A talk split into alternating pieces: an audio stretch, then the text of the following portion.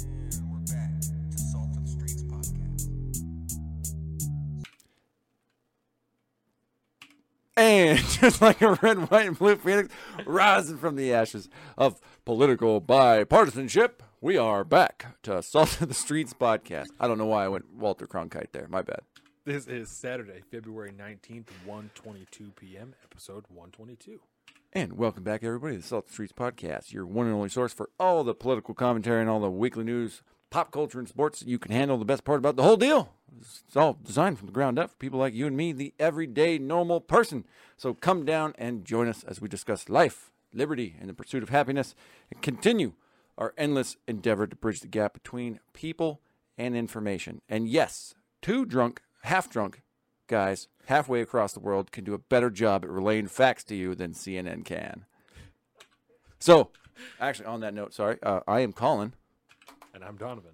and welcome back again to episode 122. We've got a awesome, I don't know, just a packed show today. I don't know how we're going to do it, but like always, we will do it.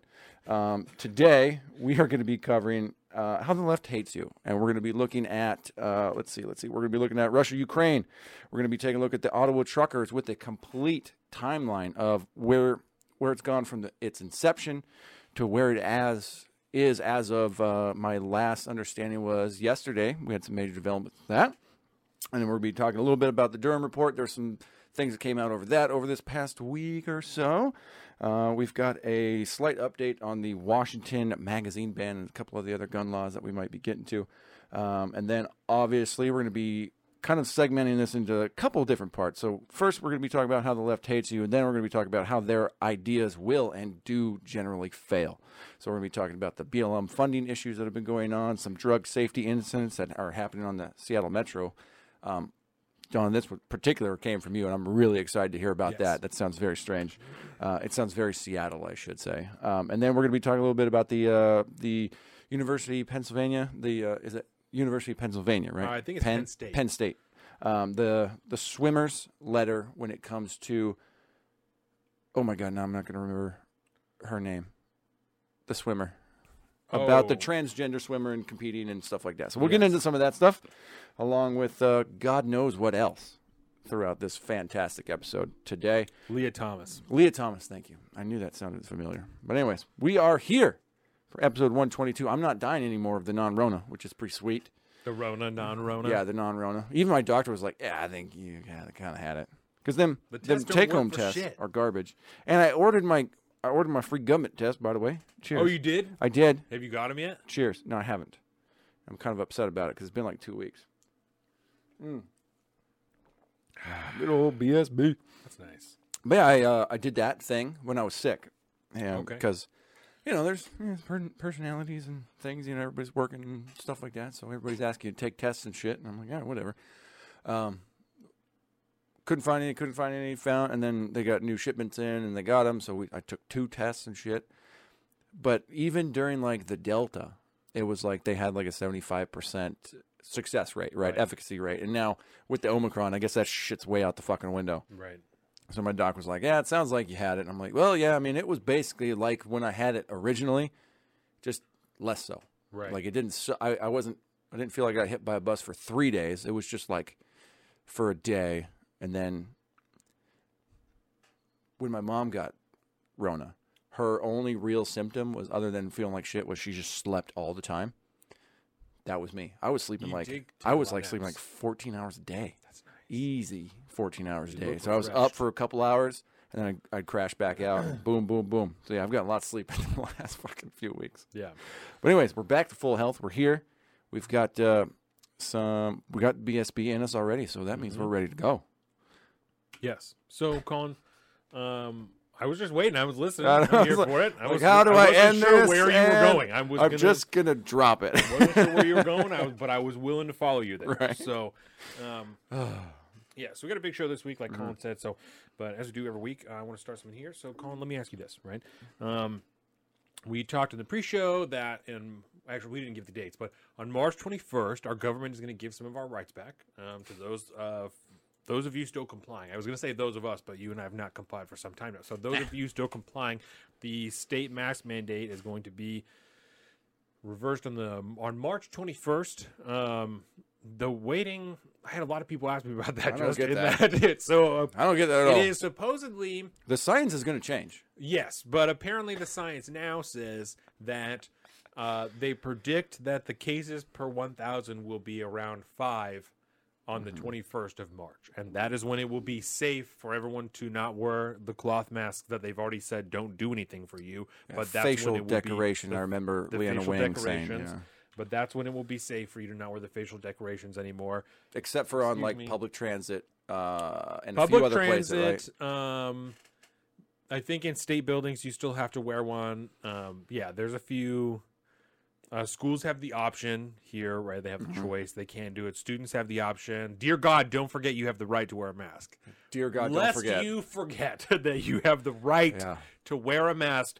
And I s- don't you dare let your employer tell you that you can't wear a mask.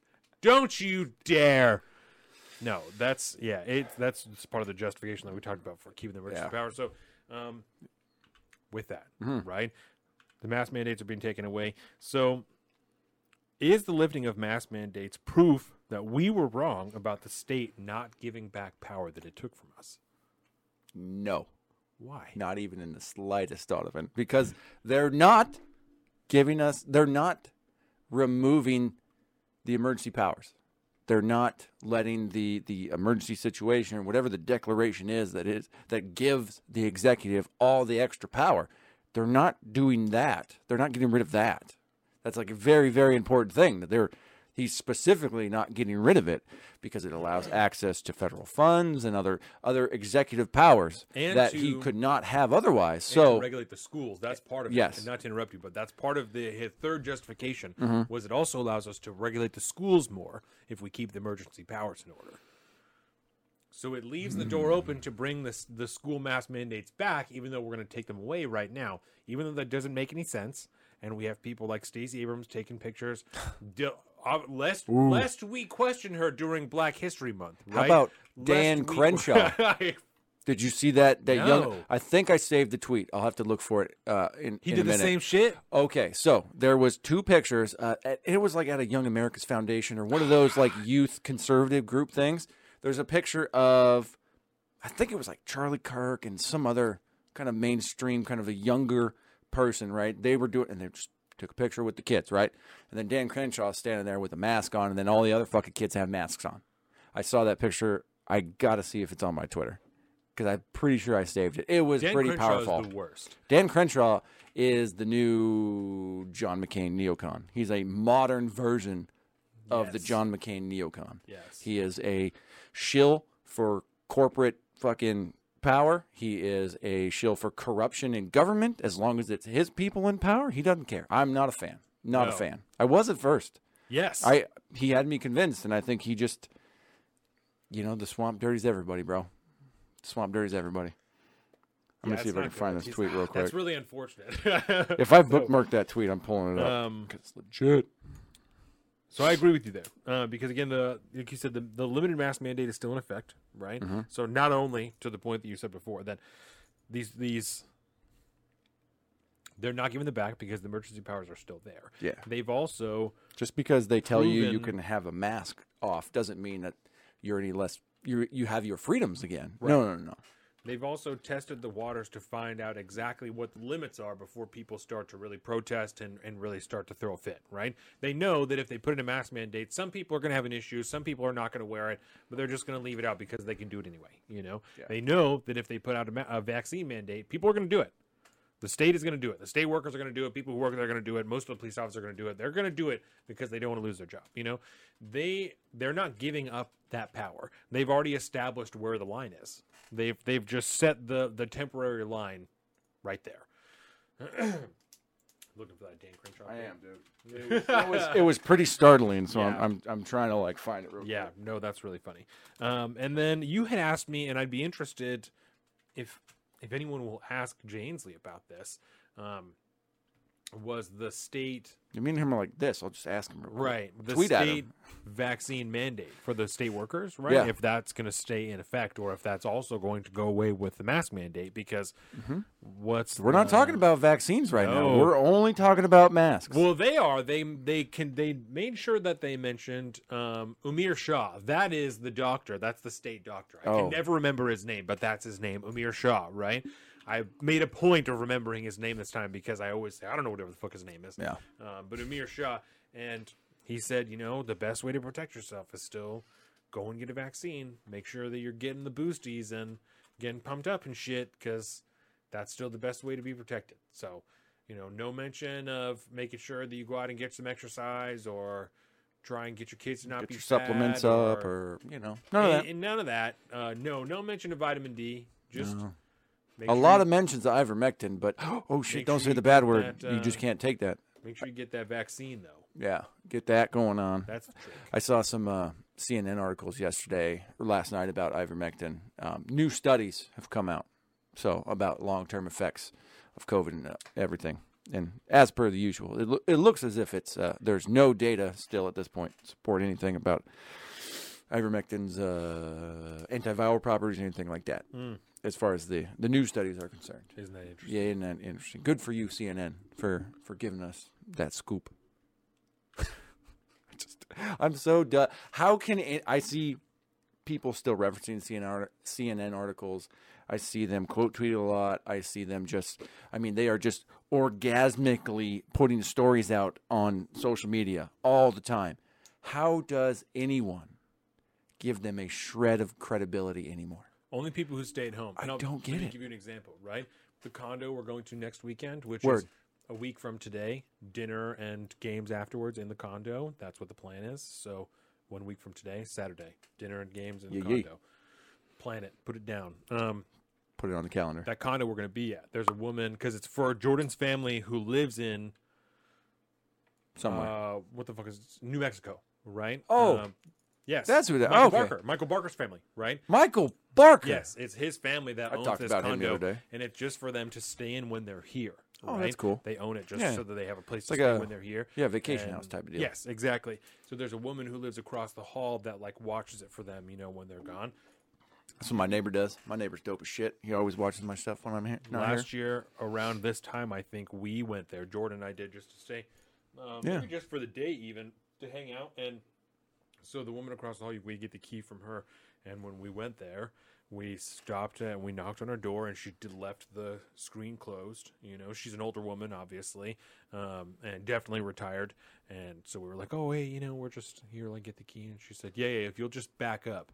Then I'll open the door and I'll set it down on this thing here, and then I'll come back inside and you can grab the key then.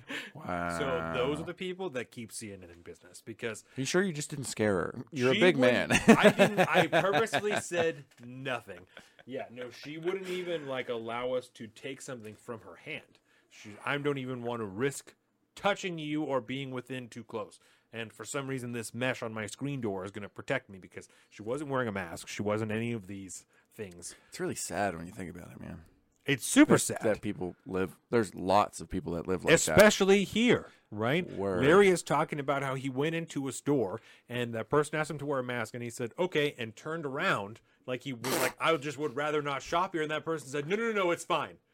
They would ra- Do you remember that? He's on the show and he said Yeah, that to us. Uh, yeah, I remember So- that. Yeah, because what from the stores? No, no, don't Yes. leave, don't leave. Sorry, But, but give us here, your money, please. The, the we have the woman Lacey who's in our fucking fantasy league was almost arrested out of Costco because she wouldn't wear a mask. You know what's funny is that doesn't surprise me about Lacey. No, she's a savage. She She's like, savage. uh, uh but that does not Right? surprise me. And yeah, this welcome to. same country. It's Yep. the same country. It's the same town. this is that Larry is from. Yeah, it's not. It's not good. No. It's really not good. You know. Really bad. So it. Brainwashing. I didn't, Ugh. and I guess I didn't realize before COVID. Probably for the same as everything because I've changed so much since then. You know, before the pandemic. Mm-hmm. Again, that- again, my apologies. My No, no, I'm, I'm happy about it because I.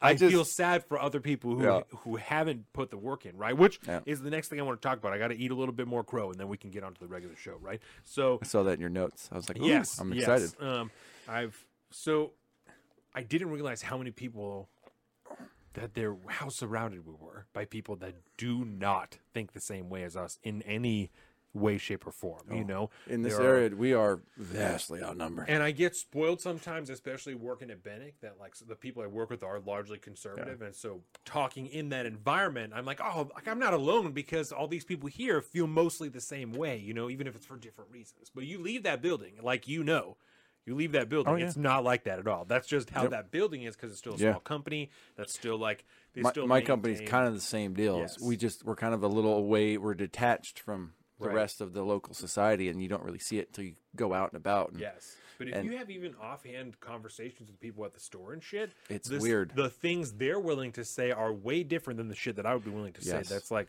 what? I noticed on the way here how many like uh, thin blue line stickers there are on people's cars and stuff like that. You know, that's like this is weird. Do you not see? Because those same people probably are against what we're going to talk about in Ottawa, Yeah. right? They're probably like, "This is fucked up. You shouldn't be doing that. Our cops would never do that." Sure. maybe like Officer Brian would never do that. You know, maybe I mean, we know people. I don't. I don't. I don't know. I don't know Officer Brian that well, but from what I know of him, the conversation I've had with him, especially about the law, Yeah. I don't see him doing that type of shit. But I also, I don't know him that well, and I know that he works with probably eighty percent dudes that would do that. yeah. You know, and Yep. that's the issue. Milspec Mojo, Yeah. one of those shooting guys, he just got fired because he wouldn't get the shot. That's yeah. He's one, probably one of the best cops they had on their whole force. Definitely the best shooter on the whole force. Bye bye. no longer on there. Yep. Right. Which good, good. I'm glad. I'm glad because Yeah. we need less stormtroopers in the Empire. Right now, anybody that's sporting a thin blue line T-shirt or you know sweatshirt and all that, like Will and I still fight about this all the time. You know, for for good reason, I think, because like our buddy Caleb, Caleb's a cop now. Yeah. I I'm sure Caleb's a great cop. Officer Brian, I'm sure Officer Brian's a great cop. But I'm I'm not gonna fully fully trust that you're not gonna you know essentially renege on your oath to the Constitution until it comes time and you're standing in line with the rest of the stormtroopers and then you, then you like some of the the cops yesterday rounding up the Ottawa a couple of the cops defected and went over to the trucker side. Yeah. That was cool to see. Until I see that moment, you're still a stormtrooper. You're still wearing the white, you know what I mean? You're still in stormtrooper armor, Your working for the livelihood- Empire. Your livelihood isn't in question yet. Yeah. You know, it's not in Not question yet. yet. You're not facing that decision. You were willing Yeah. to get the vaccine. You're willing to do those things because it didn't matter. And I'm not going to say like uh, the people that say willing to take the vaccine. I'm like, word, Right. no judgment. You Right. do you. That's fine. It's just not for me. It's just when you come after my God-given rights because I don't make the same choice you do with my body, then that's when we have issues. But Right. I don't blame people for doing it. I might judge them a little bit, but time will tell whether my judgment was stupid or not, and I'm okay with that. But, um, but yeah, it, it, worries me the amount because you still you see them flying all over the place. Those thin blue line flags are everywhere around here. with the Gadsden flags too. That's the best. That's the best thing ever is when they have the Gadsden sticker and the thin blue line sticker. They You're they clash. Do you realize person. that they clash? Yeah. But I like the ones. Um, I've only seen a couple of them. They are the thin red line flags, The firefighters. and it, yeah, it's firefighters, EMS, and shit. I'm like, oh, word, that's cool. I'm down with that. Ain't no the firemen aren't going to be the stormtroopers on the front line. You know, good for them. Firefighters are probably firefighters and EMT are the first responders you could support all the time. A lot of EMTs, especially Pretty like much. ambulance drivers and shit, are like Yeah. volunteers. Like they're you know Oh, so the, uh, the vast. I, I'm pretty sure. I'd, I'd be really curious to be fact checked on this because I'd like to know the actual number. But like, the vast majority of towns in America are small towns. yeah The vast majority of fire departments are small town fire departments that are Yeah. run by volunteer firefighters. yeah. I would really love to know the number of like volunteer firefighters compared to like you know city and you know some So people actually are on a payroll. It's difficult to get on. Like a Casey had a hard time becoming a volunteer firefighter because there are oh, so Oh, yeah. many people applying to be a volunteer firefighter, which is weird to consider. That it's like such a surplus of candidates for that, but Oh, yeah, like, dude. but we need more, you know? Yeah, my, Which, I mean, my cousin do, is a but- firefighter, uh, Right. EMT, you know, kind of general badass life saving dude. But he volunteered. My this is a kind of a different era. It's it's fucking twenty years ago, I guess at this point. But like he he had to volunteer for like eight years or something like that before, he got, a job there. chance to even like get into an academy. That's and, wild. And now he's a full blown like paid firefighter. I think over in Bellevue or something like that. Um, you know, and he's you know doing it up proper. But Yeah. it took for it took years of volunteering before even having a chance to get a paying job. Good for you. And he was killing it at Costco in between then. So I don't. I always tell anybody that wants to be a firefighter go work at Costco because it worked out for the one guy I know. that's a good first step. Is Right? work at Costco. yes. I don't like being too hot. I definitely don't want to be in a fire. You know, I don't like being. I have fought fires before. degree Day. I definitely don't want to be. in a fire. You fought a fire before Multiple. when you were in the Coast Guard. yeah, we fought one fire that was live, and that was was that hot. crazy as fuck? yeah. I mean, it wasn't great, but I hate to say it, but you're trained for shit like that, and then Right. it just kind of feels automatic. And the difference being is when you rotate through fire party shifts and stuff like that, because it is so hot that you can only spend like ten or fifteen minutes down there at a time before you get pulled out, and the next crew comes in to relieve you, so on and so forth. Go out on the back deck, middle of the Bering Sea. You pull away your firefighting gear, and there's a fucking chimney of steam that comes up like that, and you could burn yourself. You got to be careful, but Really? yeah, it's it's wild. Fire, yeah, fighting fires isn't is it's a- it's it's a it's a deal. It's a weird deal. so it's it's a weird deal, especially when you're like on a boat in an ocean. Yeah. That if you jump into the water, you'll die in two minutes. Shout out Coast Guard. It's dude. weird. Tell you what, Yeah, cool people shit, bro. People shit on Coast Guard. Shout out Coast Guard. Yeah, that's right. Straight up. We're the only military service that doesn't make a living killing people. Uh, yeah. Shout out Coast Guard. Word. Every episode, shout out Coast Guard. God damn. We out here. I'm kind of proud of my my branch, even though they're just as woke as everybody else nowadays. They got the Yeah. same problems, but I mean, Alexander Hamilton started them, which obviously we have issues there. But you know, respect. It's, That's it's one good. of my next. I have three or four like big books that I want to read next, and one of them is a JFK book that I started. I think I was reading it when we were doing this podcast. Never finished it. It's like it's an enormous. Mm-hmm. yeah, I remember you like Yeah. diving into it a yeah, little bit. and I just couldn't couldn't do it at the time. Now I think I could absolutely hammer it out. It's less than less pages than the John Adams one, but I also have an Alexander Hamilton that I thought was David McCullough, but it's not. But it Mm-hmm. was the basis for the musical, so it's obviously very legit. So um, I got a couple, and then Ayn Rand is over a thousand pages, or Yeah, the, the Atlas Shrugged, Shrugged, yeah, it's yeah. over a thousand. So what sucks is of- you kind of have to do Atlas Shrugged before you do the Fountain.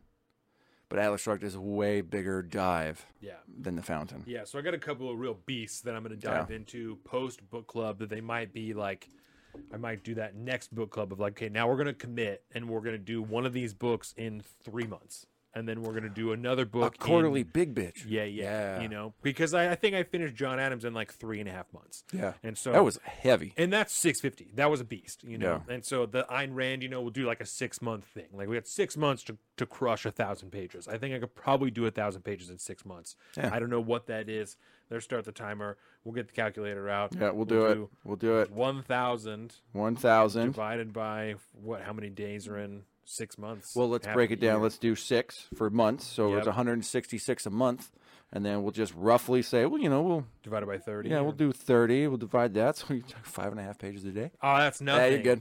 yeah that's nothing You're good. we can totally do I'll probably finish it in five You'll be like, working on that along with four other books at the same time.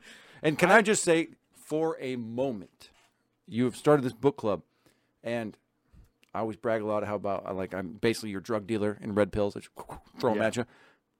You've inspired me so much with this reading endeavor. I have, I've I've taken great personal pride in the steps that I have taken in my own private reading life, and so I, I and it's all to you. So thank you, good sir. Absolutely. And I feel like you're doing that to a lot of people, and I've and we need that in our society right now, I've big time. many people um, m- mention similar things to me. You know, Casey has has gone back to reading. He's reading all the time. Shane is like listening to more books, And he's a stuff like horseshoer. Yep. Yeah. So love I think now. I think it's doing good.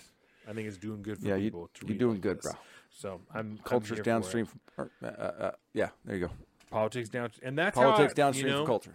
And that's if I can You're tailor the these books to exactly, exactly. I feel good about it, and I feel proud. I mean, like I said, reading three, four books at one time, like I've to get back to that. And those I books, feel dude. good. And we, you said them during the pre-show, but uh, right now you just smashed Yes. Yeonmi Park's Yes, uh, I in just order to live. Yeonmi Park. So right now, right, this is my fun book. Is the Sears Unfortunate Events. Yep. This is what I'm doing like at lunch. And right? I wanted to talk to you about. We're going to talk about that after you're done. In Yes, a second. that's like my. I'll read this at lunch. This I was reading only in the bathroom because I didn't want to finish it too quickly. Now I'm about to tear the fuck on this thing, and I'm going to crush it in probably a week. Um, and then I'm also reading this. This is the baby book, the prepper, the birthing. The birthing partner. right? Yeah, because you're going to be, whew, bro. Me, me and Aaron, me and Aaron, and then the two midwives. That's it. that's yeah. heavy shit, dude. It's gonna be crazy. So this is to help me be better at that. Um, That's going to be wild. yes, I know, like Jordan, weird um, visitation stuff at the hospital, right. right? That's that's. I didn't really think about that until now. We don't even have to like. It's your kid. we don't even you're have to house. register her or tell anyone for a few days. Like, hey, we had a baby. We can. Yes, Illegal child. yes. It's a secret. Yeah. What the fuck happens? Whoa. No one needs to know. Yeah. What happens if somebody just is like, oh yeah, we had a baby, and then like, I don't then know. all of a sudden I- she's yeah. like. 16 years old, you've been homeschooling the whole time, and like the state has no idea she exists. I don't know. I don't what know. the fuck? I imagine eventually because she There's a goes- movie she's got to go and see the midwives. You know, she'd Yeah. have to see doctor at some point. Somebody's registering So, this baby's alive. Yes. The midwives would eventually be like, "You're telling me you haven't called the the hospital yet?" Is what you're saying? Like, I don't. What do you Uh, what mean? I I'm not sure Prove what that you're it happened. saying. Yeah, yeah. Um, so yeah, no, I feel very good about it. I told you when I Mm-hmm. was in high school and I had far less things to do, I was regularly crushing three or four books at a time, um, and so I feel glad to just be back at that mental capacity. Mm-hmm. Um, to be reading, like George said, it's going to be great. It's going to be a good time. I'm not. I'm obviously scared because she's gonna have a fucking baby in our living room, but um, it's also gonna be very cool. You know, I'm excited. I told Jordan I'm excited for people to come over and for me to say, "Do you know what we did in here? Right. Do you know what happened in this room?" You see that seat where you're sitting? Yes. Guess what happened there? Yeah. Exactly. so we got to buy a bunch of shower curtains and stuff and put them all over the floor and Murder style. Yeah, because you Yes. basically have to prep for a murder scene, right? pretty much. That's what I've heard. Yeah, like half of her body's gonna come out. It's gonna be crazy. So Hey, there's a baby oh. and a placenta. This baby is crazy all the time. I was feeling the baby yesterday, and she'd chill for a second, and then be like, bow, bow, bow, bow, bow, bow, bow. and then sit. I don't even know how she moves. Yeah, you could see Jordan's belly like shake around. It was crazy. I, I don't know how she moves that much. Yeah, it was very cool. So Oh my god, that's so good. Just shadow boxing with dad. I'm shadow boxing dad. Mark. Oh my god, yesterday in the gym, and then we'll fucking move on to me and Crow. I I shadow boxed with five pound weights in my hands. Oh. my shoulders hurt. Yeah. so bad. Careful, dude. That seems like it would hurt. That's your supposed. That's, what was this? What was the finisher? Ah. I did three rounds in one minute, and I was I was dead. Three rounds in a minute. Yep, Goddamn. three one minute rounds. Yeah, I was dead. Damn. So Yeah, I've officially, like I said, before you eat crow, I'll just top it off with this. Yep. The random banter. I'm officially having to pull the trigger on my new schedule now this week there it is. because I was all ready to do it, and then all of a sudden I got the non-Rona and I was out, and still, I mean, it took me fucking weeks to recover, which was shitty. Never lost taste and smell this time though. I don't think Omicron That was does choice. Yeah, I, I hear of a couple of people still doing Really? that, but it's generally the people that have never gotten Rona before. yeah, So, and it's way fewer and far between. yeah. But uh, but yeah, we're gonna do that. Uh, that's this week. So I'm not gonna be like Carolina and work out every for you know five days a week or some Yeah. shit. But I am getting up at uh, at the very latest three thirty. I've decided to come in to this here studio and have a cup of coffee, start working, get some shit done, and that way when I'm done from work, to I gym. can I can go to the gym, Nice. or I'll probably start in my my happy spot, which is running.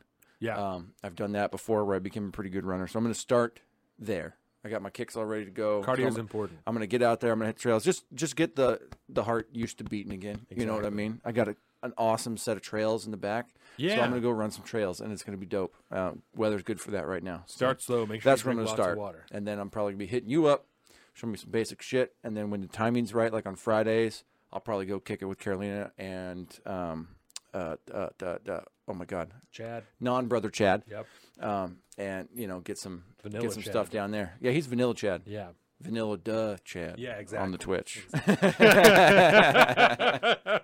he knows. yeah, he's a good kid. I like him. Shout out that guy. He's cool. So, All right, um, so I yes. believe, good sir, you had a plate of crow. We were gonna eat. yes.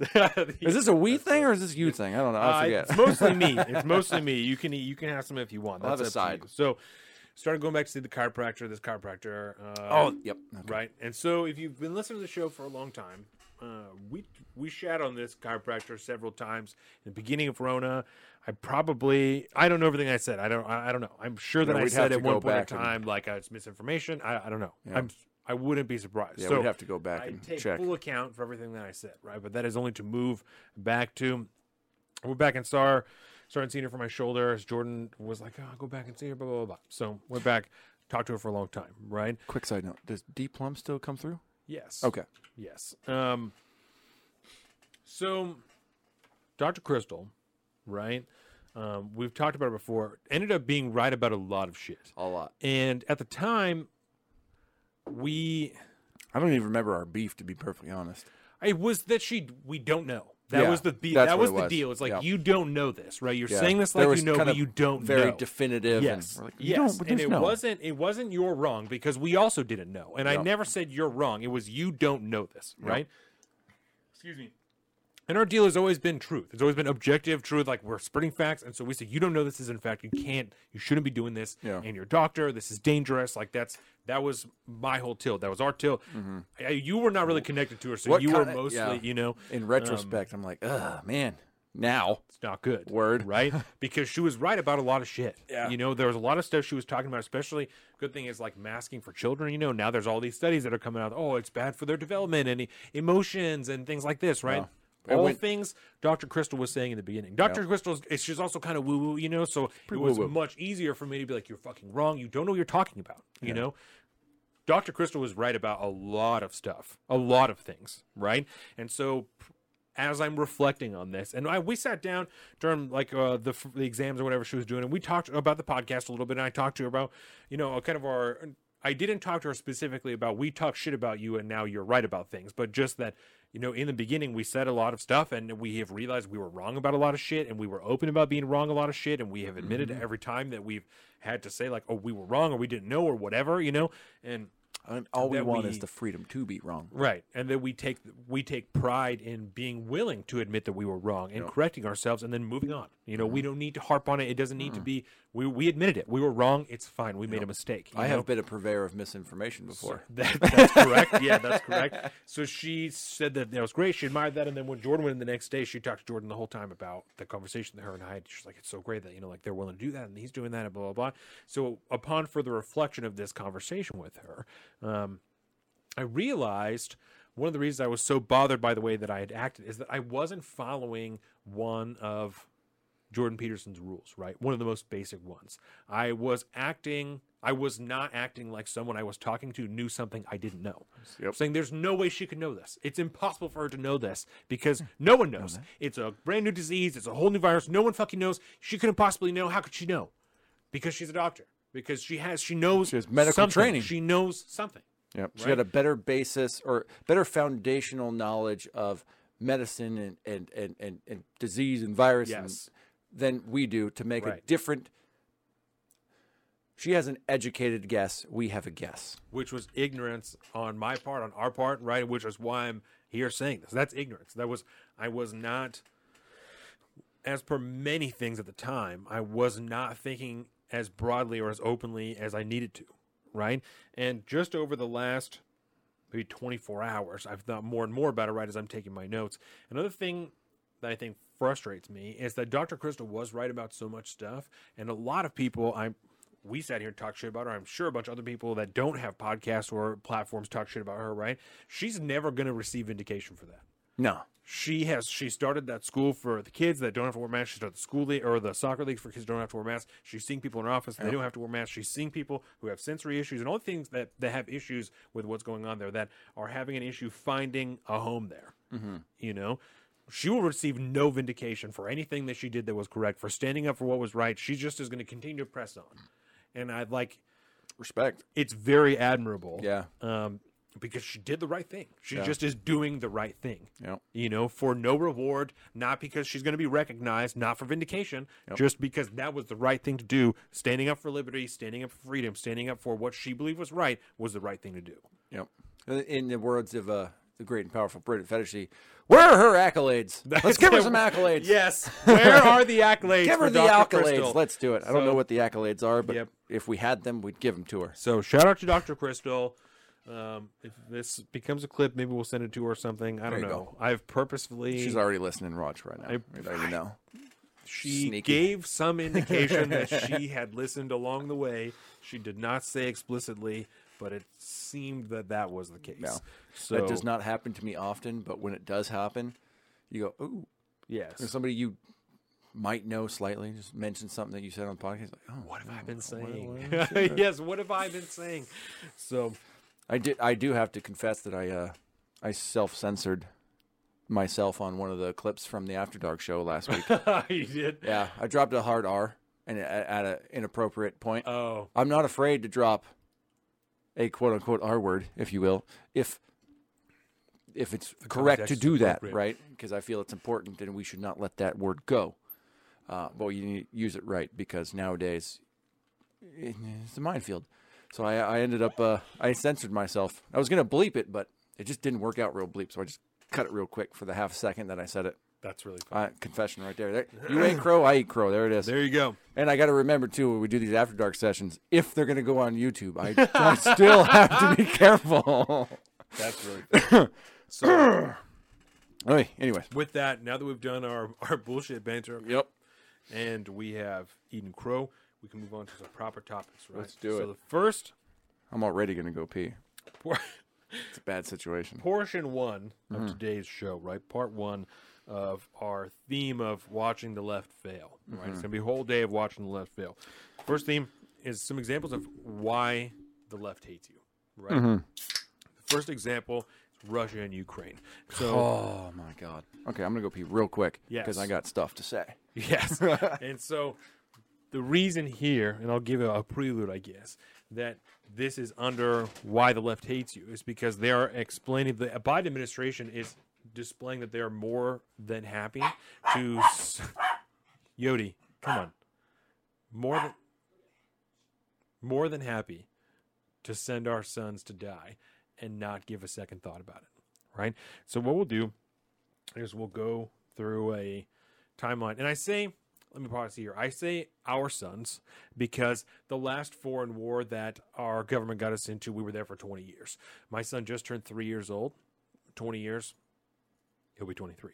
So, um, there is every possibility that if another world war is to begin or another forever war like we just got out of is to begin, there's all likelihood that my son is one of the ones that could go and fight.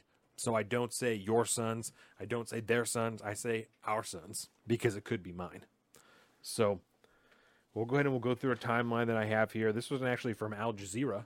So this is a just a timeline of events from this recent conflict and we actually have touched on this briefly throughout the last few episodes just kind of mentioning it off bat of when Russia started to amass troops on the Ukrainian border and there started being more and more and then they started moving military equipment excuse me It's been a long road some too. tanks and things like that. So this is just kind of a brief timeline here from Al Jazeera, and this is from the 13th. Hello, Kitty. Kitty, kitty. Um, oh, caught her. This is from the 13th, so it will be uh, updated as of then. There has been some things over the last few days that we'll get to after this. So November 2021, satellite imagery shows a new buildup of Russian troops on the border with Ukraine and Kiev. Says Moscow has mobilized 100,000 soldiers along the tanks, along with tanks and other military hardware. December 7th, 2021, U.S. President Joe Biden warns Russia of sweeping Western economic sanctions if it invades Ukraine.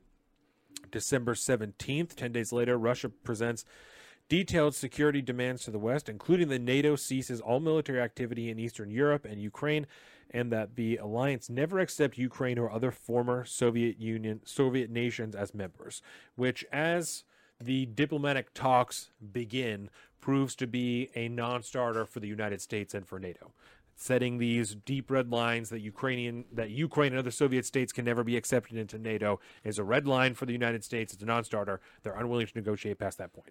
So we'll get more into this as we go on. January 3rd, 2022, Biden reassures Ukraine's President Vladimir Zelensky that the U.S. will quote unquote respond decisively if Russia invades the Ukraine. The two men spoke on the phone to discuss preparations for a series of upcoming diplomatic meetings to address the crisis. January 10th, 2022. U.S. and Russian officials meet in Geneva for diplomatic talks, but differences remain unresolved as Moscow repeats security demands that Washington says it cannot accept, which is what we just talked about. Uh, NATO puts forces, this is January 24th. NATO puts forces on standby and reinforces its military presence in Eastern Europe with more ships and fighter jets. Some Western nations start evacuating non essential embassy staff from Kiev.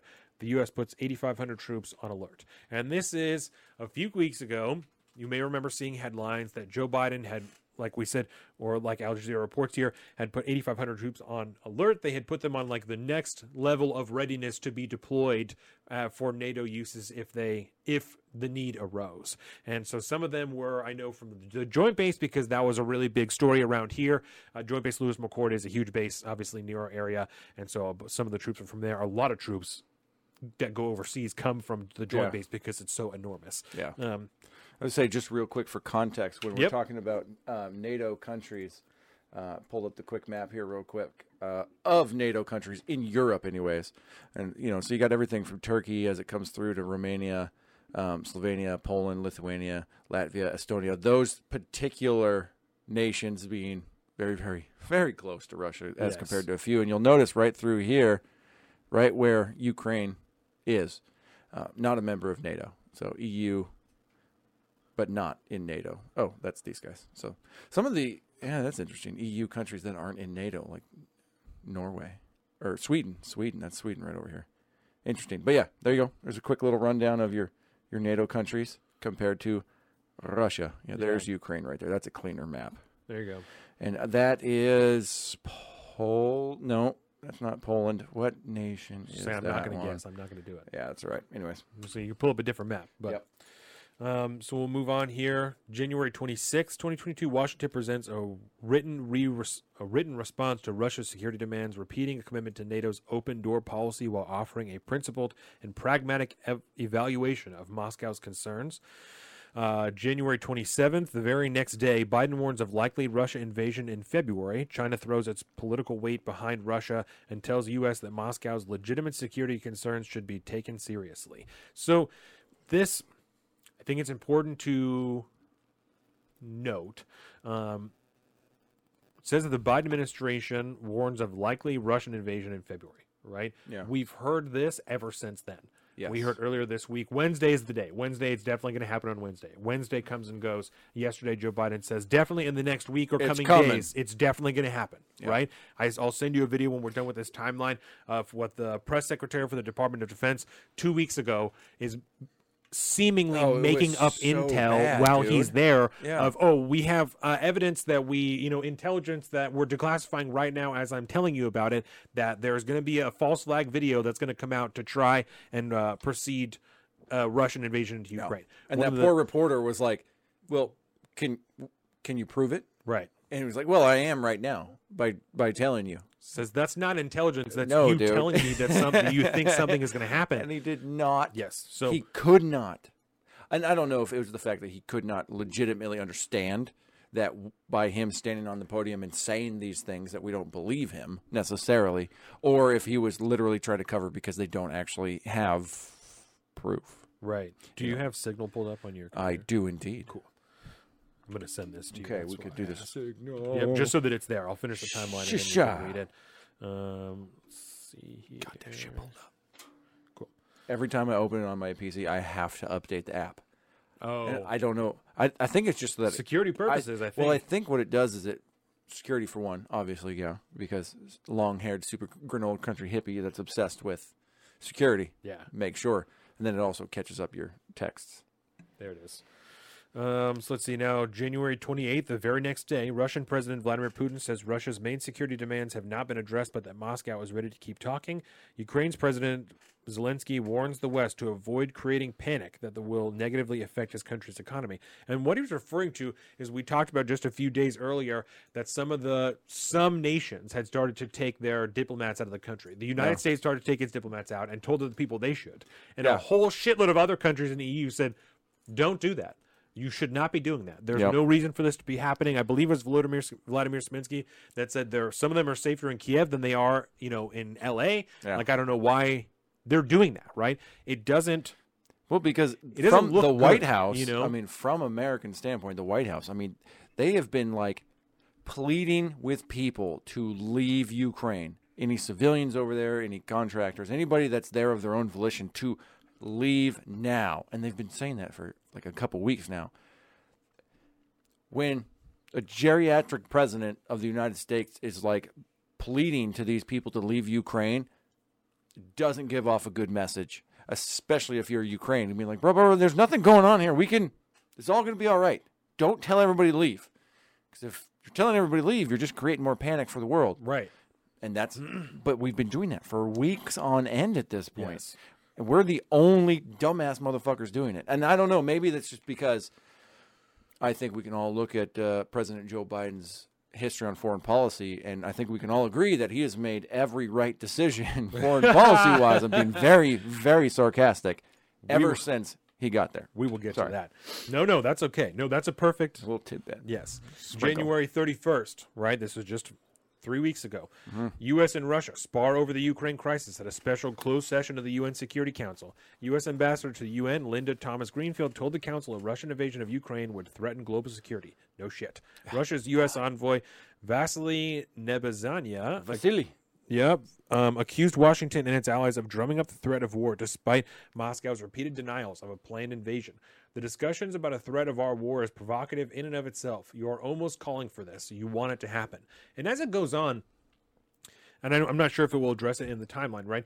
But eventually, the Biden administration does say, we're saying that it's going to happen so that they can't do it in secret, so that it's not Yeah. a surprise because then everyone is ready. And I don't, I can kind of almost get there. I can kind of almost get there, particularly when there is they so can't much. surprise us if they know that, or if we say that we know what's going to happen. let's put it this way. if I, if we keep saying so there's two ways to look at it right? If we keep as a nation or whatever keep saying watch out ukraine.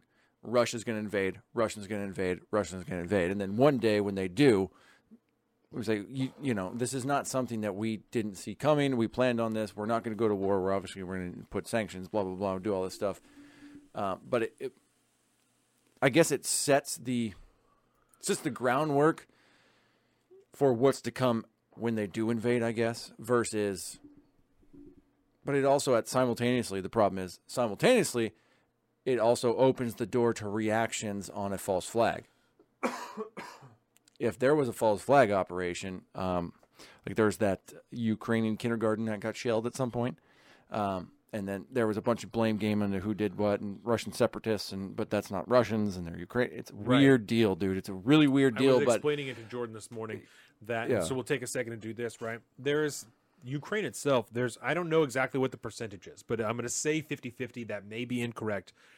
Part of the Ukrainian people want to be a part of Russia. Yeah. It is a split politically, socially, people who want to be their own nation and people who want to be a part of Russia. Mm-hmm. Right? So there is like and I don't know where to draw them. There is the proper border between the Russia, Russia and the Ukraine. Then there's also a weird the Donbass region. fake border like somewhere in the middle of the Ukraine where people start wanting to be their own nation and don't want to be part of Russia anymore. So on that weird fake border, there is a lot of infighting that happens all of the time. People shooting at each other, shelling and stuff that happens like that because they have actual military backing by Russia. Russia sends money and weapons and troops and shit like that, or not troops necessarily, but not troops. Let me very let me be clear about this, right? Uh, we Like militia shit- or something. We caught shit in the comments once for me not being more clear about correcting myself. Like I stopped and then adjusted my sentence, but I didn't say let me correct myself, and that person totally misconstrued what we were saying. So let me be more clear about correcting myself. Right? Russia sends money and military support in the way of weapons and equipment and f- helping form and train these militias, right? Certainly they have fucking KGB, whatever it's called now, in there helping train people, helping them get better, the same way that Mm-hmm. Yeah. we do with Green Berets, right? I think it's Green- GRU now. um, GRU, that's what it is. Yeah, so they're doing all these things in the pro-Russia part of Ukraine to help them get ready for uh, an invasion one day, a separation, whatever is going to happen, to help them get ready. And so that infighting is already happening inside of the Ukraine. and has been. It has been for, For a years. long time. Yep. Yes. So that's just to contextualize that. Jordan did not know that. I'm sure a lot of people Oh don't yeah, know a lot that, of people you know? don't. No. Um, Shit like that happens in the Baltics all the fucking time. Yes, All very common. It, that's why everyone has guns there because you have to Word. defend yourself at any given time. Yeah, I saw a So picture weird. of like this cute little, you know, maybe like younger mid twenties gal that was just riding the bus in Ukraine the other day that had a AK forty seven sticking out of her like her just her bag that she's Yes. carrying around. It's like, and nobody gave a shit. That's just normal. Yeah. like that's that's the kind of situation that you're dealing with over there. Yes. and those those Russian, it's they're you'll hear them commonly referred to as Russian backed separatists. Yes. and these are like the militias. They're they're the Ukrainians who more or less want to be part of Russia. Yes. February 1st, Putin denies planning an invasion and access and accuses the U.S. of ignoring his country's security demands. It is already clear that fundamental Russian concerns ended up being ignored, he said. February 6th, Russia has established 70% of the military buildup it needs to launch a full scale invasion of Ukraine, according to American officials cited anonymously in U.S. media. So, again, these are more of the same shit that we saw during the Trump administration. You know, people with knowledge of the situation. Um, that's exactly what this is. An that. unnamed source that you know has Yeah. knowledge of the situation. So, so Trust oh, us. exactly. Um, there are uh, naval forces, Russian naval forces that are out in the what the Black Sea or whatever Sea, the fuck that yep. is. Um, which so- is why they needed to take Yep. um, oh shoot uh, uh, down south the the peninsula island that they took f- during the Obama administration.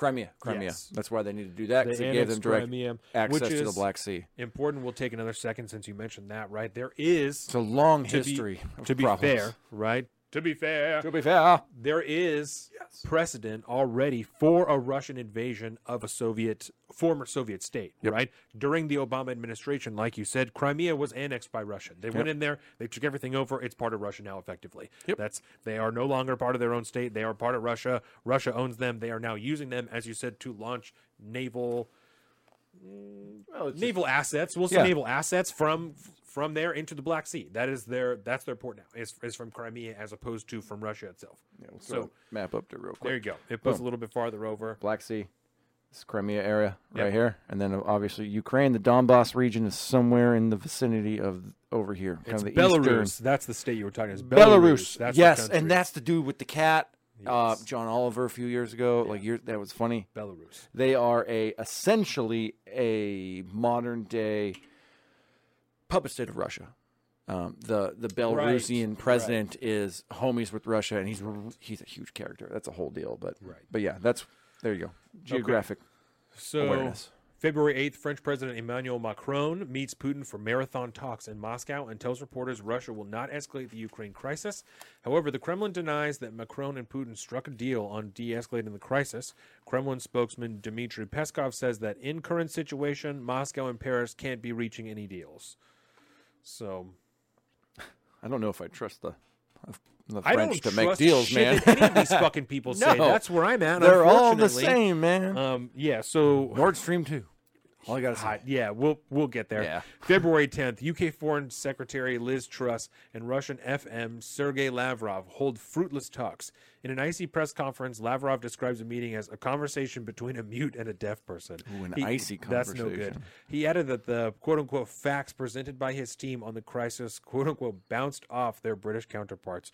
Truss, who warned of tough Western sanctions if Ukraine was attacked, challenged Lavrov about his assertion that Russia's buildup of troops and weaponry was not threatening anyone. That's Wow. really funny. Don't worry about it. It's fine.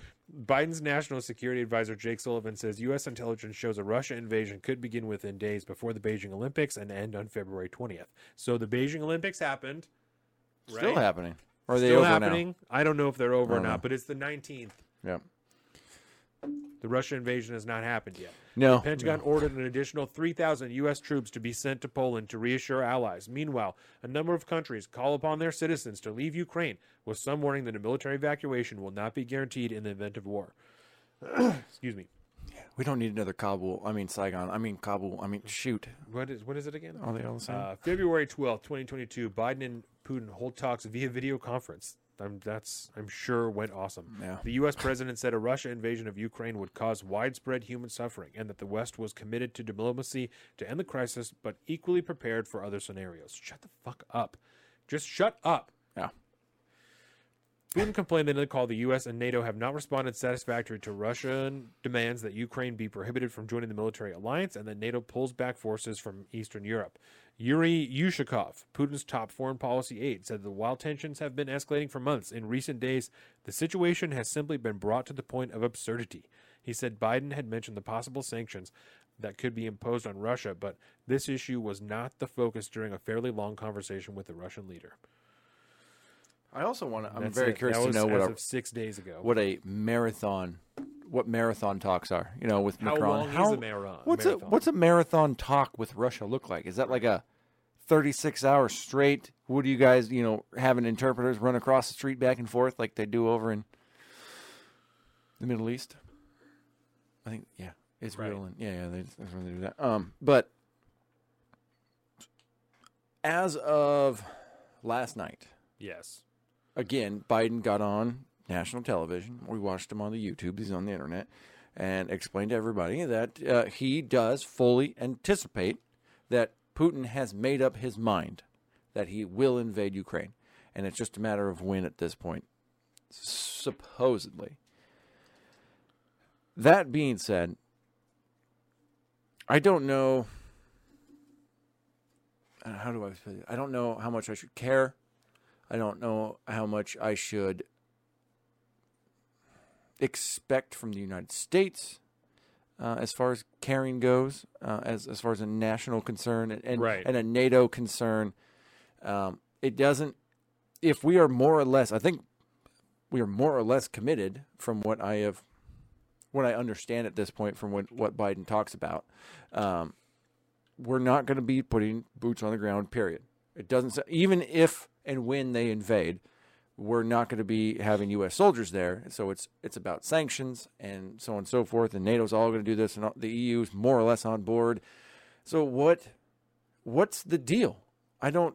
I almost don't get it at this point. Why do I care anymore? If if Russia invades Ukraine, we're not going to go to war. There's not going to be World War III. Everybody in the Western world has just decided, sorry, Ukraine, you don't have the right to exist anymore because you're not part of NATO. And I just, I don't know why I care anymore about this. I really don't. I understand that the concept of freedom. I don't even know because you can't even when you're talking about Ukraine and you're talking about Russia. Russia doesn't seem like that bad a country to live. Basically, if you're just, mind you, a lot of human rights infractions. There's Right. there's no there's no gay people in Russia according to you know the governmental leadership. Doesn't so exist. that's a thing. I know that for a fact in Belarus because, again, I hate John Oliver very much, but he did a wonderful, wonderful couple episodes on Belarus and the the I think he's the president of Belarus. Fucking just a character. It's totally great. But like, I just, what do you? Unless we're gonna have World War Three, what are we doing here? What are we talking about? Right. I almost feel bad for Ukraine. I mean, I do feel bad for Ukraine, but we are we're supplying them with weapons. The the West as a whole is supplying them with weapons. Everything from France to us are all giving them weapons of some kind, defensive defensive weapons, defensive systems, so on and so forth. But if Putin wants to pull the trigger and just take over, he'll do it just like they did it in Crimea, where it'll be like a weird coup type deal, and all of a sudden everybody will go to bed one day, and then they'll wake up in the morning. There's a bunch of Russian soldiers standing around, and the government's totally different. And then boom, Ukraine is Russia. They're a puppet state of Russia at that point. Right. I just I don't know what we're doing here. What are we doing here, Donovan? Um, so I'll try and play devil's advocate for the sake of the show, right? So the only because it, it's difficult to surmise an argument from the Biden administration other Yeah. than we can't let Russia do this, which isn't a good reason to be doing that, right? Especially The world is watching. especially from an administration that has talked about needing to essentially talked about needing to lessen America's footprint in other countries. You know, we mm-hmm. need to stop focusing on being militarized with other countries. That's why we need to come home in Afghanistan and do these other things. So I don't understand. It doesn't align with this push to be so forceful on Russia. You know, I understand. I I understand the the the emotion, the whatever, to not want Russia to spread. I, I get that. I understand that. We don't trust Russia. Mm-hmm. There's no reason to trust Vladimir Putin. Who knows what they're going to do? Only part of Ukraine wants to be part of Russia. Mm-hmm. I don't know That's where I'm. It's like the sanctity of national borders. which does like Ukraine has a right to exist. it does have a right to exist. I struggle to understand at what point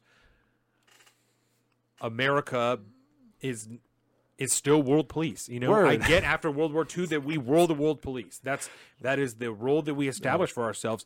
I don't see the standing that we have to do that anymore. Yeah. I don't Oh God, no. We don't have. We don't have a leg to stand on because there. it- but again, when you're only talking about the sanctity of borders, the people closer to Russia want to be a part of Russia anyway. Yeah. They're already allowing that influence into their into their country, into their communities. They're allowing the soldiers to be there. They're allowing the training, the money, the weapons. Yeah, and they even then, like- want that to exist there. Yeah. So it And I only half kind of agree with that, too. It seems to me, and I that's I don't know what the percentage is. You Yeah. know, I don't know exactly what the percentage is. I know there are people at a certain point in Ukraine that Oh, yeah. want to be part of Russia. Yep. I don't know how many people there are. I don't like again I don't- polling. You know, I don't know what the Ukrainian polls say, but yeah, I know that it exists there. I know that it's split socially and politically. Mm-hmm. So, I, as far as I'm concerned, I- unless they're actively, unless the Ukraine is actively asking for us to be involved, unless that's Mm-hmm. what that country, the people want, I don't know why we would be Yeah. there because we don't. I don't see like we have to stand on in enforcing borders when we allow our own borders to be so porous. We allow not even just north and south, right? People coming and going and things like that, but also, I mean, we have Chinese agents that are here that are infiltrating our schools. We have mm. things like that that are happening all the time that we're not doing anything to curb, right? So when we're not being strong, and I'm not advocating for let's be super crazy with the borders, but when we're not doing that, why would we do that for another country just because we don't agree with Russia? And we are also on the other side of the planet. Why are we dealing with this problem? Because we have the most dollars? That's stupid. We don't have the most dollars. We're in $30 trillion in debt right now. yeah. Okay, so two things I wanted to talk about. Um, one of which, like you just said, why do we care? Obviously, it's kind of a neothon, a neocon concept, right? But uh, people, you probably hear it at some point. Um, America's interests across the globe, right? There are certain things where if, like, if Russia essentially took up, took over all of Europe, Right. like that. Like, obviously, at that point, America is kind of threatened. At that point, so you know, ideally, you would have wanted to do something about that, and hence World War II and World War One, and so on and so forth. Yeah. So I could kind of understand that. Obviously, that gets sloppy. But the second angle I wanted to talk about, to like, why would I care about something like that? Is I bring that contextually to not so much national borders, our our our state borders don't exist anymore, but think about the the authoritarianism that we're all being subjected to, right? And and and the and the, the thoughts and the concepts about new states and, and civil war and, and, and creating like the what is it greater idaho as a new a new nation and things like that that concept is more along the lines of what i think some of the people in ukraine are dealing with right there are people Yeah. that obviously don't want to be a part of the country but don't move to another country which is weird first of all because i, I understand it's it's not easy to pick up and move i you know we're always talking about that too but like I mean, it's one thing if you're like talking about what state's bad, Right. right? And then you can move freely around your nation. That's, but if you if you need a if you don't want to live in the nation that you live in anymore, but your grandparents were born there be, during the time w- when it was a different country, it seems weird. It just doesn't seem like our fight. But I can understand, like the Russian separatists that don't want to be a part of Ukraine, and also the people in Ukraine that don't want the Russian separatists to be a part of their country. Like I can understand both angles from it when I when I bring it back to the authoritarianism that we're fighting against back here at home. Like I can it makes more sense when I think of it in that frame than just a kind of neocon national borders. Do we fucking care about Ukraine at all? Probably not. Why would we do that other than the fact that it's Russia, the big scary bear? Blah. I just so I could kind of understand it from like a civilian standpoint, but again, Right. that's not our fight. They're not the Ukrainians don't care about Greater Idaho. They don't know about Greater Idaho, the concept of a an American Civil War these days. They got their own problems. I I don't know. I have a hard time caring about this one, to be perfectly honest. I know I'm the big Russian bear guy. I've been watching Rush for a long time, and I think maybe my perspectives on that have changed a lot, maybe. But it's a weird deal, man. I don't understand any of this. It's Yeah. just it's it just seems like we're fomenting so much more chaos. It's like, how many times do you want to double down on black, man, or double down on fucking we're playing roulette thirteen or whatever, and just Right. hoping that it's it's and then it's just going to explode one day? Like, I don't. None of it really makes sense to me. It almost seems like just empty platitudes because Joe Biden was around during the fall of the Soviet Union, so he feels like he has to fight against Russia or something. And I don't, I don't because he said man. that he would. You know? Yeah. Because he said that he would, and this is one. Excuse me. One campaign promise that he could probably uphold. Yeah. You know, if he can, He needs if one. He can rally enough of the nation around the cause of Ukrainian freedom, then he might be able to Mm-hmm. keep this campaign promise, even if it costs American lives. And you know that's just fine with him. Yeah. It's it's okay. I know the, it- could it could I- it be that he has spent so much time, like the pull out of Afghanistan? We don't want to be involved. We don't want to be involved, and then all of a sudden, oh no, we're gonna have to now. Right. Otherwise, World War Three is gonna happen. I Right. don't know. It just So even what I what I wrote for this topic, right? Mm-hmm. 'cause I've been writing a little little spielies. So, six months after the botched withdrawal and airstrikes and subsequent cover up, the Biden administration is trying its hardest to show you they will send your sons to die for a cause no one is fully committed to under the veil of democracy. Right? And that's, I don't, as we just talked about, there, there doesn't seem to be any other reason. You know, I'm hard pressed to believe that they're completely unwilling to send U.S. soldiers. They just sent U.S. soldiers over there. So if something happens, if something happens We did bolster yeah the entire NATO line. Right. I also refuse to believe that there are not some form of U.S. Special Forces in Ukraine right now. Yeah, it'd be hard to convince me. Right now. Be hard to convince me. I don't me otherwise. believe you. I don't believe you. If you tell me otherwise, I don't believe you. They're in like every Maybe African country. you Why would can't they tell not me be there right too? now? But in 50 years, when their position is declassified, are you then going to tell me that they weren't in Ukraine when all this was happening? Is that's what you're going to say to me? Maybe right now you can't tell me that. I don't believe you. I I refuse to believe. We have entire portions of the military whose job it is to go into countries and train the guerrilla the the militias there to defend themselves if they need to. That's a whole portion of the military. I don't believe you. I don't believe you. We wouldn't have forces, right? Who's there to make the time. handoff of the weapons, bro? That's what I'm saying. You have to be there. They wouldn't have a quick reaction force in Poland or increase the size if they didn't have people in Ukraine already. Yeah. If something happens in Ukraine and special forces gets pinned down, they're not going to let the Ukrainians handle it. They're going to send Americans in to save the Americans because that's what we do. Yep. That's what we do. That's whether you think it's smart or a brotherhood, whatever the fuck. That's what we do. Americans save Americans, and we don't fuck around because we've seen it happen too many other times. We didn't even let foreigners fucking touch dead American bodies. You know what I'm saying? You you got me fucked up if you think that we aren't going to send American soldiers in to save special forces. We may not know about it the same way that one day there was a random news report. Hey, we got some dudes that got killed in in Africa. What are you, you talking mean? about? Why? What is it, Nigeria or whatever? Why? think so. Why were they there? What do you mean there were dudes in Nigeria? Why? Why? It's the same Well, you're fucking not supposed thing. to know about it, so oops. U.S. Special Forces soldiers killed in a spontaneous shelling in fucking Ukraine, right? What do you mean? Yeah. I thought that we weren't going to have any boots on the ground in Ukraine. What do you mean? I don't believe you, right? So okay, so let's play I this. also, I also don't quite believe that the media would. Would the media report on that? If there was, I don't know. If it bleeds, it leads. That might that might that might overtake their their cultish desires to maintain the alliance with they the Biden reported on the botched airstrike. They did. Someone reported That's on the right. botched airstrike. That's So, right. I and think- Kabul was not good for him in the media. No. So yeah, I, I bet you you're right. The, the media will do everything to get us into war so that they can report on it and make money during the war. Yeah. Maybe that's what we're dealing with. Let's lay out the obvious points that um, that critics will point out. Right, it, it's an election year. It's midterms. Mm-hmm. Yeah. right? the Democrats are looking for pull.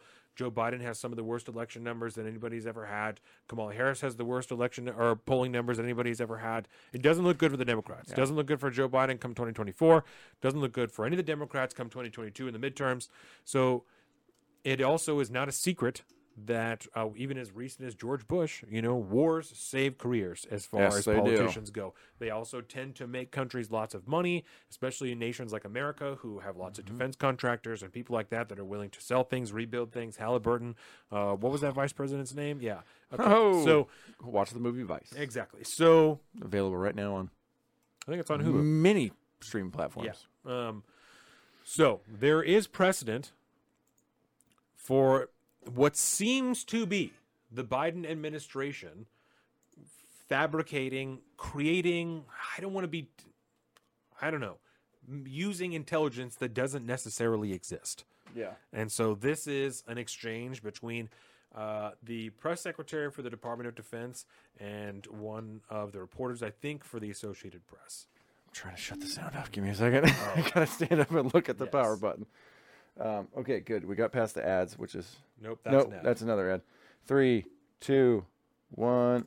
Okay, skip the ad. Pause button. Give me five seconds here. Yes. That's the button. There we go. There you go. Yeah. Last thing I need is speakers playing during the show. All right, action. Oh Jesus. I, I I would like to see some. Oh, it's already like halfway through. Oh, that's right. 'cause I gotta. Hang on. This thing is so sketchy. There we go. Afternoon. OBS, we're good. Russia continues to engage uh, in disinformation Well, uh, you know, campaigns. you made an allegation that they might do that. Have they actually done it? uh, what we know, Matt, is what Just we playing, what I have just said that they have just can't hear engaged in this activity.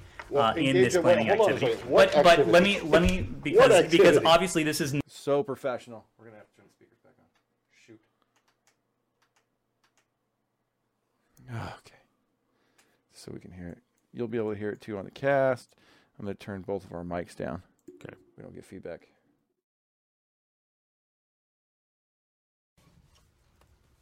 Good afternoon. Russia continues to engage uh, in disinformation Well, uh, you know, you made an allegation that they might do that. Have they actually done it? Uh, what we know, Matt, is what we what I have just said that they have engaged in this activity, Well, uh, in this planning hold on a activity. But but let me let me because because obviously this is not this is not the first time we've made uh, these reports public. You'll remember that just a few Well, weeks I, ago. I'm sorry. you- Made, made, made, what report public? if you'll let me finish, I will Okay. tell you what report we made Okay. public. Uh, we told you a few weeks ago that we have information indicating Russia also has already prepositioned a group of operatives to conduct a false flag operation in eastern Ukraine. So that, Matt, to your question, is an action that Russia has already Well, taken. It's an action that you say that they have say. taken, but you have shown no evidence to, to, to, to confirm that. And I'm going to get to the next question here, which is, what is the evidence that they? I mean, this is like crisis actors, really. This is like Alex Jones territory you're getting into now. Um, what evidence do you have to support the idea that there is some propaganda? Also, I gotta say, I in- in- love in the that making? dude's like scarf. Matt, this is derived uh, from information known to the U.S. government, intelligence information that we have declassified. I think you Well, know okay. Well, where where is it? Where where is this information? it is intelligence information that we have declassified. Well, where is it? Where's the declassified information? I just delivered it. No, no, you made a series of allegations and Would statements. you would you like us to print out the topper because you will see a transcript of this briefing that you can print out for That- yourself. That's not evidence, Ned. That's you saying it. That's not evidence. I'm sorry. What would you like, Matt? I, I, I would like to see some proof that you that that, that, that, that you can show that that Matt, you have that, been that, that shows you- that that, that you- shows that the Russians are doing this. Ned, I've been doing this for a I know that was my point. as- you as- you as have you, know. you you have been doing this for quite a while. You know I that have. when we declassify intelligence That's right. information, I we do so in, in a in means Iraq. we do And I- so and- we do so with an eye to that- protecting sources and methods. Is not going to fall. I, I remember a lot of things. So where, where where is the declassified information other than you coming out here and saying Matt, I'm sorry you don't like the format, uh, but we have it's not the format; it's the content. I'm sorry you don't like the content. I'm sorry It's you. I I'm sorry like you are doubting just- the information that is in the possession of the U.S. government. No, I- what I'm telling you is that this is information that's available to us. We are making it available to you uh, in order uh, for a couple reasons. One is to attempt to deter the Russians from going ahead with this activity. Two, in the event we're not able to do that, in the event the Russians do go ahead with this, to make it clear as day, to lay bare the fact that this has always been an attempt on the part of the Russian Federation to fabricate a pretext. Yeah, but you don't have any any evidence to back it up other than what you're saying. you know that when we make information, uh, intelligence information public, we do so uh, in, a, in a way that protects sensitive sources and methods. You also know that we do so, we declassify information only when we're confident in that information. you If you doubt, if you doubt the the uh, credibility of the U.S. government, of the British government, uh, of other governments, and want to, uh, you know, find uh, solace in information that uh, the Russians are putting out, uh, that is uh, that is for wanna- you to do. I'm you want to find solace in it, then that's that's up to you. So it's That so this it could be it could be to be fair To to be be, fair. fair. it could be this video a horrible miscommunication between a press secretary and a reporter. What it looks like to me is a press secretary delivering information that they don't actually have any intelligence to base it off of. And so he's saying, well, what I'm telling you right now is the intelligence. And if you don't like the content or the format, then I'm sorry that you don't like it. But this is this is the intelligence is me telling you right now that we have intelligence. But I don't have a video I can show you. I don't have a piece of paper I can even give you of a source or anything like that. Just that this exists. This Yeah. beer smells so much like weed, it's crazy. I told you. Bro, it is straight up. You crack it open, and it's just straight. It's just straight weed. There we go. I f- adjust my volume here. There it is. Um, so I almost have a slightly different interpretation than yours. Let's hear right. it. So, at it's like I don't know why the journalist didn't just say this, but he's asking for hard evidence and proof, and the oh god, what's his name? I can't remember. But the the government agent, you know, responsible for sure this. I can't remember his name, but um, he's like, well, yeah, I'm up here and I'm telling you that we have intelligence. So this is the thing. And the, the reporter is basically just saying, I don't believe you. Can I see it? Where is it? Yeah. It's like, well, no, this is me telling you this. And the the fact that the two of them cannot truly say what it is that they they they're having a miscommunication. The miscommunication is the guy from the press saying, "I don't trust you unless you show me the evidence," and the guy from the government is going, "I don't understand why you don't trust me. I'm the government." Yes. And he said, "Well, I don't trust you because you're the government." And the two of them do not understand that they do not trust each other. Well, the government side doesn't care. He's just an empty mouth, just saying what he's supposed to say. Whatever's but the the press is actually doing a good job saying, "I, I wish he would have actually just said it. I do not trust you. Show me the evidence, please. Give me the receipts. You've declassified it. Give me the receipts. You're set. You're sitting there telling me that you've declassified this. Yet, you're just telling me to trust you. I don't trust you. Show me. And it's just the two of them are just going in a circle, and none of them are actually truly saying what it is they mean to say, which is Yeah. sad. But that's gross, dude. That's gross. And I forget where that guy was from. Associated Press, I think. Um, uh, I think it was like commentary guys did a.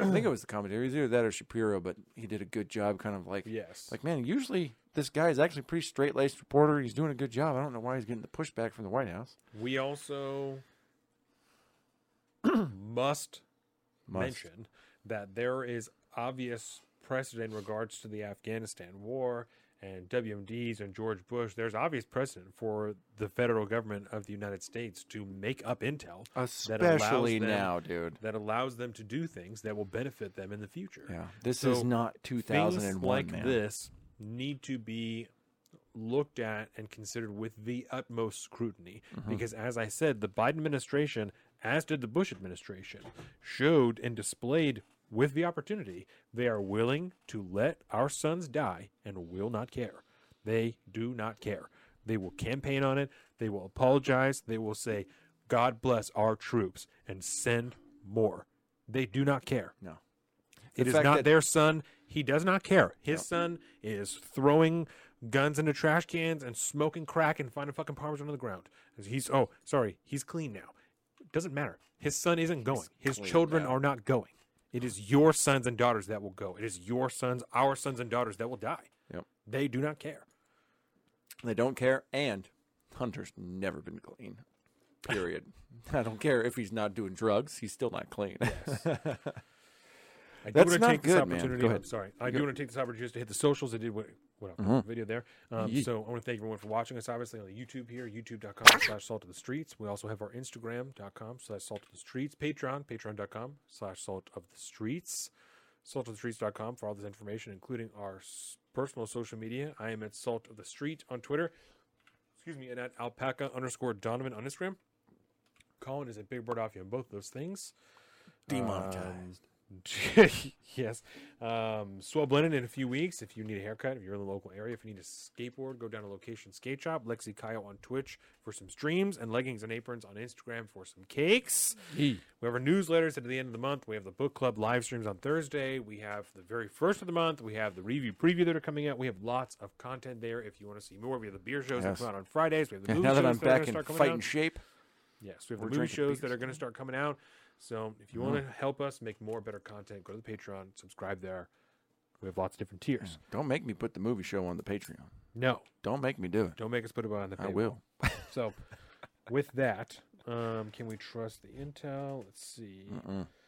We just got out of the war. Appears that DoD is making up intel. What do we stand to lose and gain? We talked about that a little bit earlier, but let me just ask that question. What do we stand to lose and gain by helping? So by doing what we're doing now, right? Like you were talking about, by giving weapons and money, we mm-hmm. stand to lose or gain very little. Yeah. Right. It's well known that we're doing that. It's we only have whatever special forces we're unwilling to admit that are there. Those are the only people that are on the ground. So I and I don't have any problem with providing that type of aid to Ukraine readily. Mm-hmm. If you need more guns and ammo and all that shit, then here it is. You There's know, one thing America's got: it's I- guns and ammo. yeah, I'm here for it. I don't have any problem with it. There's, I don't care, but I just don't see the sense, and that's what we stand to lose is American lives, American Yeah. lives, and further standing around the globe. Um, if we fuck this up again, which we almost definitely will. Oh yeah. So Like, what do you see as a scenario in which America fucks up, other than obviously boots on the ground? Assuming again, we're going to pretend like the special forces aren't there because where what country are we not in at some point with special forces? But other than boots on the ground, I, I, mean, at this point, us fucking up would be inserting ourselves so deeply in this, and Russia still invading Ukraine. Mm-hmm. That's a complete another failure. Complete another failure because we continue to say we're going to do this. It's not acceptable. You did nothing. You went there and repeated the same shit over and over and over again, just like Russia did, and then claimed that it was them causing the problem. While you told people to leave, you caused a ruckus, and now they invaded anyway. Yeah, All you did was provide further time for them to, I don't know whether or not they were going to wait anyway. All you did was just interfere. You just caused a problem and maybe pissed them off more. I, I don't know. You know, So here's a a concept to think about, right? Um, the entirety of NATO and the Western countries, if you will, you know, to include most of the EU, uh, we all stand in lockstep, and we're all going to sanction the shit out of Russia if they invade Ukraine. Of, it's it's known, it is very well known. Putin knows that. All of the Russian Federation knows that. They're going to do it anyways. If they do it anyways, all they're doing is essentially calling the West's bluff and saying like, "I don't care about your stupid sanctions. I'm going to do what I want because you guys aren't going to do anything about it. You're going to try to remove us from the SWIFT paying system, bro. I've been the most corrupt oligarch, oligarchical country that the world has ever seen, other than maybe China, but they're doing a little bit more, you know, legitimately because they're just fascist communists. right? Like I do it because I, we're a capitalist oligarch. We're all in charge. And we have all the money. You, they're going to get what they want. America's going to get the entirety of the West is going to get shit on their face and not do anything about it. But I almost don't care. I don't feel like I should care about that because Russia is going to do what they want. All we could do is raise our arms and go, don't do that and then charge them some money, try to sanction them, and it's they're not really going to care. Okay, yeah, I can't bring Nord Stream two to Europe and and pump oil into Germany. They already have Nord Stream one. I yeah, mean, it's I don't like- think it's going to really care. It's some eighty percent of Russian energy that comes, Yeah. or or German energy that comes from Russia. Yeah, they you know? they they took down. I I heard this on commentary. I think yesterday it was like Germany has taken down like multiple nuclear plants because of green energy policies and stuff Yes. because they're provide because they're more worried about getting natural gas and stuff pumped in from outside their own country so they could shut down their own electronics. But so I just watched a video yesterday, Mm-hmm. actually, about the German opinion of nuclear energy, and it was from just a few years ago. And it's not good. Almost unanimously against nuclear energy. Yeah. So we got to talk weird. about this for a second because I don't understand. I don't understand it, right? Yeah. I understand this. This video was like right after Fukushima, so all these people were like, "Fukushima is obvious, you know, it's obvious." Okay, so all of these nuclear plants that are failing are fucking decades old. yeah, So why are we not investing money in research into finding their complaints are Fukushima, we don't know what to do with the cores when we're done with them. And you know, it's dangerous for the people who live around them. Okay, so let's put them in fucking remote areas, right? Where people are not going to live or I don't I don't know. I'm sure there's a place that you can put a nuclear power plant where people are not going to live there. I'm certain of it yeah, probably. right? I am certain with enough money and research and time, we can figure out what to do. Put them in a rocket and launch it into space. Why are we not doing that? Well, the old concern was a like a it was a Columbia issue. It was a what happens if we launch a rocket up and then it explodes and now there's nuclear waste scattered all over the world. Oh, that was always the that was the concern. But okay. I So- feel like we I'm should not a scientist, so I'm stupid. That, but I'm also be- saying like we got a pretty good track record now Launch shit in space, man. there might be a just scientist ask Elon Musk. who says that dumb, but I genuinely am asking for what purpose can we not take uh, an old nuclear core and launch it into space? And sorry, we're done with this. We'll never see it again. Launch it away from all the planets, so there's no risk of it, you know, hitting Mars or some shit, and be done with it. I know, like I said, maybe that's dumb, but I don't know. Okay, wow. Let's hear it. Okay, What so? Germany. I was looking at their their nuclear energy. Okay. Okay, let's see. Status and performance of nuclear energy. This is from the IAEA, which is the International Atomic Energy Association, I believe. God, I can't believe I just pulled that out of my ass. I'm pretty sure that's right. They have one, two, three, four, five, six nuclear power plants in operation. And I have 1, 2, 3, 4, 5, 6, 7, 8, 9, 10, 11, 12, 13, 14, 15, 16, 17, 18, 19, 20, a lot more permanently shut down. So they have six operational nuclear plants and over 20 plants that are permanently shut down and one, two, three, four, five, six additional plants that uh, were under construction that were canceled. Congratulations. You Wow. yourself. So just like a just like America did, right? That's so many. We've talked about this before during the Trump administration. At one point, we were exporting energy. Yeah. we, we had a surplus of energy. We are now Not that long ago. We are now importing gasoline. We are importing oil and energy. We're doing that right now. Congratulations, you played yourself. We're playing ourselves right now, just like they did. You played yourself. You're fucked now. That's you so are, many, dude. You are beholden to the to the Russian Federation. And Yep. This is what you get. Don't know what to tell you.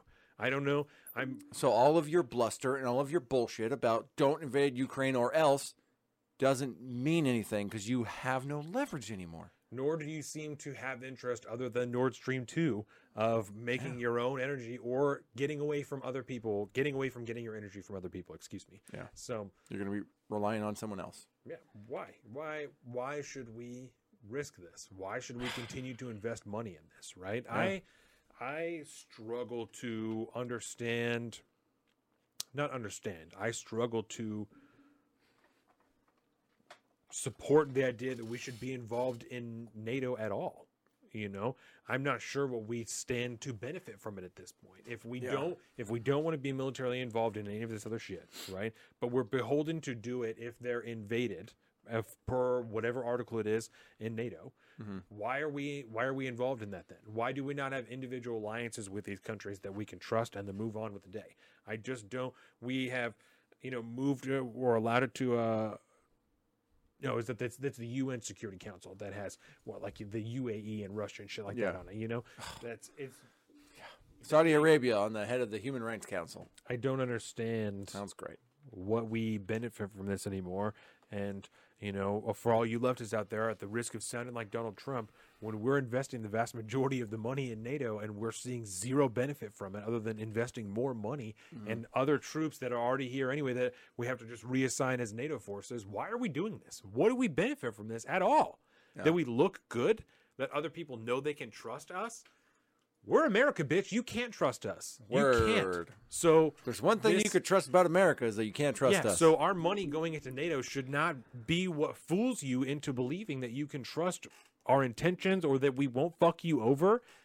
Sorry. You can't trust us. I don't know.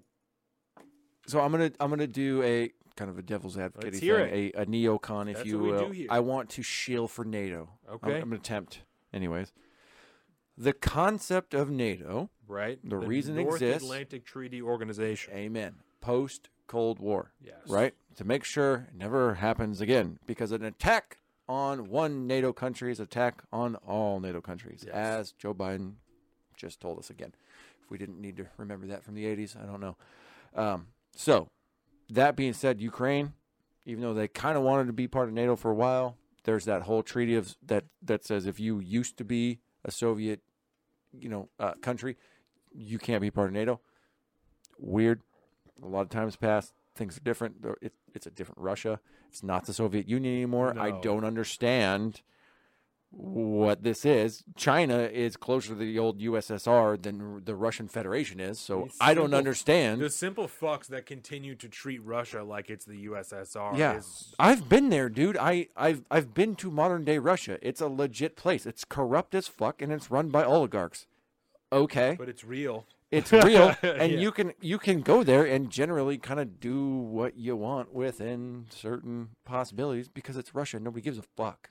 That's why it's not like America, where it's a super crazy security state. You can kind of get away with a lot of shit because there's so little like law. It's just corrupt as fuck. So you might end up in the gulag for pissing off the wrong cop. Right. But what I, my point here really is is the fact that NATO is completely and utterly toothless at this point. It doesn't matter. They exist to defend the world from the Soviet Union, which doesn't exist anymore. It's not coming back. Right. And so now we're just fighting against Russia because we're just used to it. Ukraine, we obviously won't, NATO won't do anything because they're not part of the NATO alliance. Russia's not going to do anything to NATO because that's that's World War III. So Russia can just basically take over all of the rest of Eastern Europe Right. as long as they don't touch NATO countries, because we're not going to do anything.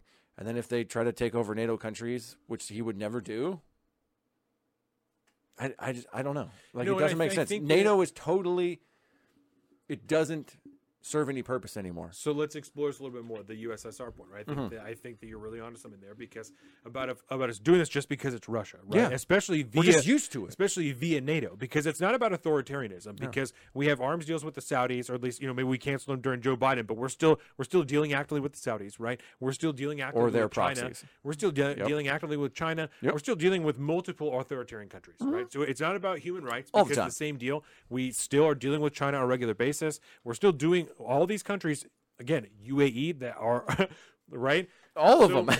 it's not about It's like- these things. It's not about corruption because we're dealing again with China, with many other corrupt countries all around the all around the world. Mm-hmm. So it's it's just it almost seems like, and I'm not trying to blame it on NATO, but it almost seems like the NATO commitments, like you said, are what is driving this conflict with Russia. Because well, we because of NATO, we have to do it because of NATO. It's it's designed specifically for this. Yep. But that doesn't. That's not. At this point in time, when we've watched them fuck up so royally as far as foreign policy oh, goes, yeah. that's not reason enough anymore. As it once This is the big boy one leaks, day man. or at one point in time, excuse me, it was that was enough. The same way at one point in time, The deterrence. it was enough, right? That was reason enough. We still, when American exceptionalism was still alive and well within the broad swath of the country, most of us still believed America is the shit and we have to enforce it and let everyone know we're the fucking shit mm-hmm. all the time. People need to know that we are number one and we're running everything. When that still existed in people, that was reason enough because we are let's throw our dick around. Let's do it. Why not? You know? that's not reason enough anymore. People don't believe that about America anymore, which I don't think is a bad thing because you can still be pro America. We're pro America. I fucking love this country. I don't think we need to go around swinging our dick around. It's bad. It gets people killed. It, kill, it ruins lives. Yep. It destroys lives. There's no reason for that. All you got to do is exude BDE. You don't need to actually like. no, unless whip we it are out. unless we are defending our own country or some type of human rights abuses, we don't need to be putting our own sons and daughters Mm-hmm. in harm's way. There's no reason for that. There's no need for it. Oh shit! There was an, there was another point I was going to make about the. Oh, when it comes to NATO again, right? Uh, there's. I think we've essentially proved at this point now that, uh, like, unless you're actually going to attack NATO, we're not going to do anything about it. As again, like, why? It And it, it totally Ukraine is not because the NATO. concept of NATO was to keep the Russian Federation in check after the Soviet Union Right. because we had the deterrence of a united front.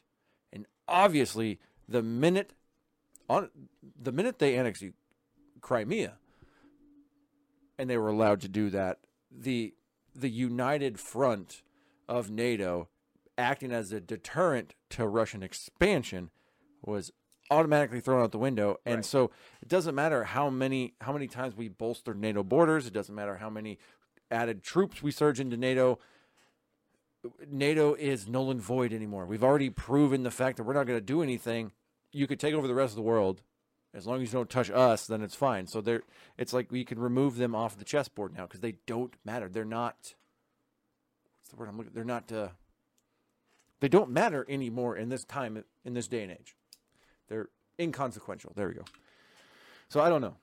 It's a fucking bad, dude. I keep hearing about it. I keep hearing about it. I don't know. I don't know if I believe that Russia is going to fully invade Ukraine. I'm not sold on it. You know, I'm not I wouldn't sold. be surprised if, like I said, Crimea style happens, and all of a sudden they have a an entirely Russian backed and supported governor, you know, governance in charge, and but they're still Ukraine. They still fly the same flag. Russian They still have all the things. roll in. Yeah, you just, and just for a little while, Right. just for a little while, just like they did in Crimea, and then everything's you know it all settles. People get used to it, and then Russia's got what they want, and Ukraine is still a country.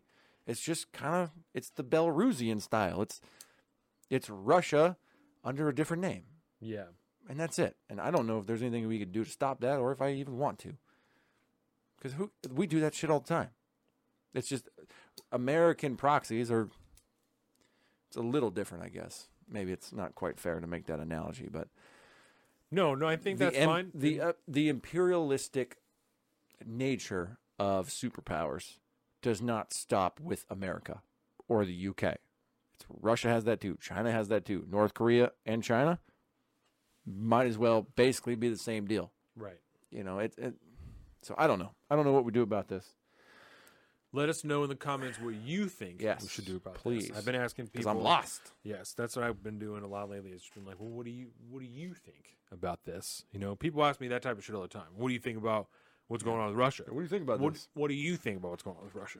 Before I talk, what do you think? Where are How you about at? that? Are you trying to send Yes. people, or are we What trying to do you pick a fight? Yes. So You know what I really think it is? I think it's um, the entire world governing class are a bunch of boomers who still have a beef with the Soviet Union, and they cannot make the the interp- they cannot make the difference between the Russian Federation and the Soviet Union. Right. They're basically the same in their mind, so they have to treat it the exact same and we have way. the boomeriest boomer ever. In Oh my right now. God, he's like, okay, boomer, whatever that chick's name was, I can't remember. She's irrelevant now. I don't know. The OK Boomer girl? You, you don't? She did the song OK Boomer. Uh-uh. Oh God. Okay. Nope. Okay. I gotta pee, and then we're gonna. I might have to bring that up in between segments or Oh, something like that. Yeah. How do you know what the OK Boomer girl? Mm, I mean, I know about the phrase "Okay, Boomer," but I don't know about any particular girl making a song or a thing about "Okay, Boomer." So interesting. Um, yeah. No, our next topic we're going to be talking about Ottawa because I think that's about all that we have here as far as Russia goes. EU energy dependency. Why should the U.S. be in the forefront of the European issue? Nuclear energy. Right here. So yeah, let us know what you guys think in the comments about what we should do with Russia. Also about nuclear energy because I was watching that video, did not understand what the hesitancy was. So I'd be interested. The next one is Ottawa Truckers. Um, Colin has a nice little timeline that he has cooked up here for the series of events, the unfortunate series of events in Ottawa, Canada. So here is the man, the myth, the man, the legend. I have a, I have a timeline. Yep. For the Ottawa Truckers. He has the timeline for the Ottawa. Truckers. I have a weak ass bladder day. Is what I have. No, that's All right. fine. So, ready for the breakdown of the initial Ottawa Truckers timeline. Starts. We're starting today's journey on January 14th, 2022. And that is because it is the day that the GoFundMe fundraiser, excuse me, for the quote unquote Freedom Convoy 2022 was created by Tamara Lynch and BJ Dichter, who were summarily um, actually arrested as of yesterday, by the way. Um, January 15th, 2022, the trucker vaccine mandate comes into force that requires all travelers to be fully vaccinated before crossing the Canada US border. Canada US border. Did I say Canada? Um, also on January 15th, um, in a statement, convoy, organ- convoy organizers say that they came to the decision that the government, quote unquote, crossed the line with the COVID 19 vaccine passport and vaccine mandates, announcing the plan to travel to Ottawa. and this is going to be taking off from Toronto, I believe, the Toronto area. So we've got west coast of Canada driving all the way across west to east into Ottawa, which is kind of between, for those of you that may not know, Ottawa is the capital of Canada, and it is kind of sandwiched between Detroit and Buffalo-ish area. It's kind of between those two. Go a little further north. January 23rd, 2022, the Canadian Trucking Alliance condemned the planned protest 24 hours before a convoy of truckers left British Columbia, again on the west coast, en route to Ottawa. January 24th, 2022. One of the arms of the convoy passes through Regina, so they're making progress across west to east. Another convoy on January 25th.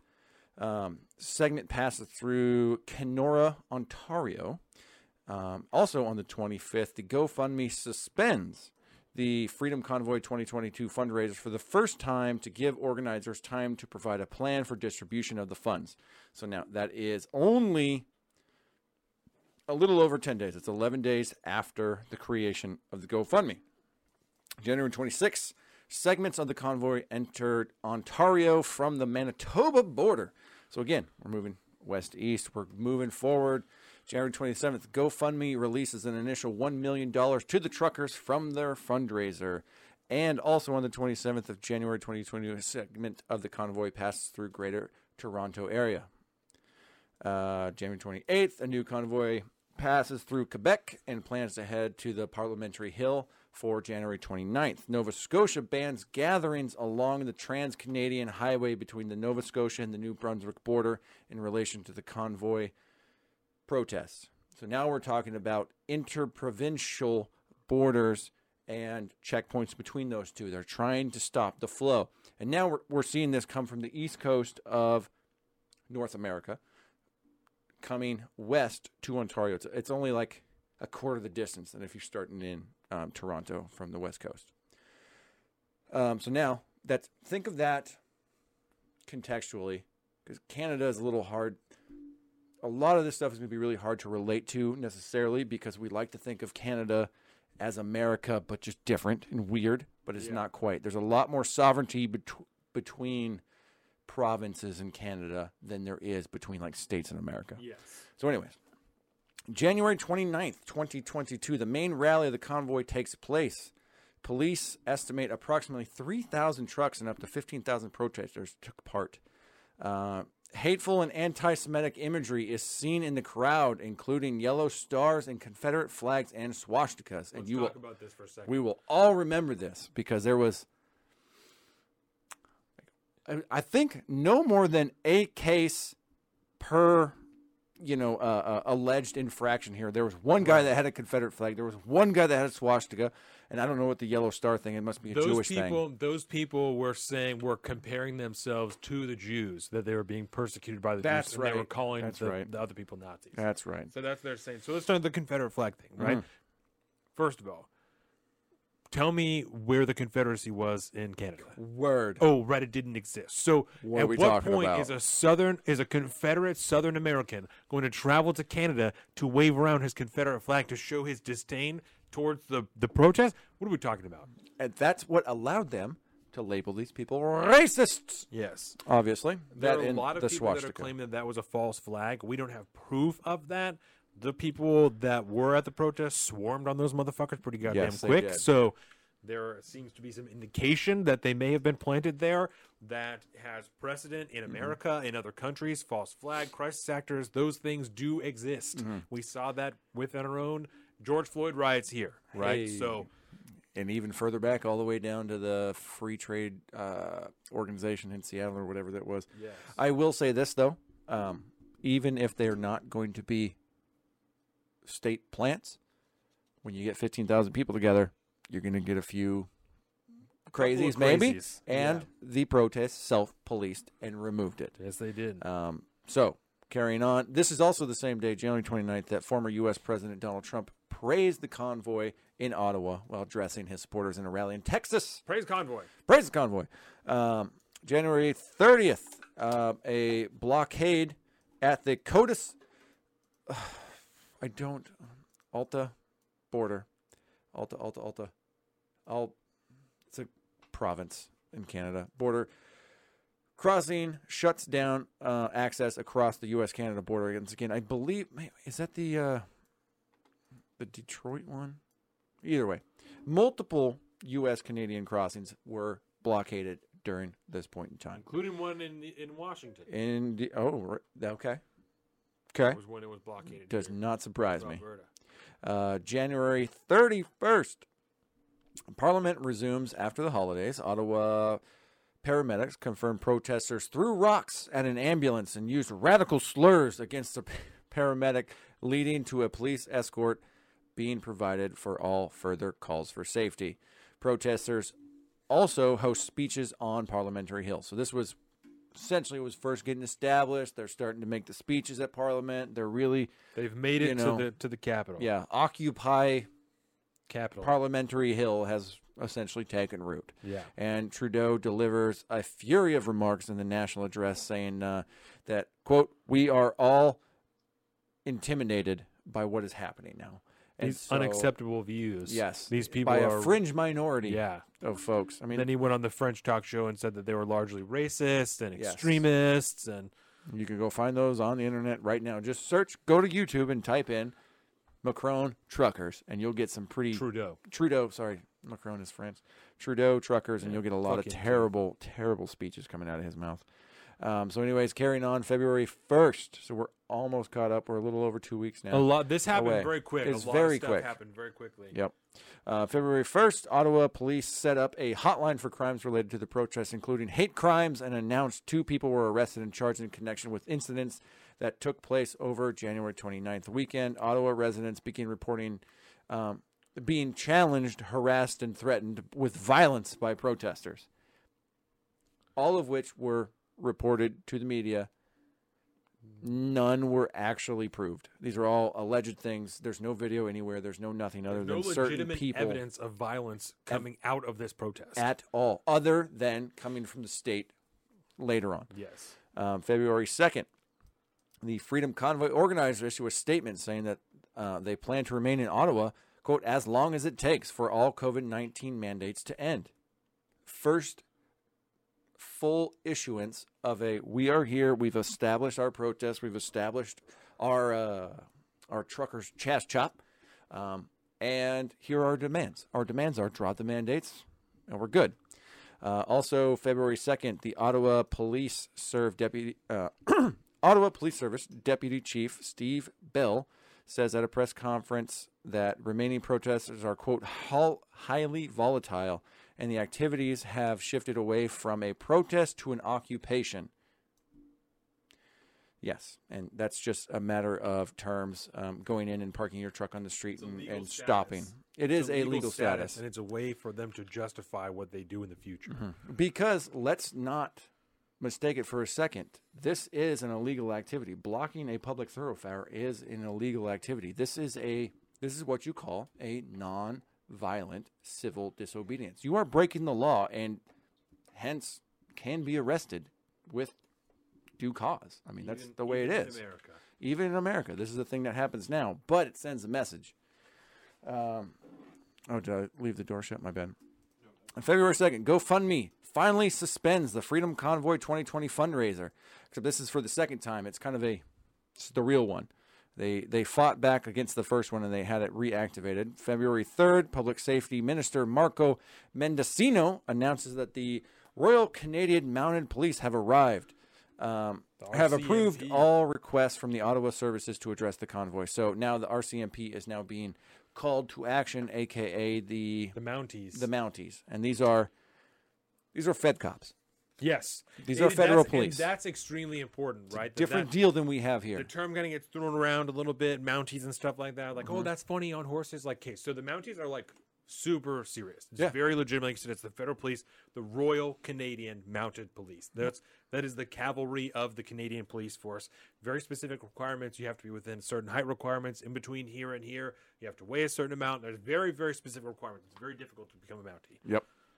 Now, February 3rd, uh, as well, um, convoy organizers hold a press conference where they decried being painted as racist, misogynist, and even terrorist. So now we have public outcry from convoy leadership, from protest leadership, saying, like, these smears that we are getting from the government are not real. This is not real. You're being fed propaganda. You're being turned against us.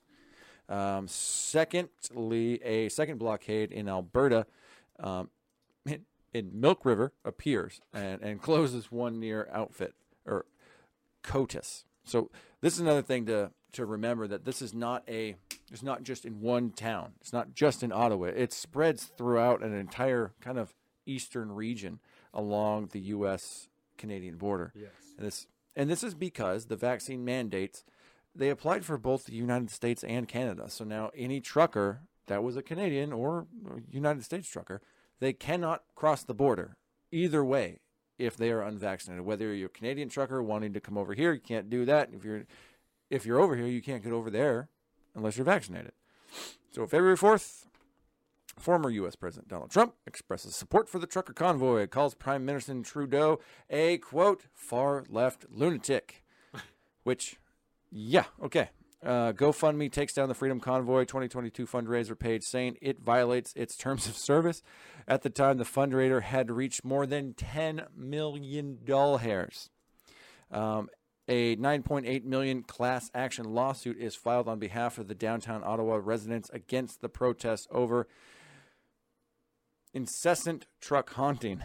Honking. Um, uh, Ottawa police announced they are enacting a surge and contain strategy moving forward. So this is now February fourth, uh, and it's it's getting real. People are starting to get pissed off that live in Ottawa. They live there. There's honking everywhere. They're out in Businesses are starting to close they're screaming, they're- the yeah. counter protests. I don't know if this is the actual day. I forget if we do this, but at some point over the last 10 days, counter protests from the civilians that live in Ottawa are coming out like, get the fuck out of my town. I don't want you guys here. Please leave. Uh, let's see. Let's see. February 5th. U.S. Republicans promote or promise to investigate GoFundMe's decision to pull the plug on the Freedom Convoy 22 2022 fundraiser. Solidarity protests take place over the weekend in Quebec City, Toronto, Vancouver, Halifax, and New Brunswick. Uh, February 6th, Ottawa Mayor Jim Watson declares a state of emergency. The Ottawa police seize more than 3,000 liters of fuel from protesters, according to demonstrators. Now, this is important. when it starts to get dark. This is when it gets really dark because now you have the state coming in. They were stealing jerry cans. They were they were taking Right. water, fuel, anything that looked like it could hold that, and they were confiscating that. If you had those while you were trying to enter the perimeter or the area of the protest, they would take it from you, and you could not bring it in. It's very cold in Canada right now. It is winter in Canada. It's fucking cold. yeah. Now, it is important to know this that when I was listening to the uh, Brett Weinstein Dark Horse podcast from yesterday, where he interviews three members of the trucker protest there, um, apparently from eyes on the ground, the problem with gas and the states, you know, stealing their gas and all this stuff so that they can stay there and keep their trucks running and not freeze to death, really only affected them for a day. And after that, apparently it's been no problem. They've had no problem getting fuel in to keep their trucks running. Interesting. It's a very interesting situation. I don't know if maybe they just thought it was they tried to do it and it ended up proving kind of fruitless and so they stopped.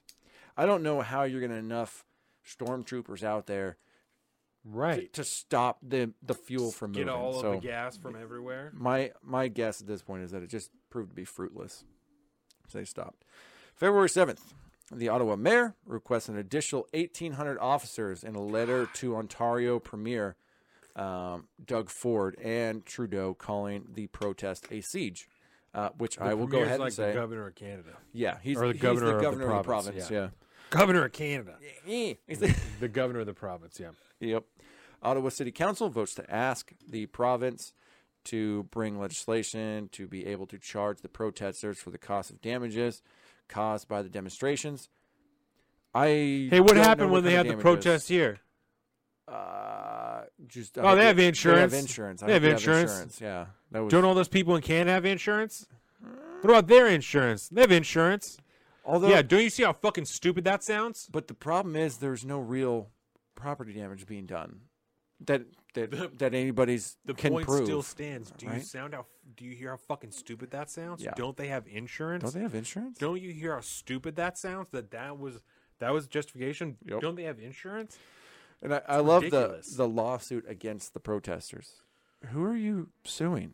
But along those lines, the judge A nameless mass of people. yeah, on those lines, a judge um, grants a ten day injunction to the class action lawsuit by Ottawa residents against the convoy to stop the incessant honking. And if we remember in the very beginning, the honking kind of stopped after a little while. It gets a little old. Now people are only honking when, uh, say, shit's about to go down and some a wave of stormtroopers comes in to to gather up some protesters. Everybody starts honking to kind of get awareness up. Right. What's going on? Well, but for a while, it was like on Tim Pool. You know, the honking will commence until Yes. freedom improves. amen. Every every like is a honk. Yeah, Let's do it. yeah, exactly. The great honking. Yeah. Also, February 7th, Tru- Trudeau addressed the House of Commons at an emergency debate requesting, or requested by NDP leader.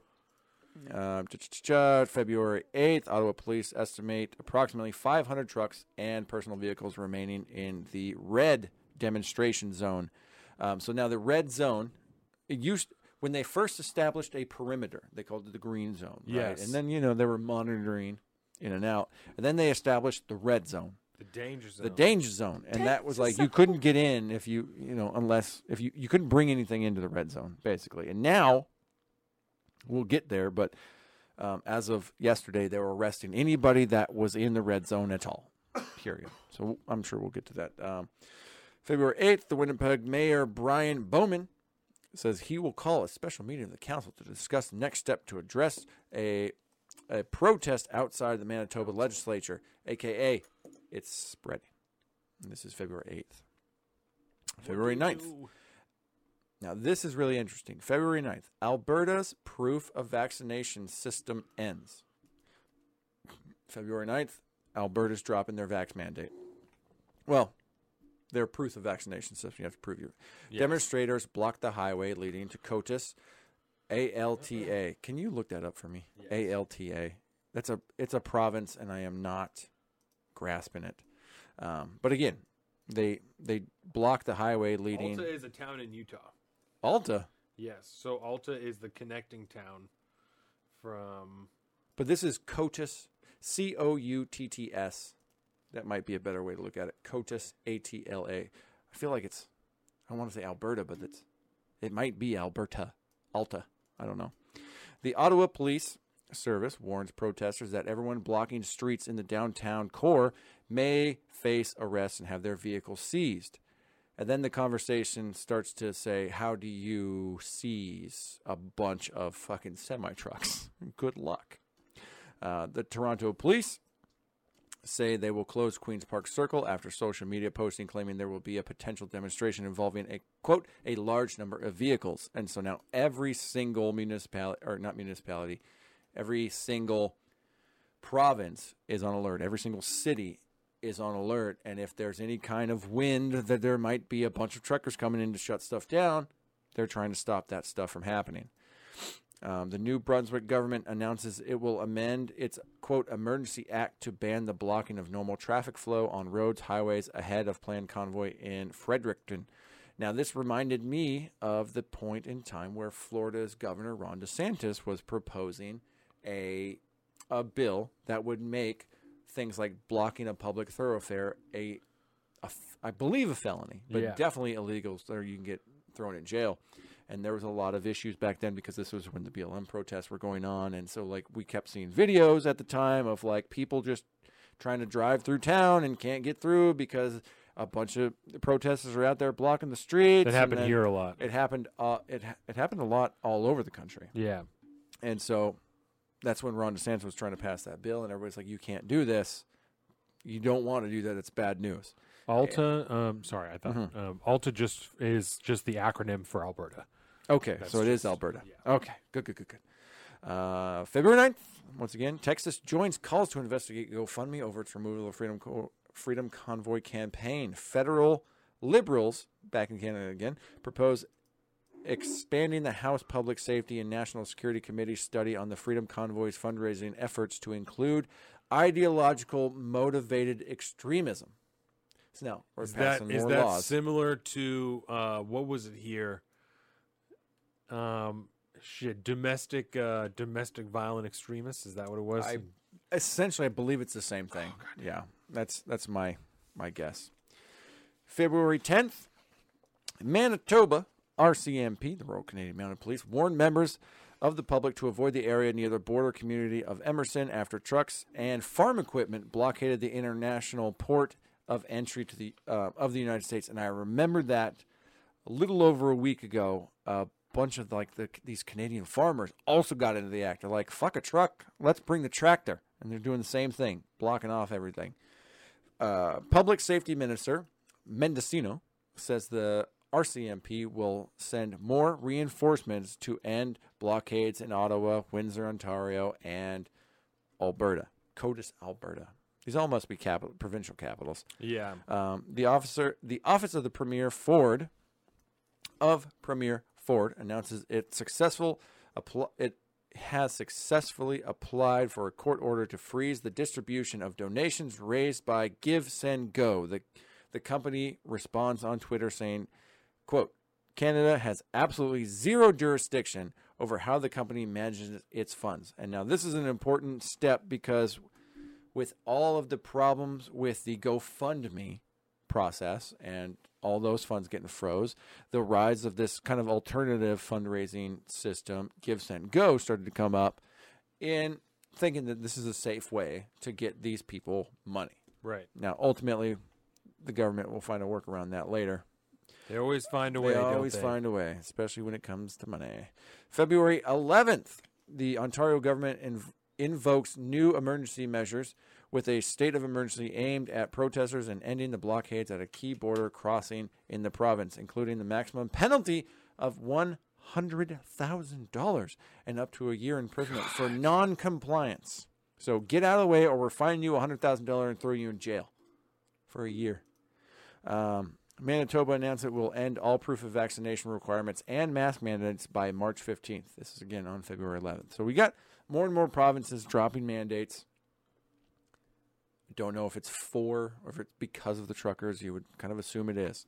Uh, February 12th, police begin forcibly removing protesters on the Ambassador Bridge. Now, this was the big, big bridge, I guess, apparently connecting the U.S. and I think this is the one out of Detroit. U.S. and Canada, right there.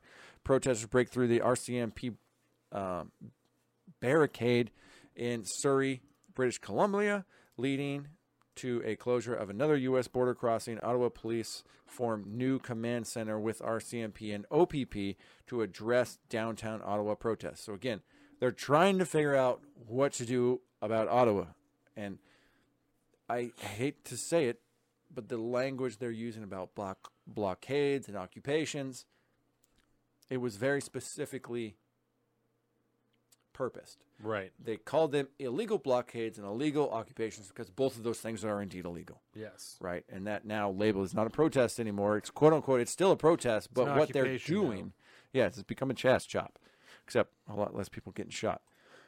February 13th, the city of Ottawa and pro- and protest leaders reach an agreement to remove trucks from residential neighborhoods.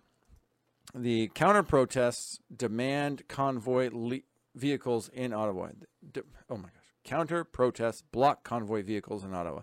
So now, as of the day before Valentine's Day, we've got local people in Ottawa starting to counter protest, saying, "Get the fuck out of here! It's, I'm I'm going insane here."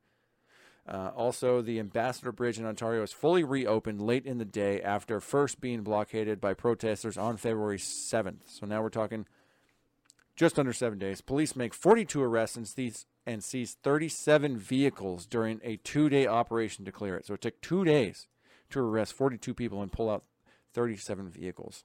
Work for it, bitch. Word. Work And- for it. bro you gotta with the amount of put it this way how do you tow a semi truck with another semi truck the amount of semi truck towing companies are pretty few and far between And and, most of them are telling the government to fuck off we're Yeah. not messing with our clients ultimately that'll change later on uh, february 14th alberta students are no longer required to wear masks at school that's wow. Even the Canadians beat us to it. That's saying something. For the They first should wait till time, March. yes. Now here we go. February fourteenth. For the first time in Canadian history, the federal government invokes the Emergencies Act, which gives the federal government sweeping new powers to quote restore order and bring the ongoing trucker convoy protests and blockades to an end. The order was created by Trudeau's father No. never fully enacted before until now. Yeah, Pierre was, Trudeau. yeah, it was created by him, and I forget the exact reasoning back then. I think it was in the late '80s, but it's created by his dad and Fascism has never runs in the been blood, used. huh? Word. Well, I mean, his supposed dad, because he's definitely, definitely not Fidel Castro's son. And I'm gonna say I've seen the pictures, and it's pretty weird. There's a they look Yeah. a lot like each other. but also you find enough pictures of enough people at the right poses, they, they'll They be fine. like you know. Exactly. and I mean, he's as communist and authoritarian as Fidel Castro is. That's about the only relationship I need right there. There's They're both fascists and terrible pieces of shit. Cool. you know who Grand Thumb is, right? Yeah. On the YouTube, yeah. There's a whole series of pictures of people in like World War II and like shit like that that look just like Grand Thumb, and so he'll he'll repost those pictures Mm-hmm. every so often. It's pretty funny. That's great. Yeah. Um, February 15th, we're catching up. Um, Ottawa Police Chief Paul Sloly resigns. I like that. The authoritarians are, are, are signing off, or they're saying, I can't, I can't handle this, so I got to resign Right. anyways. Um, the federal government announces uh, announces ease COVID nineteen restrictions. Fully vaccinated travelers will only need an antigen test result rather than a PCR test result in order to enter Canada. So now you get to take a rapid test, and then you can get in Canada. The blockade ends at uh, the Coutts, Alberta, and the Canadian Border Service Agency says operations have resumed at the crossing. February 16th, Ottawa police hand out leaflets to protesters warning they may be arrested unless they leave voluntarily. The Child's Aid Society of Ottawa urges protesters who brought children on the protest make alternate care arrangements in the event they get arrested. So they're trying to be, you know, humanitarian. If you got your kids there, Oh make sure your kids can go someplace because the stormtroopers are going to come lock you up. Ottawa councilors, uh, yeah, counselors, as in like they're they're government officials, um, the council. oust the chair of the Ottawa Police Service uh, Board. The Emerson Man Manitoba border crossing reopens after convoy protesters leave with a police escort. February 17th, Ottawa police begin to make arrests, including convoy organizers Chris Barber and Tamara Lich, videos of which are available all over the internet right now. Well, it's very peaceful. Go quick, ahead. Mm-hmm. They're all, all all over the internet. We have been sharing a lot of these videos and things like that on our social media. Right, I am at Salt of the Street on Twitter and at alpaca underscore Donovan on Instagram. Colin is at Big Bird Offie on both those things. We also have our YouTube.com Salt of the Streets. You're watching us right now. Our Instagram.com slash Salt of the Streets. Facebook fuck Facebook.com slash Salt of the Streets. You can find all this on our website saltofthestreets.com. If you need a haircut in a couple weeks, go to Swell Blended. Get him. Uh, location Skate Shop if you need a skateboard. Lexi Kyle on Twitch for some gaming and leggings and aprons on Instagram. Make sure that you like, share, and subscribe this video. Comment on everything. Tell your friends about it. Go to the Patreon. Subscribe to the different tiers. Help us make more better content. Beautiful. February 17th, two days away now. So this is Thursday. Ottawa police begin to make arrests, including convoy organizers, like I just said, uh, both of whom face charges. And this is, I love the charges here. I'm not that familiar with the Canadian legal system, so I don't know how intense these charges are. But if I heard these in America, I'd be like, okay, cool, give me a fine. They face charges of mischief and counseling to commit mischief. So that's cool. That's that'll get you locked up. Mischief. Yeah. Okay. So in other words, yeah. So you're you're colluding. You're you're you're planning on committing mischief. Um, so now the deputy prime minister Freeland uh, makes an announcement after Trudeau at this point on uh, on television and says that some bank accounts belonging to individuals associated with the protests have been frozen banking system in Canada at this point is going fucking apeshit. People's accounts are being frozen. If you were found to have donated to the Give Send Go at this point, your accounts are being frozen and you're being tracked down by Canadian authorities because you are supporting basically the Canadian version of January 6th. I told you there was a woman I heard on the radio that owned a business in Canada. She donated two hundred and fifty dollars to the Give Send Go for gasoline, and as she's being interviewed, she said, which I think speaks more to my humanitarian side than Oh. anything else. Her name was put out there. Her business was vandalized. Her home was vandalized. Mm-hmm. She got very upset over the phone. You know, that's horrible. Yep. And finally, just to close it out, getting caught back up. This is yesterday. The enforcement actions continue in the na- in nation's capital of Ottawa. The police warn that everyone within the quote unquote red zone may be subject to arrest. Police also set up approximately 100 checkpoints around the red zone. As arrests continued out of the House of Commons canceled its planned sitting. Now, they leave it at that. They just say the House of Commons canceled its planned sitting. This is yesterday because the council was supposed to meet to vote on the continuation and the validity of the Trudeau the Trudeau Emergency Powers Act that he just passed. Oh. Now, because of the turmoil, Of course. we, can't do that because It's so crazy. we just can't do that. Yep. You know, it's it's going to be bad. All these people are going to get hurt. so we canceled it. So now dictator in chief Trudeau gets to maintain his powers to who knows when. Um, I did find out that uh, again from listening to that Bret Weinstein podcast this morning, the way the truckers, the protesters at this point, I should say, are getting around the concept of their funds being frozen and stuff like that simply cash has become king. People come by the trucks and they just give them cash. And that's how that's how things is happening right now in Ottawa That's and throughout crazy. all this. So they're uh, even doing Bitcoin. yeah. They're even doing cryptocurrency. Yep. If you have you verified your identity on a cryptocurrency exchange or something like that, they are taking your crypto. They are Yep. blocking your accounts. Blocking it. Yeah, they're, Done they're- for. your wallet numbers are being handed over. Yep. Now this that opens a whole separate conversation about crypto altogether, right? Is Because- this what we thought it was? Well, because, you know, just real quick, what does crypto, what's the beauty of crypto? It's 100% trackable. Every dollar can be traced to when you made a transaction with X. Well, what's to say the government can't see that too? If we can see all the transactions, the government can too. So it's the perfect government tracking program as far as funds go. They that's how they're freezing all these people accounts. If you gave twenty five dollars worth of crypto to these people, twenty bucks worth of crypto, guess what? No more crypto for you. They might even now that they know who you are, they're probably shutting down your bank account too. I don't. This is really, really, really tragic. JBP, for his end, has been speaking to lawmakers in the Canadian federal government system and trying to make moves there. You have a lot of outreach coming from these particular protest leaders. Um, right now, they're starting to get into like the secondary ranks of leadership because all the primary ranks have already been locked up. multiple people are starting to kind of like you know slowly just bleed off as occupation occupational protests go. People have generally have a time limit; they can't all stay there. Most of the ones that are going to be there till the very end will be there because they don't have another choice. And if they leave, they don't have a job anymore, so they just hang out until they get arrested. I get it. I I definitely get it. Um, so that's where we're at. I don't see I don't see the Canadians stopping to lock these people up anytime soon.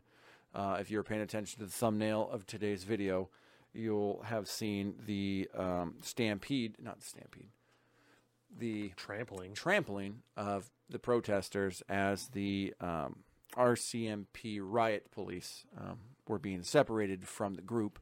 I think this is a tech that they have. The the SWAT goes in, they surround somebody they need to be arrested, and then the cavalry comes in and splits the protesters off from the SWAT so they can pull people out, and they don't care if they're trampling people in between. I still we still don't know if that lady's dead or not. It's pretty bad. They, they straight up ran over somebody in the picture there. I mean, you could see the horse just. I saw a lot of memes where it's like our southern border, uh, that famous picture of the guy grabbing the migrant crossing the border, and then you have the Canadian Royal Mounted Police just trampling a girl. And it's not a good look, but And the left has fascism nothing to say rarely has a good look. Yep. We'll put it that way. And mainstream media, corporate media has nothing to say about Yeah. it. Has absolutely nothing to Yeah. say about it. I mean, and let's not mince words about this. The minute they enacted the Emergency Powers Act, Canada became a fascist country. They have full control over the banking system. They can, if they can go into your bank account and say you don't have any money anymore, you can't use any of this. This is ours now. That's that's fascism. It's I mean, authoritarianism. I it, mean, is, it is. it is fascism. textbook fascism when the government and the banks and all of industry all work together enforced and by violence of the state. Yes. They will trample you with their horses and As take proven. your money Yep. if you do not comply. So that's where we're at as of today. I'm sure there's more going on right now um, because it's constantly happening. This is not just over, it's not done yet, it's still going on. Um, so I'm very, very sure that the RCMP are still locking people up for trying to ask for civil rights, um, and that's that's where we're at. Can, can it, Canada um, has essentially gone the way of Australia and become a fascist country That's wild. did not see that coming. Didn't see Trudeau going full fascist this quick. It only took two weeks, and it was like that. I mean, we knew he wanted to. Obviously, I mean everybody does. We we all. I keep waiting for Biden to just say, "Yeah, okay, well, whatever." Um, what's that crazy ass uh, president presidential order fifty one or Right. whatever? It's like gives them the ability to reconstitute a, an entire U.S. government like that. It exists. It's possible. I mean, I'm, I just keep wondering why the Americans haven't Because they're not declared themselves a fasc- fascist yet. Because they're not at the White House. Also, because we have more guns. Yeah, no one's protesting. Well, no one's protesting the the Biden administration. No one, you know, Yet. they did that one day. Yeah. Know. And now, so, that being said, I did want to say this: there is a quote unquote American freedom convoy getting ready to start moving. Where are they starting out of? Some some place in California. It's right on the tip of my tongue. I can't remember. But it seems a little weird. I don't know if it's going to happen. They've been talking about it. They're supposed to leave the 25th well, there was a February. Facebook group for one that got shut There's a down. couple of. Facebook closed it down. Yeah. Yeah. and now there's a major one. I know it's on my Twitter somewhere. Uh, cha-cha-cha. See it. See the tweets. Let's see it. Let's see the tweets. To the tweets. To the bookmarks of the tweets. Here, you guys want to see my Twitter? There you go. This is a great little fucking meme. I just saw it. Oh, this was good. That's a great video, by the way. this thing going on in uh, Oshawa, the Parliament of Oshawa, Canada. They're talking. They're taking um, requests from other parliamentarians and things. And this guy's relating a call that he got up from a supporter talking about the World Economic Forum and this, that, and the other thing. And they just cut him off when it gets a little too creepy. And they're like, "Oh, you know, it's a bad feed. Sorry, bro. Weird." Okay, and there's the deputy director, uh, the parliament, uh, yeah, the deputy prime minister talking about how they're going to freeze everybody's assets. There's this guy. I'm going to talk about him in a minute. Uh, where was this? I may not have it saved in here. Damn it. I always think I save so much. There's the Lia Thomas thing we'll get into later. And there's your stormtroopers. There's just a good there's just a good pick of the stormtroopers, man. This is what's happening right now. The Canadian stormtroopers are grabbing you, they're beating the shit out of you because your livelihood is threatened because you refuse to get a medical treatment and because of that you not allowed to do your job anymore. Seems cool. Anyways, I'm not going to find this. It's somewhere, but it just spend 15 minutes fucking around social media and the internet by googling like Ottawa protests and you're going to see videos and you're going to see things that you didn't think was possible in western nations. You th- if if I didn't know better, I would think this is happening over in, you know, Putin's oligarchical Russia. Okay. Cuz they had a trucker protest a few years ago. Do you remember that? Back in I don't remember even what it was about. But they had some form of a trucker protest blocking roads and all this stuff and what Putin do? Just came and arrested everybody. Kind of like what the Canadians are doing. It's weird how many Yeah. similarities they have in common. And let's just um, so let's talk about Chaz Chop real quick. 'Kay. And we'll talk about Portland, right? Because a lot of people are going to draw some um, A lot of comparisons, right? Comparisons, So, yeah. um, Chaz Chop. How can Occupation. we how can we be in favor of the Ottawa protesters and be against Chaz Chop? Right. I Mm-hmm. will remind everyone, we were in favor of Chaz Chop until people started getting raped and murdered. When you start raping and murdering people, And the you're kinda- racketeering and you're kind like of that, going but- against the whole idea of an autonomous area where people are allowed Yeah. to do what they want to be free, Yeah. right? So there's a little bit of a difference there. Also, the classification of Chaz going from an autonomous zone to an occupied protest was their own distinction, so that they didn't have to interfere with the police, to my understanding. so they didn't be classified as Right. terrorists. this classification was done by the government that they were no longer protests; they were an occupation, so the Mm-hmm. Yes. government could treat them like terrorists. Yep. So there's a little bit of a difference there, right? Yeah. Um, and and it is important then- to note that when the Chaz Chop was ultimately broken apart, they didn't change what they were, what they classified them in. They just said, "Okay, this is enough. We're getting you guys out of here." They didn't have to call them terrorists. I mean, they murdered a bunch of people. We know that, Yes. but that's fine. and then Portland, right? Mm-hmm. You can go back. Maybe I'll I'll write that one down. Um, Portland Portland, court. Portlandia. the federal courthouse. Oh yeah, Um, firebombing that was atta- that was happening. There were federal cops that were there, where they called them Gestapo, right? When that was Yep. happening, they were hemming people up. And this is it's important to say that these people were coming out of the building being attacked, pushing back against it, and then falling back. Correct. We're talking about also there were federal police that were in vans, you know, that were hemming up protesters. They were, and Okay. they- those Yep, are the yep, people yep, they were calling the Gestapo, Okay, right? I remember now. And so just because I know there are little going to be creepy. distinctions that were drawn, right? And we didn't defend that at the Yeah, time. I don't. I feel it was pretty fucked up. because it's not right. People shouldn't be Yeah. hemmed up like that. They were snatch and grabs out of vans. It's not good. You know, there we we did draw the distinction that they're not gu- the Gestapo. That in America, It's not that. fascistic as it may be, you're attacking a federal courthouse, and so people are going to get hemmed up by the feds. Yeah. And it's not out of their purview. Again, fascistic as it may be, it is not out of the federal purview to reassign poli- officers from one dis one Yeah, because they were calling it like, department to it because it was like it was like FBI and different random departments they were pulling over and using them as federal Mm-hmm. Yeah. police officers to arrest people they were Yeah. going to arrest. I remember right? we. I believe we talked specifically about certain state troopers being deputized as federal agents at that point right. We're not defending because Donald defend- Trump refused to send in federal agents, Right. Right. Which would have been even more fascistic. Yes. that would have been really bad. so just so that we're clear, Yeah. right? We yeah, Wasn't cool with it then. Not cool with it not now. cool with it now. It's not good. No. The guy in the Twitter feed I was telling you, about, it kind of looked like the farmer dude as we were going scrolling down. He made this video talking about the uh, American truckers, right? And he goes, "You know what, man? Don't don't drive to Washington. Don't blockade all these cities. Just just stay home. Just quit driving. Don't go blockade a city and do social unrest. Just Stop. just working. stop working. The, the impact's the same." Yeah. there's no deliveries being made. Okay, well, go on, go on YouTube, make some videos demands, whatever, and we'll start driving again when y'all drop these these fascist mandates. Then, then maybe we'll be cool. I like that approach. It's because no matter how you slice it, I wasn't okay with BLM blocking intersections and stopping the free flow of life as normal in society. I'm not. I'm very supportive of these truckers doing this. It's just I also do understand that yeah, that city's gonna it's under siege, and that's. I personally take a stance that it's kind of I'm o- I'm okay with that.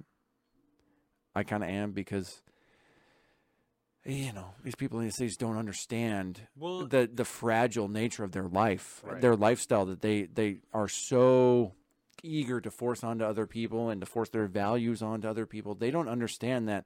Like this guy says in that video, he says all it takes is three days and Manhattan runs out of food. I mean, if you were to uh, remind the citizens of New York City of that by like maybe just taking an extra day off, I mean, that might wake certain people up, maybe. Yeah. I don't know. Although I don't trust Americans to make good decisions when they're under stress. No. In America, a lot of the road blockings that happen here were individuals standing in the road Yeah. and blocking the road. And not, and I don't. I'm not trying to say like it's better if you do it with a car, but people are were putting themselves in harm's way, getting hit by cars and shit like Yeah. that. Especially, especially in Washington, a lot of it was like happening at night. You know, they're on the freeways, shit like that at Dum dum nighttime. dum dum dum. It's not. It's not good. no. Um, It's so stupid. it's not good. No, you know. because we talked about the one case of the guy that supposedly he hit somebody, but it's because he like tried to take an inter, like an off ramp or something and get off, and that was still, and then killed somebody. I think he killed somebody if I remember I'm right. It was not, certain, yeah. and it's just not good, man. Don't be doing that. Trucks. It, it makes a statement, man, because it, it's not something you can do. You can't arrest somebody and then the truck is gone too. it's less violent because how are you're gonna do is You- run into a truck. you know? That's true. So, what are. How should I phrase this? What i- haven't heard your opinion very much on the on the truckers. right. Uh, tell me about ideologically where do you stand, and then practically where do you stand as far as these situations are have occurred and the things that they've gone through because we might potentially be looking at something like that happening in DC. Right. The, the concept, real quick, is leaving. I believe the 24th or the 25th, driving cross country from California to Washington D.C. just in time to be there to blockade and to to to to do the trucker convoy thing March 1st when Joe Biden is scheduled to have his State of the Union address. Okay. That's the concept there. Um, Thoughts? Right. So, in Canada or in America, or you mean just the general? I guess the general concept altogether, right? Yeah. Because what's happening in Canada could be happening here, right? So it seems like it makes sense from an ideological standpoint. Mm-hmm. The people that are doing it, right? The truckers have been hailed as heroes this entire time. They are now the ones that are fed up with these policies from the federal government. So it's Mm-hmm. Fed up, and some are. I mean, it's their livelihood on the stake. here. seems to make sense. Yeah. Um, I understand the logic is easy to draw. They're not drawing up a list of vague or very difficult to meet demands. You know, it's, and the systemic racism. yeah, no, it's That's a, not a it's demand. a request of stop enforcing a fascistic policy on. Yeah. right. There isn't there isn't a reshaping of the government involved. There isn't anything involved other than these are no longer policies that we are enforcing or we're condoning. Yeah. That's a fairly simple request to meet. You know, And considering the generally fascistic nature of Canada, to like to begin with, it doesn't seem like a big ask to me. Yeah, it seems um, non-violent, especially what Yeah. we've seen in Canada. There isn't any violence until the police showed up. Yep. You know, um, Every time the police show up, you see linking of arms. You see, I mean, it's the the textbook definition of non-violent civil disobedience, and the ones that are committing violence at this point is the state. It's the it's the it's the stormtroopers. and we supported that again. We've supported that th- even all throughout the George Floyd riots. You know, Yeah. I don't. It, do do what you do. Don't Do you destroy do. other people's shit. you Word. know? And it seems like it, it's it's an interesting point. The trucking, the like the blocking of the roads with the trucks because it oh, Mm-hmm. it borders on. I don't want to say it borders on non-violence, but it borders on like non-interference. You know, Mm-hmm. you're doing as little as possible that still affects people's lives in a very serious way that you Yeah. can't deny. but you're not being violent. You know, you're not running into anybody. You're not doing anything. People just are very annoyed. They're very irritated. They, it takes them a very long time to go to work if they can go to work. And the flow of goods stops. So I depending on how big the radius is. That's that's the other thing. That's why they're that's that's how they're able to justify the Emergency Powers Act being in, I being why- done for the first time ever in history. I see why people would be upset about it, Yeah. but I don't see don't care. a genuine argument against it other than Yep. I don't like it, which isn't a good argument. You know, that's not. I appreciate it and I understand it, but it's not a good argument. It's mm-hmm. not. Con- it's not a convincing argument because you don't like it. That's fine. I do like it. It feels good to me. Mm-hmm. That's all. You know, same argument can be made for any number of things that people do and don't do in their lives. Feels good Yeah. to me. I'm. I'm gonna continue to do it. I like it. You know, you don't, and that's fine. Yeah. So We could agree to disagree. Now, yeah. I think, and not personally, obviously, because I'm super on board with these people. Um, I am in super on board with uh, people in cities getting uh, a little uncomfortable because their gravy train has stopped. They don't understand all the people that work their asses off and work themselves to the bone to provide them the ability to live the life that they live within Yeah. those perfect little paradisian cities. Um, I do I do understand that they're if you blockade a city, if you put a city at siege, they're not getting certain things into the city, right? And I on paper I can understand that, right? That's I mean sieges wars have been waged like that and cities have been lost and captured by many fighting armies by siege throughout history since the Mongols, before the Mongols. But I have ne- I don't think there has been I don't think that exists in this situation. Yes, we have blockade and we have an inability to move traffic throughout a city, and there are businesses closing because of this. It seems like a personal choice more than anything else. But like if there was a will to get your goods to market within that blockade, you could do that. I mean, from my understanding, not every single entrance in and out of the entire Ottawa area has been, you know, cut off. Right. It's a, it's a relatively small area. convenient. Yeah. So, okay, I'm sorry, your lives have been inconvenienced. Well, all of these people are going to lose their livelihoods if they don't do what you tell them they have to do. Right. And I I don't feel bad for these people that live in cities that all of a sudden realize how fragile their entire lifestyles are. I don't feel bad for them realizing that for the first time. They should you should know that. If you live in Manhattan, this was the one thing when I lived in Long Island, right? I understood that like I got it, you know, north to south a few miles, maybe long. I mean, wide. It's not a small wave, a 10 foot, 15 foot fucking like tsunami wave could wipe the entire island clean. I had I was very uncomfortable living in Long Island because there was only a certain number of like escapes off the island, and it's all over like super terrible traffic packed bridges. Right. Like when you live in Manhattan, you have to understand how fragile your lifestyle is. And if you don't, maybe every now and again you should be reminded. Right. And it's shitty as that sounds, you're going to get a lot more appreciation for the blue collar people that work their asses off to get you your your get you the goods to allow you to live the bougie lifestyle that you live, man. All right? You know, this is a this is a true workers revolt against the elites that occupy these cities. None of these truckers Certainly. can live in that fucking city. Right. None of them can do that. They can't afford to live there. But they bring you all the stuff that you need to survive in there Right. by working your white collar job where you make hundreds of thousands of loonies every day because you're fucking Canadian. Your entire economy is a joke. Sorry, Canada. I'm sorry. I'm sorry. I didn't mean that. I love Canada. So I'm I'm frustrated with this. I'm upset about this. I I'm full on truck. I support the truckers 100% at this point, and I I think that if we were to recreate the same situation in Washington D.C. in America, it's not going to end the same way. I like this other guy on Twitter saying, "Just stop working. Just stop working." If if you prove at this point, as far as Western cultures are concerned, because this is a weird deal. This is another thing I think we should maybe let's pause. Let's pause and take a step back, because what's happening in Canada right now? Why should we care in the United States? In your mind, why do you care about what's happening in Canada? Why do I care? Why do you care?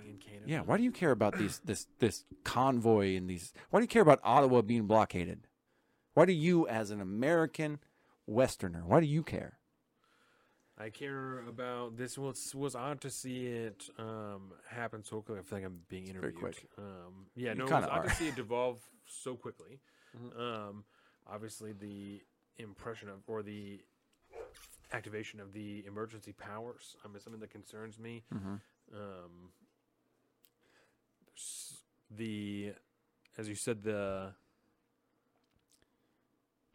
formation of the Freedom Convoy in America. Mm-hmm. You know, it could easily follow these same things. So Okay, so if I was to, if I was to this one doesn't activate me like it does you. No. Well, it's because what I'm activated because what this is is Western culture fighting against fascism and authoritarianism. Yes. Right. Canada is a very strange place compared to America, right?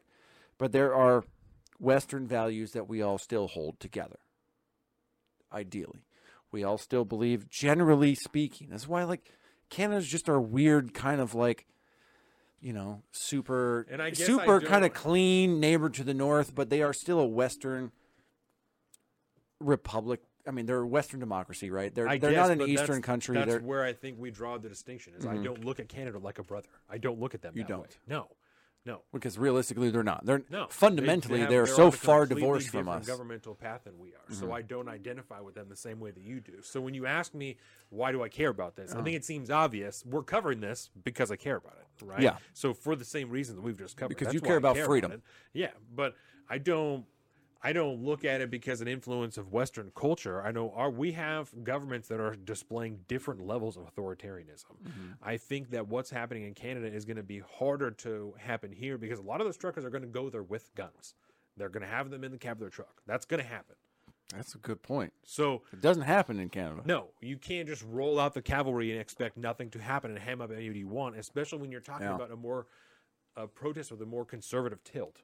Yeah. You know, the people An that we American talked about, tilt. the people that we talked about in between these shows that have the thin blue line flags and also the Gadsden flags, they're going to have to make some really tough decisions if they're going to be a part of this, right? Oh man. we, you and I don't need to make this tough decision. If you are on that side, you are on the wrong side. I'm interested in this because people, let me reframe it. I'm interested in this because, as you said, this is an undeniable workers' protest. Mm-hmm. And the party in America, who is traditionally in favor of workers' protests couldn't be more against what is happening in Canada right now because they're in favor of the Canadian government. They are, they are, the left is eating itself in this tiny little microcosm and Mm-hmm. it's happening right now and it's going to reflect different things in america like i said it's more conservative here the people in canada are in general of a farther left tilt not farther left but more left tilt than they Yeah. are in america that's just how it is A The- the Canadian vast conservative is still an American liberal. the majority of people in canada don't even support what's happening with the truckers right certainly by by polls oh yeah. that doesn't make them wrong. That doesn't mean that the truckers are standing for something incorrect. They're standing Yeah. for freedom, which is the right thing to do. Yeah. Right? So that's that's why that matters. Like I said, it matters because it has American implications not only in the freedom convoy aspect, but also that people here are weighing in on it. People Yeah. here are saying this is fucked up. They shouldn't be doing that. They're causing all these problems. You're you're wrong. You are wrong. You don't support this the most peaceful thing they could possibly be doing that will actually make a difference. That will actually do something because it is doing something. yeah. You know? Now, here's a question that's- for you. Um, and it, again, Bret Weinstein, I believe, brought this up during that podcast. Um, now, the concept of the Ottawa truckers coming and occupying Ottawa and essentially putting the city under siege. I mean, let's be realistic. They hold most of the cards here as far as what can get in and get out, right? Unless they sweep them clean. Eh, what if this was BLM and their truckers? You know what I mean? Right. Like, what if, at the same time, what if it's what if it's somebody?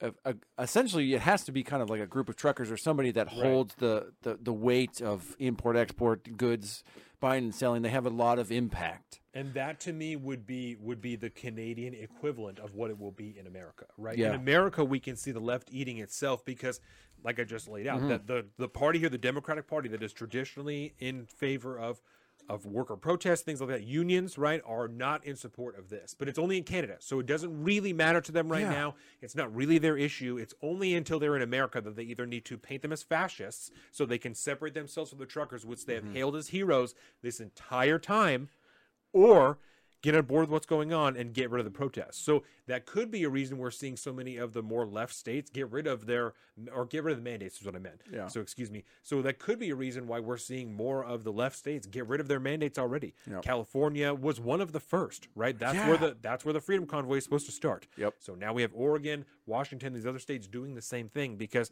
the left can begin to separate themselves from it before it comes to their front door. Right? Right now it's next door.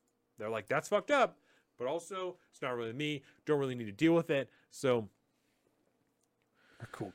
but in Canada, Yep. they're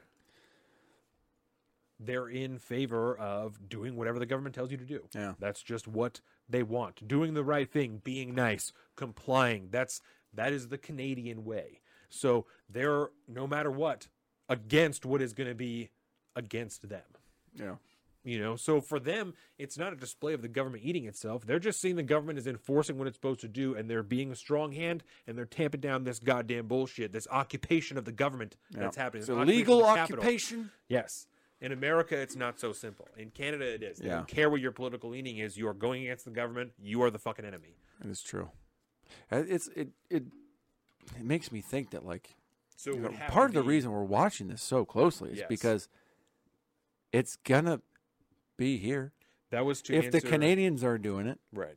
you know, it's gonna happen. that was to answer your question to say that it would have to be some form of BLM, a Planned Parenthood, people Yeah. who work at some at part of some far left organization that would be fighting against the government that they would then start to be torn. Yeah. You know? The same thing here. If it was all the all the truckers who had BLM stickers on their truck, they're the ones that decided to do the protest here. What the shit? What are, what is the left going to say about anything? Yeah. All these people who live here that have all the signs that science is real and love is fucking whatever. What are In all, this what house. are any of those people going to say? Yep. What are any of you going to say about anything? Because they're all those they're all BLM truckers. Those are all black and minority truckers that are doing that. What are you going to say about it? They're working class minority truckers. Right? If that's the case, If that's what the are you case, say? they can't they can't fight against Nothing. it. Yep. And that's that's what it takes in Canada because authority is more important. Compliance is more important there. In America, freedom is more important. So, Yeah. so the working class aspect in America, I think, would be enough, and may start to be enough. It may that be. could that could be a part of what's going on. February twenty fifth, I believe. We're I don't know. Find out. I don't know. Uh, it's it's a weird deal, man. It's I don't like watching it. I'll say that much. No. Watching all the videos is it's really disturbing. because it, could happen here because here. it could. highlights that that could happen here, and it makes Yeah. it more apparent than We're not we've Australia. been saying for the last few weeks that this could happen here. There's no reason Yep. it doesn't happen here. The stripping of the gun rights, all these things, it could happen here, and we shouldn't pretend like it can't. Yeah. And now we're seeing Right that's just next it's door. right there. It is right there. Yeah. You know what I'm saying? It's one thing when it's kind of like benign and it's all about like drug laws or it's something that's so benign that it's whatever. It's Canada. We don't need to worry about that. Right. They're just a little kooky up there. It's whatever. But down They're here, talking, they're talking about bodily autonomy up there. That's Yes. what this is about. That's Yep. not about anything else. It's not about the vaccine itself. It's about the mandates. Yep. The vaccine mandates. That is what they are protesting because the left here has just shit all over. Oh, they're against vaccines. No, no, no. Mm-hmm. The vast majority of truckers are vaccinated because they had to be to go across the border. It's the mandates. It's the Yep. passports that they are not in favor Yeah, of. I believe the percentage of people that actually are unvaccinated and basically are, are being they're protesting for their livelihood because otherwise they lose everything. I, I believe that percentage compared to the people that have already acquiesced and done this and just are just fed up with the fact that the, there's mandates involved here. I think the percentage of the true unvaccinated folks are relatively small. Right. Well, there was the Um, one guy that was on Crowder that said I don't remember what his name was, but he said that when he pulled up to the border, he went to hand over his passport, and that particular border agent said, "Oh, I don't need it." Said as soon as I see your license plate, your name comes up in the computer, and we Oh. can see that you got vaccinated. Said, so why in the hell do is this mandate here if you can already see that I've been Yeah. vaccinated, my status, my license because of my because of my license plate? Why do I need to show you a vaccination card then?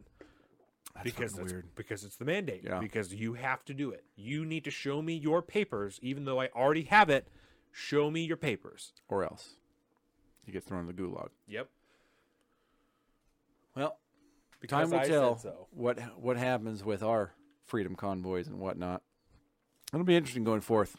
It, it, I think it really will be because you know the every day the authoritarian side. It's kind of losing more and more data on their side.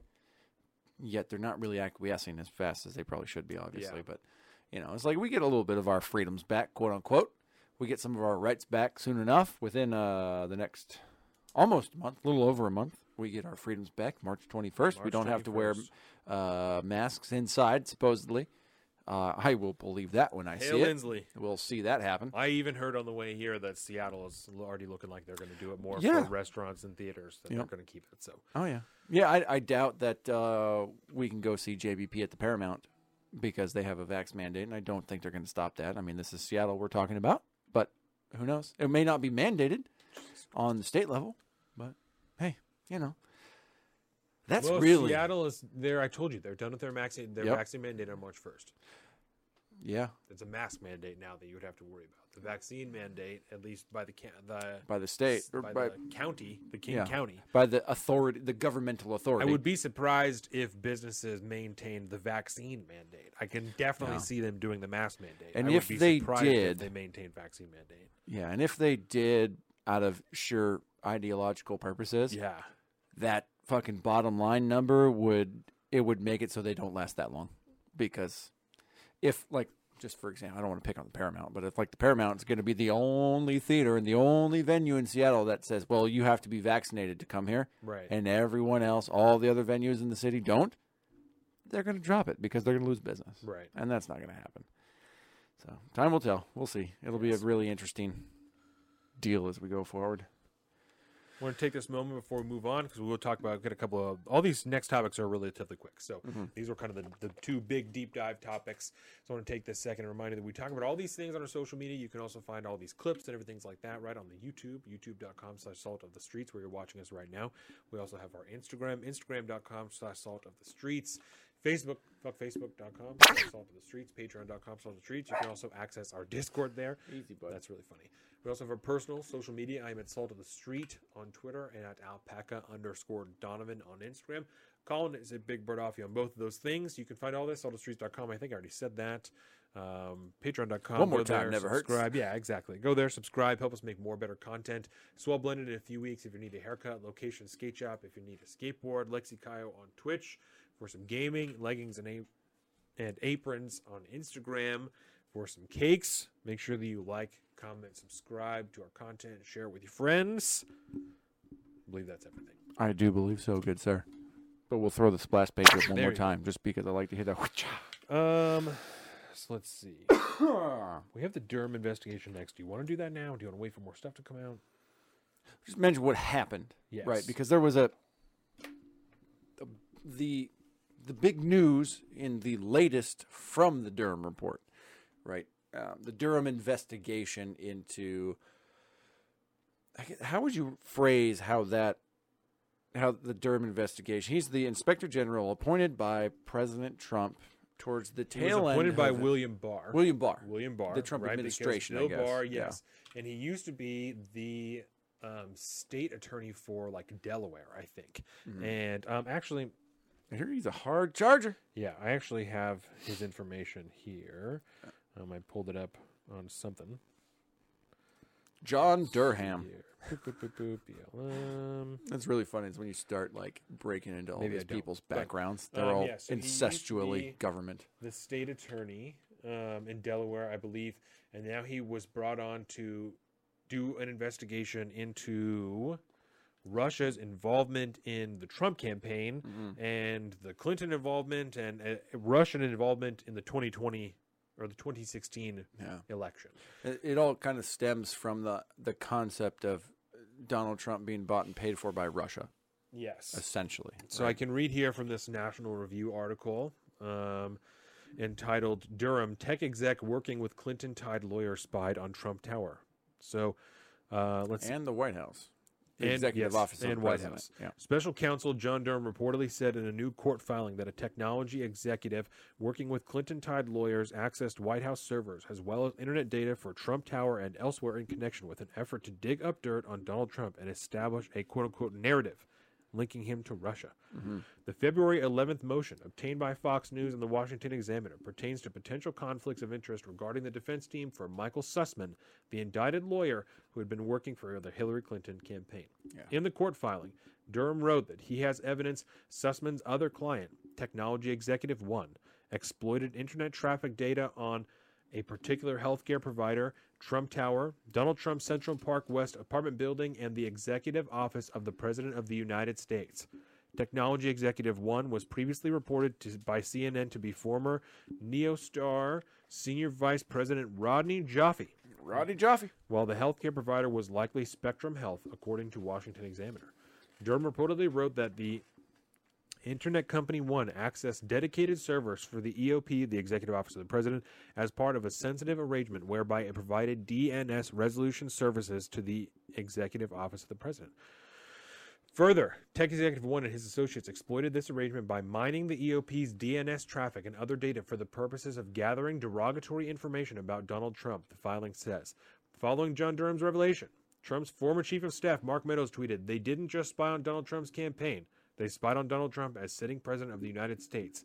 It was all even worse than we had thought. So, Donald Trump has been saying since 2017, give or Yes. take, that his campaign was spied on, that people have been watching him. They read my emails. They got into my shit. Russia, Russia, Russia. This is all bullshit. Yep. Right? The Trump, yeah, the, the Russian collusion hoax, as he called it, Yes. right? Now, it is important to remember this is a court filing. Yes. Right? So this is not, it's not an indictment. investigation. It's not an indictment. No charges are being filed. However, John Durham ain't no bitch. No. He would not be filing this if he did not have evidence that this is what happened. This is 2022. Some bro. of these connections have already been made, right? It is also important. Conservatives have been bitching about how little they've been hearing from the Durham investigation, which is a good thing. super good. That's thing. a good thing, right? That's a good We've thing. been all throughout Donald Trump, all this shit, FBI leaks, this was leaking, this was leaking, this was leaking. That's terrible. That's not how it's supposed to be. This investigation seems to be locked goddamn tight because Mm-hmm. the only time we heard about this is when they posted it. It took days. It took a few days before anyone found it. Yep. What are we talking about? What we're talking about is an accusation in a court filing with it, and that's the weird part, right? I've listened to the commentary guys on this thing, and they're very, very unimpressed. And and it sounds like the the reason is that there may not technically be any illegal activity here.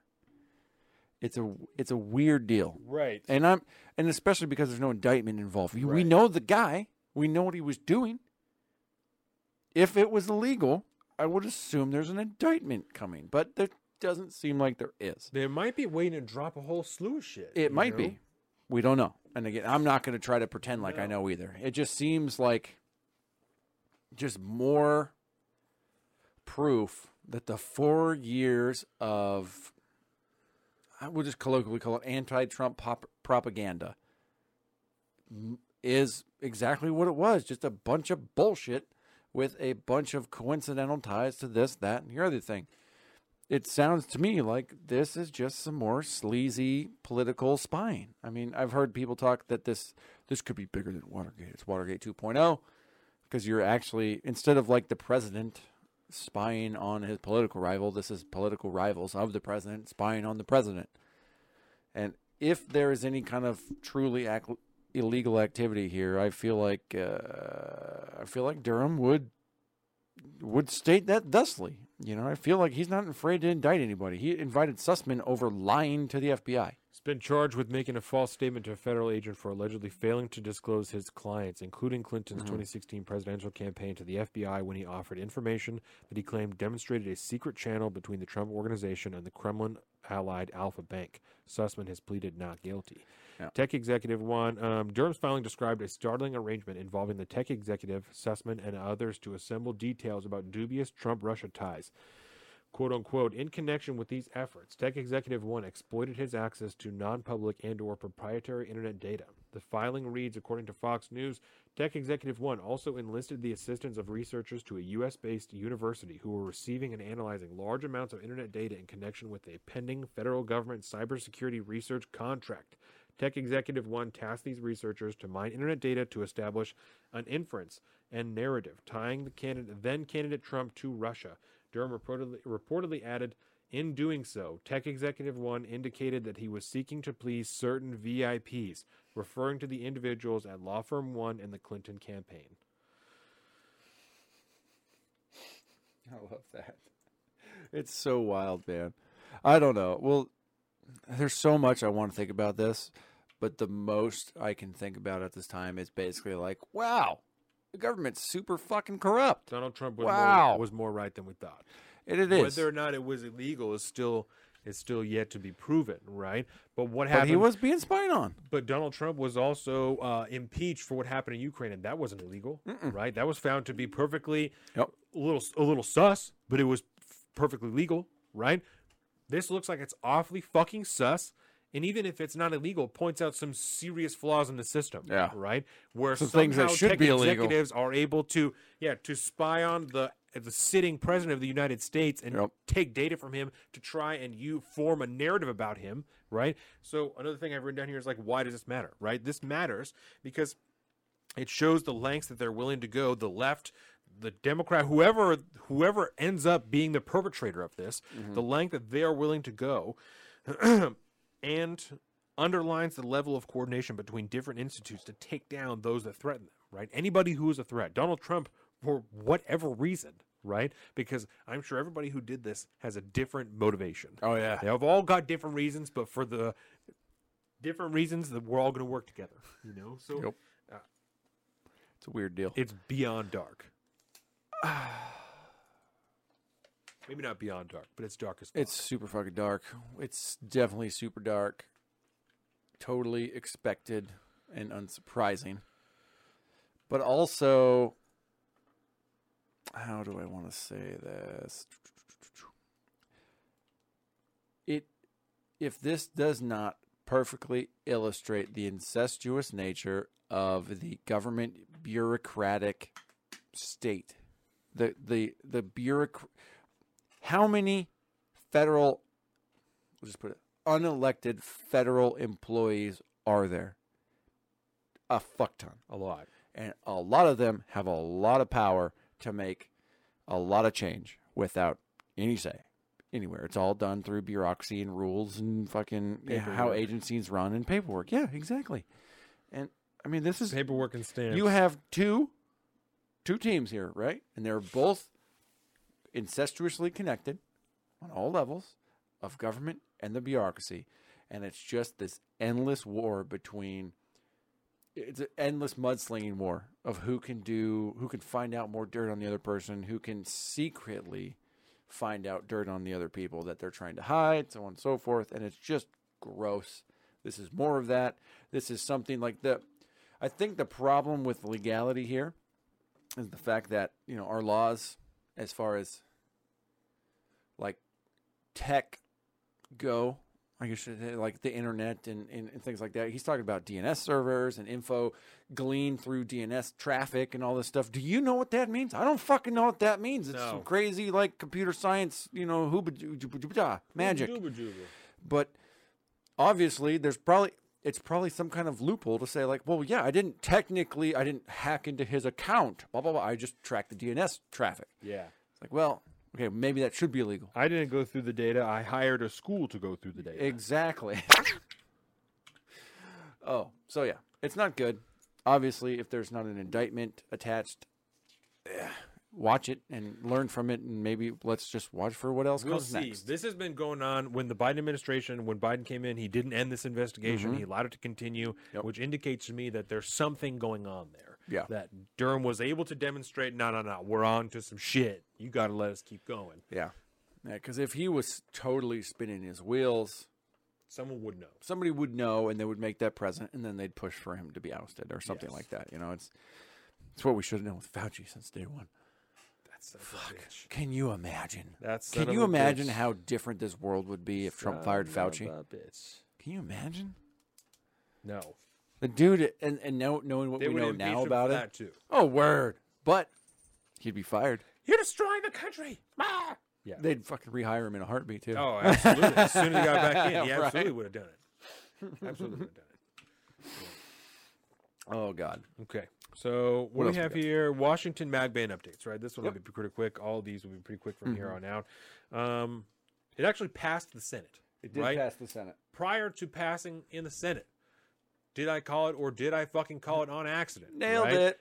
After before it passed the Senate, it was introduced as a 17 round bill as we talked about, quickly amended to 10. Isn't that weird? Wild. Isn't that odd? Quickly amended to 10. So excellent. Um, so let's see here.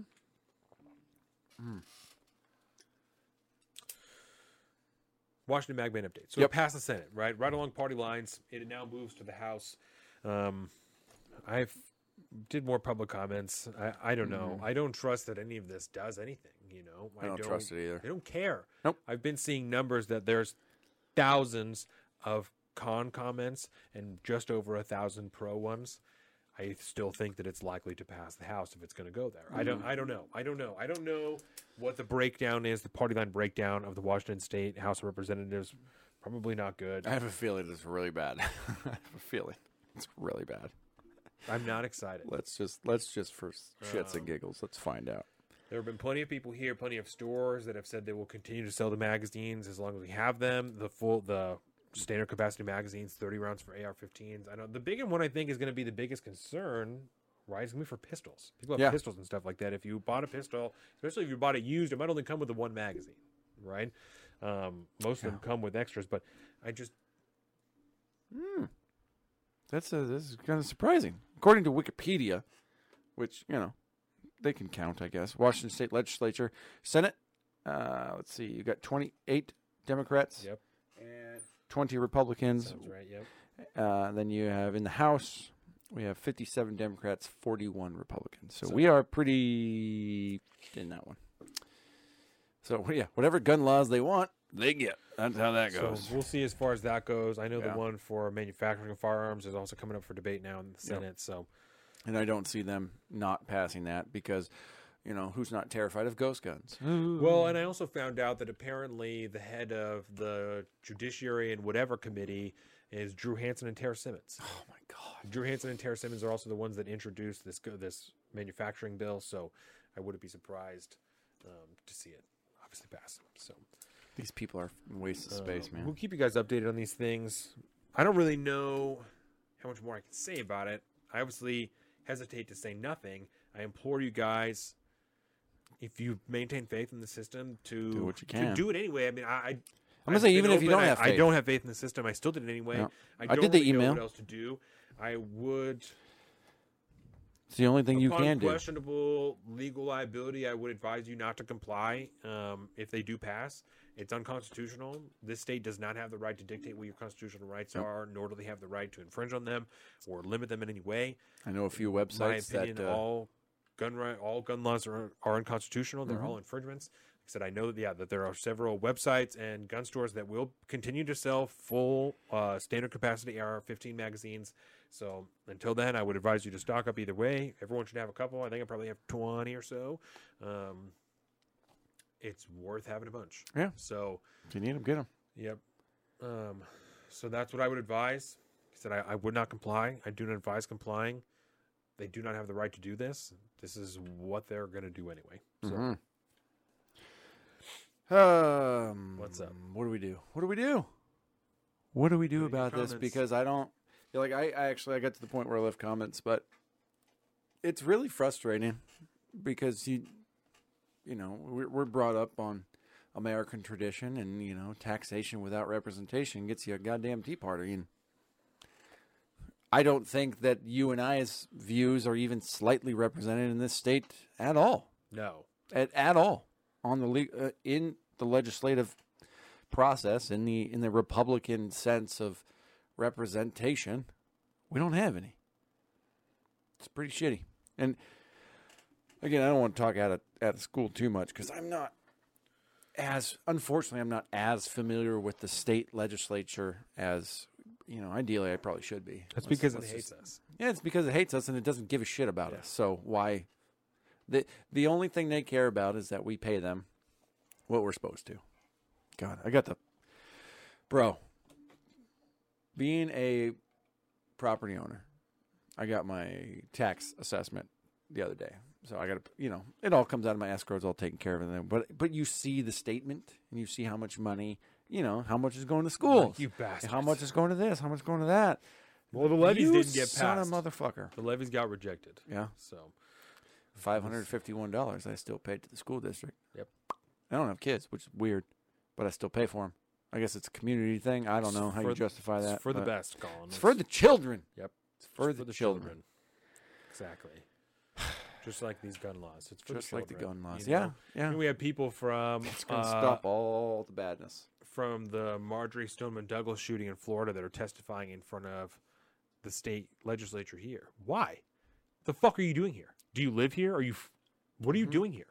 Why are you here? Because school shootings affect Get the fuck everybody. out of here! Get out of here! I know. It's don't bring your sympathy bullshit here to try to get laws passed to a state you don't belong to. But you know, I it's- hate it. It's bad. It's bad. It's a divorce in knowledge.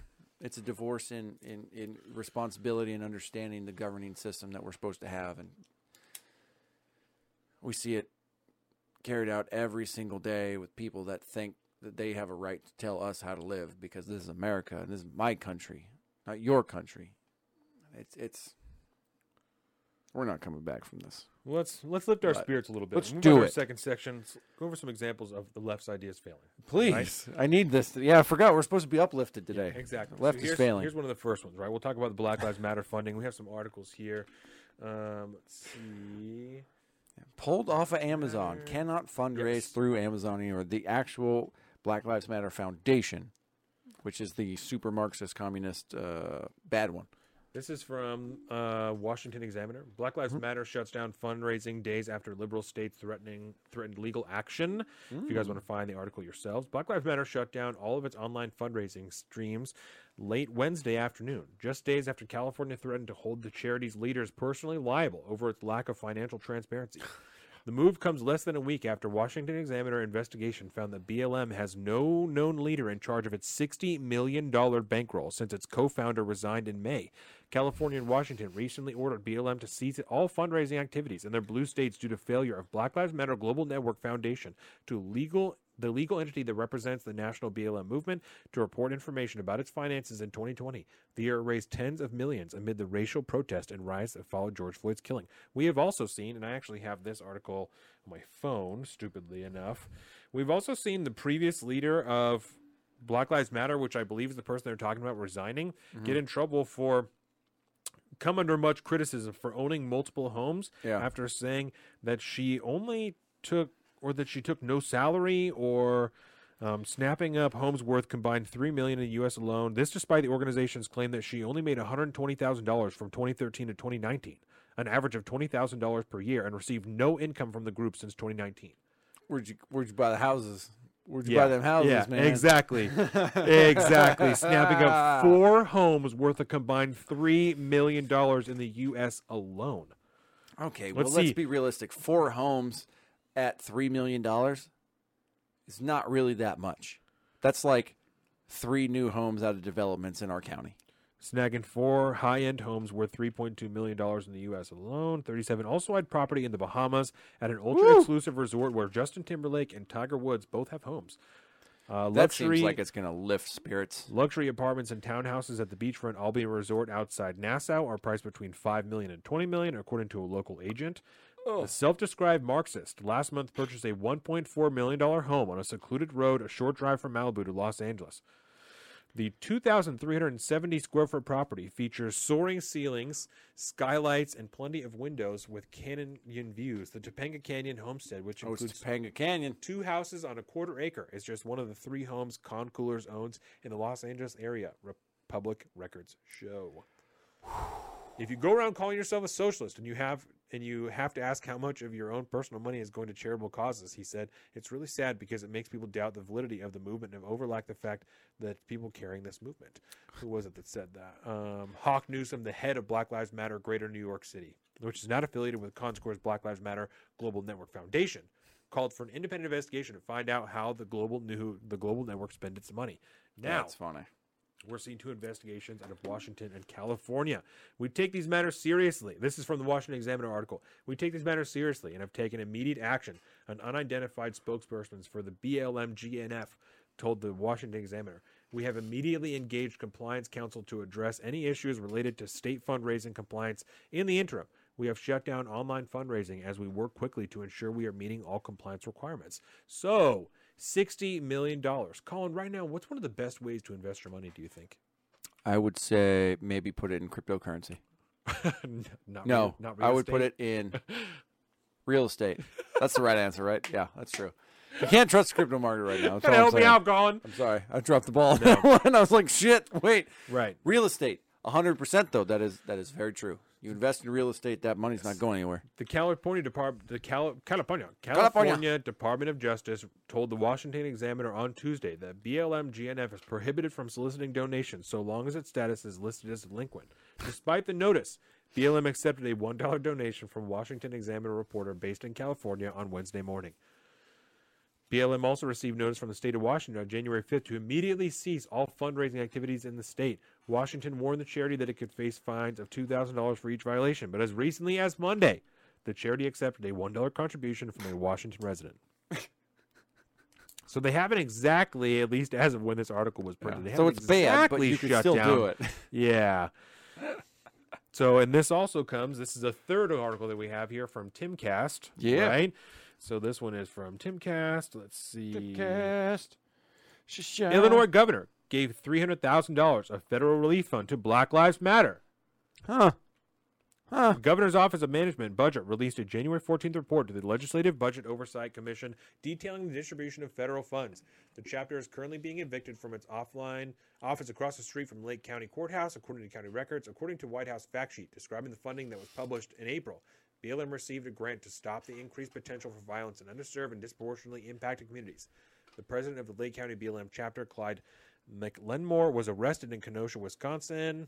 They had a lot of extra shit in here, you know, which I There's a lot is of like extra. context, but like you're trying to throw a little bit of shade. I see, you know. This is Washington Examiner, right? no, this is Timcast. Oh, this is Timcast. Yeah. Yes, Framing Timcast. Framing. yes. So, in clean. addition to the money given to BLM, Pritzker's office used the federal COVID 19 funding to award two different grants to the Welcome Centers for Im- Immigrant Integration Services, one for $14 million and one for $5 million. The report indicates 258 million covered the operational expenses of the Illinois Emergency Management Agency. Pritzker spoke favorably of BLM in June 2020. He participated in March in the Chicago suburb of Matteson in June tw- June 8, 2020. He told reporters at the time it was necessary to repair the damage being done to black communities. Because there is no justice without police accountability and reform, because there is no justice without criminal justice reform, because there is no justice without real investment in the community. No justice. Federal dollars being given to BLM, which is a highly controversial agency. Yeah. Uh, well, it's not an agency; it's an NGO. I mean, it's a it's a non-governmental organization. It is a. I mean, I'm assuming it's a 501c3, tax exempt. I would assume because it's they call themselves a charity. Yeah. You know, the Global Network Foundation of BLM is it's a pretty shady deal. These are the guys that, uh, you know, were on on their website. They had uh, part of their goals were like the dissolution of the nuclear family, and you know all these Western values, and this, that, and the other thing. Really, really bad stuff that they immediately removed from their websites once they decided to once they started to get more public, you know, press and all this stuff. It's it's not a good organization. They they seem to have been uh, scraping a lot of money off the top. Um, I mean, we're talking billions of dollars given to these people, yeah. right? 60 let's see i'll go back to the top of this article Yeah, I don't remember quick. the, the full amount, but it's 60 about a million lot. dollars in bankroll since its co-founder resigned in may Sixty million dollars Since May. Since May. yes um, this also Wow. says blm's charity registration is out of compliance in connecticut maine maryland new jersey new mexico north carolina and virginia So there seems to be quite a pattern that's being established here. Quite the pattern. Not a good look. No, not a good look. Um, so let's see here. One of our next, one of our next topics. Sorry, I'm just checking things off here. BLM funding cutoff articles. Okay, so the next one we have here is drug and safety incidents on the Seattle Metro, and I don't think Colin actually knows about this one. I heard about this on the radio. Actually, that was the first place that I heard about this. Washington drugs on buses. Okay. Heard about it on KIRO Radio, and they were laying out some of the statistics at first and kind of briefly brushed over it, and then I knew that we needed to talk about it. So this article is from Mass Transit, and it's almost cop it's copied almost exactly from the Seattle Times article. It's called Washington Drugs on Buses Have Become an Everyday Hazard. Seattle area transit workers say. February 14th, bus and train operators say so many people are smoking drugs on Seattle area transit that the fumes and volatile behavior create a hazardous work environment that discourages ridership.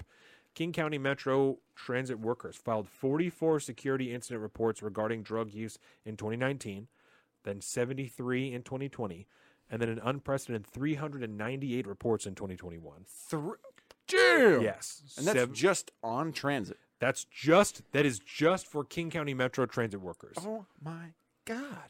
Yes. So that's not like counting like Sound Transit Nope, or sa- just whatever King County called. Yeah, Metro. just King County. The database reflects both a real increase and more reporting and more reporting.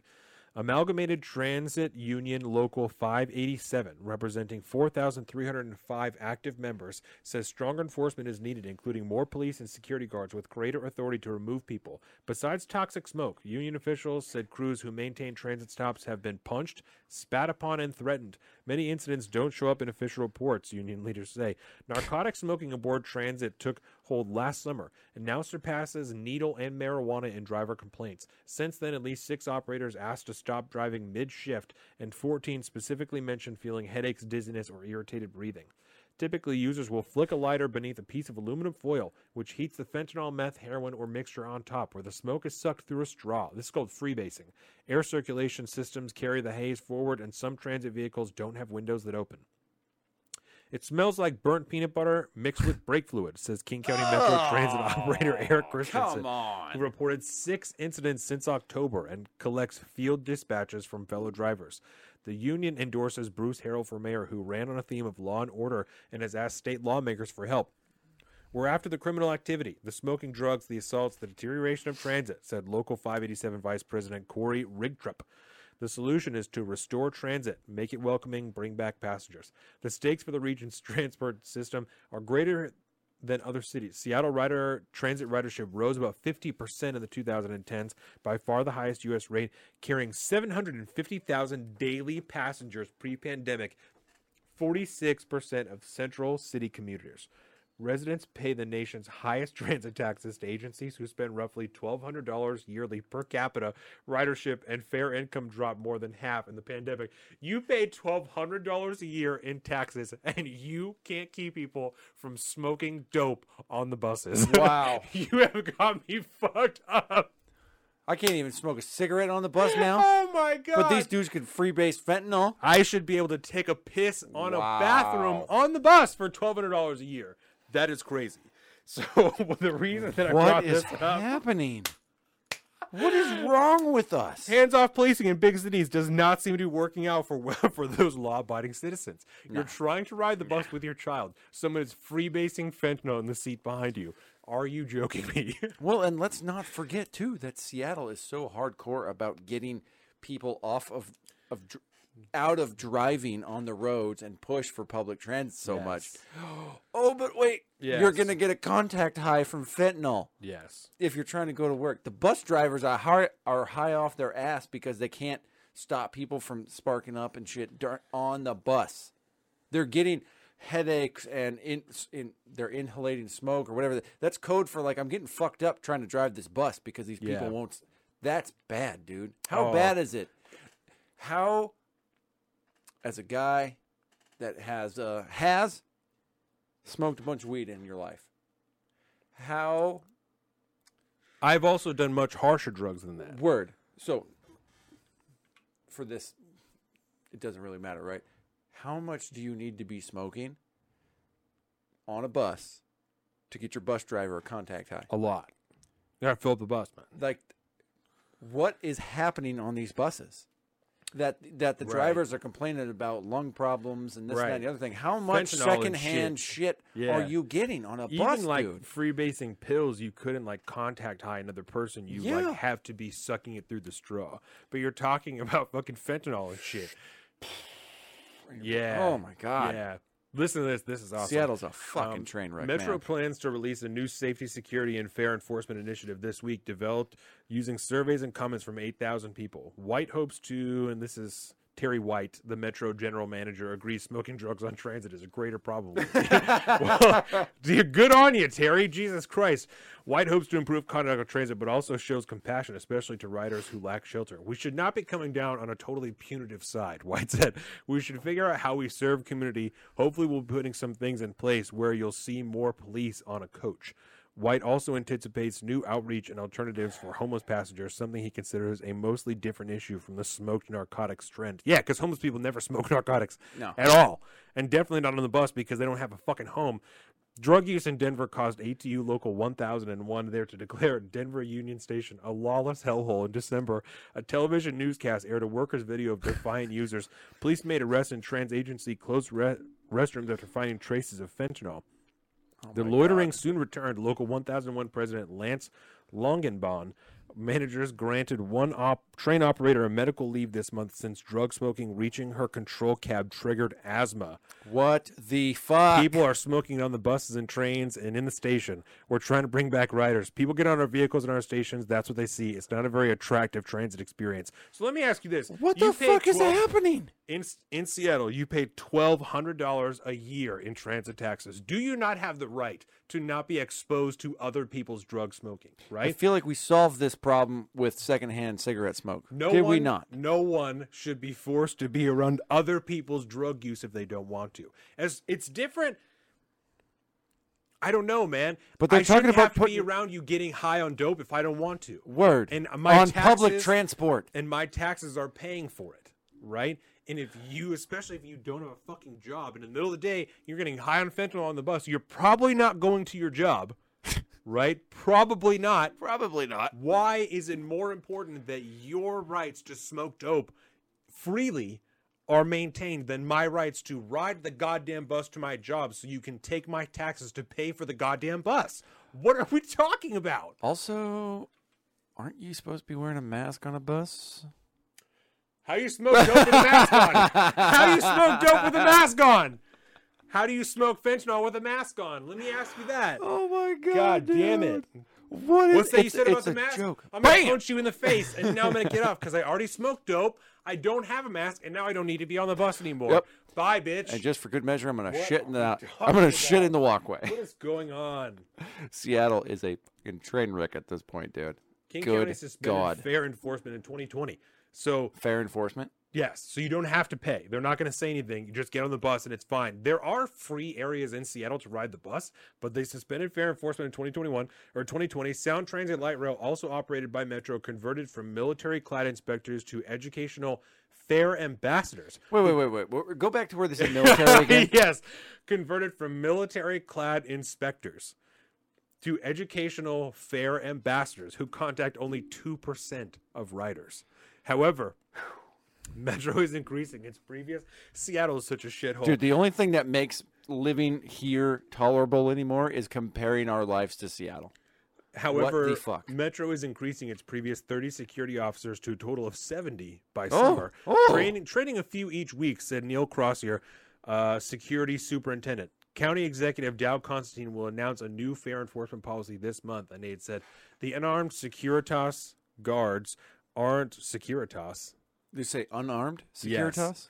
Why does it say Securitas? I don't know. There must be. I'm gonna Google it. There must be an accident. The unarmed security guards aren't legally authorized to remove people for misconduct, except except imminent security risk to passengers or guards. They mainly help customers with directions, how to pay, and where to find free Metro supplied masks. Fare inspectors are legally empowered to evict non-payers if county officials reinstitute fare enforcement. If they reinstitute fare enforcement, fare What's enforcement fare personnel. enforcement? That's if you didn't pay, you have to get off. Yeah. I saw you not pay, now get off. But they they stalled that in Jump the 2020. turnstile. Fare enforcement personnel, both here and nationally, are considered by transit agencies to be a front line of surveillance to deter or report misconduct. Seattle police officers don't patrol county transit vehicles, but will react to serious assaults. Drug use anywhere, including sidewalks and bus stops downtown, is a lower priority than violent crime, and we spend a lot of our time right now responding to violent crimes, said Detective Patrick Michaud. I just, what the fuck is going on? Washington Rep. This is this has got to be good. Washington State Rep. Jamila Jamila Taylor. No? no, no, no. This is Jamila Taylor. Uh, Federal Way said she will request a half a million in state funds to deploy outreach staff she calls de-escalators in the A line serving International Boulevard South. They would have an expertise in addiction, mental health, or housing under contract with community organizations modeling on the Cahoots Crisis Intervention in Eugene. It's that's an acronym. It's literally called Cahoots. C A H O O T S Crisis Intervention Team in Eugene, Oregon. You got to be fucking kidding me. It's called Cahoots. It's. What is just- going on? I'm so glad that they have this entire situation well in hand. We have the Cahoots program kicking off. It's all going to work out. Everything. We're going to get these qualified social workers in there. And that's really, this is all going to solve the problem, man. All of this is going to solve the problem. During a routine Friday evening, I'm so glad that we read this article because it's so much better than the Seattle Times one that I read. it's insane. During a routine Friday evening commute, a group piled into the back of the half full E line bus leaving 3rd Avenue and Pike Street. Someone lit their foil and just beyond Aurora Bridge. A fidgety man shoveled down the aisle screaming, I just want to love and protect you. I don't want them to hurt me, and was led out near Green Lake. Another metallic tinged plume pushed forward where a grumbling passenger opened the window. When the bus reached shoreline, a third and thicker cloud billowed forth. Wisps swirled around a young man who paused from nonstop rapping. The operator stopped the bus, walked back, told him to turn off his audio player. He complied. Have a good night. The driver wished everybody stepping off, stepping off, drugged or sober. After the bus returned downtown around 8:20, breezes of smoke from the sidewalks around busy Pine Street drifted north toward passengers waiting on the third and Virginia transfer stop. Incident reports tell more stories. August 19th, continued drug use and filing with filling the cabin with secondhand smoke, causing myself to get a migraine and slight nausea. Pulled bus into zone 152nd Aurora, opened all doors and informed riders I am unable to continue on route due to illness. November 7th, I noticed a burning peanut butter like smell. I suspected that somebody was smoking drugs other than marijuana or tobacco on the train. So apparently, that's okay. Upon arrival at University of Washington Station, I looked out the door, the door window in the cab to see a passenger in the seat behind my cab smoking pills off aluminum foil. So A man, November 25th, a man is arrested after. No. No, shut up. We're not done. Yeah, you shut your mouth. November 25th, there's 300 of these.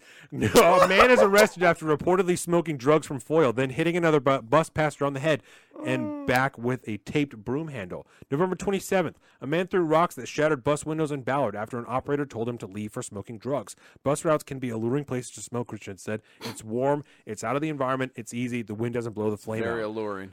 Like cyberbullies, they sit behind their computers and discipline you for not de-escalating predators, drug addicted people, or thugs, things they never accept in their own workplace. This is insane.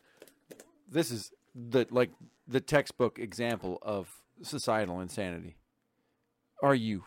But we're gonna we're gonna sit here and argue about wearing masks on public transport. Yes. you can't you can't guarantee me that when I go to Seattle, which I will not do, and get on public transit, that I'm not going to be subject to a bunch of fentanyl, This is awesome. cocaine, crack, whatever the f- going on on there, man. Working really good. We're only going to report, we're only going to respond to violent incidents, Yeah. but they're going to punch you in the face and then get off the bus. What are you going to do? Detain them on the bus until the police show up so they can beat the shit out of you for 10, 15, 20 minutes until the cops finally Yeah. show up? Yeah, right. you punch me in the face. Get the fuck off the bus. Again, because I said that Again. the first time and you punched me in the face. Get out of here. Punch me in the face. Lawless, bro. Ridiculous. Fucking lawless. I can't. Come join Seattle Metro. Why would anybody ever want to go to Seattle, man? I don't. I mean, there's a bunch of uh, you know eviction notices on all these tents now, so that's a thing. I guess Awesome. we'll see what happens with the new mayor, but this is not. This is insane. This is societal failure at its finest, Yep. man. Well, we'll You touch have- on this. Sorry, oh, go ahead. I was. You have publicly funded transit routes that just become safe havens for hardcore drug abuse. yes. And this is how This is how people are supposed to get to fucking work on Monday, They moved the dude. bus stop. There was another one. Um, they moved one of the bus stops a block.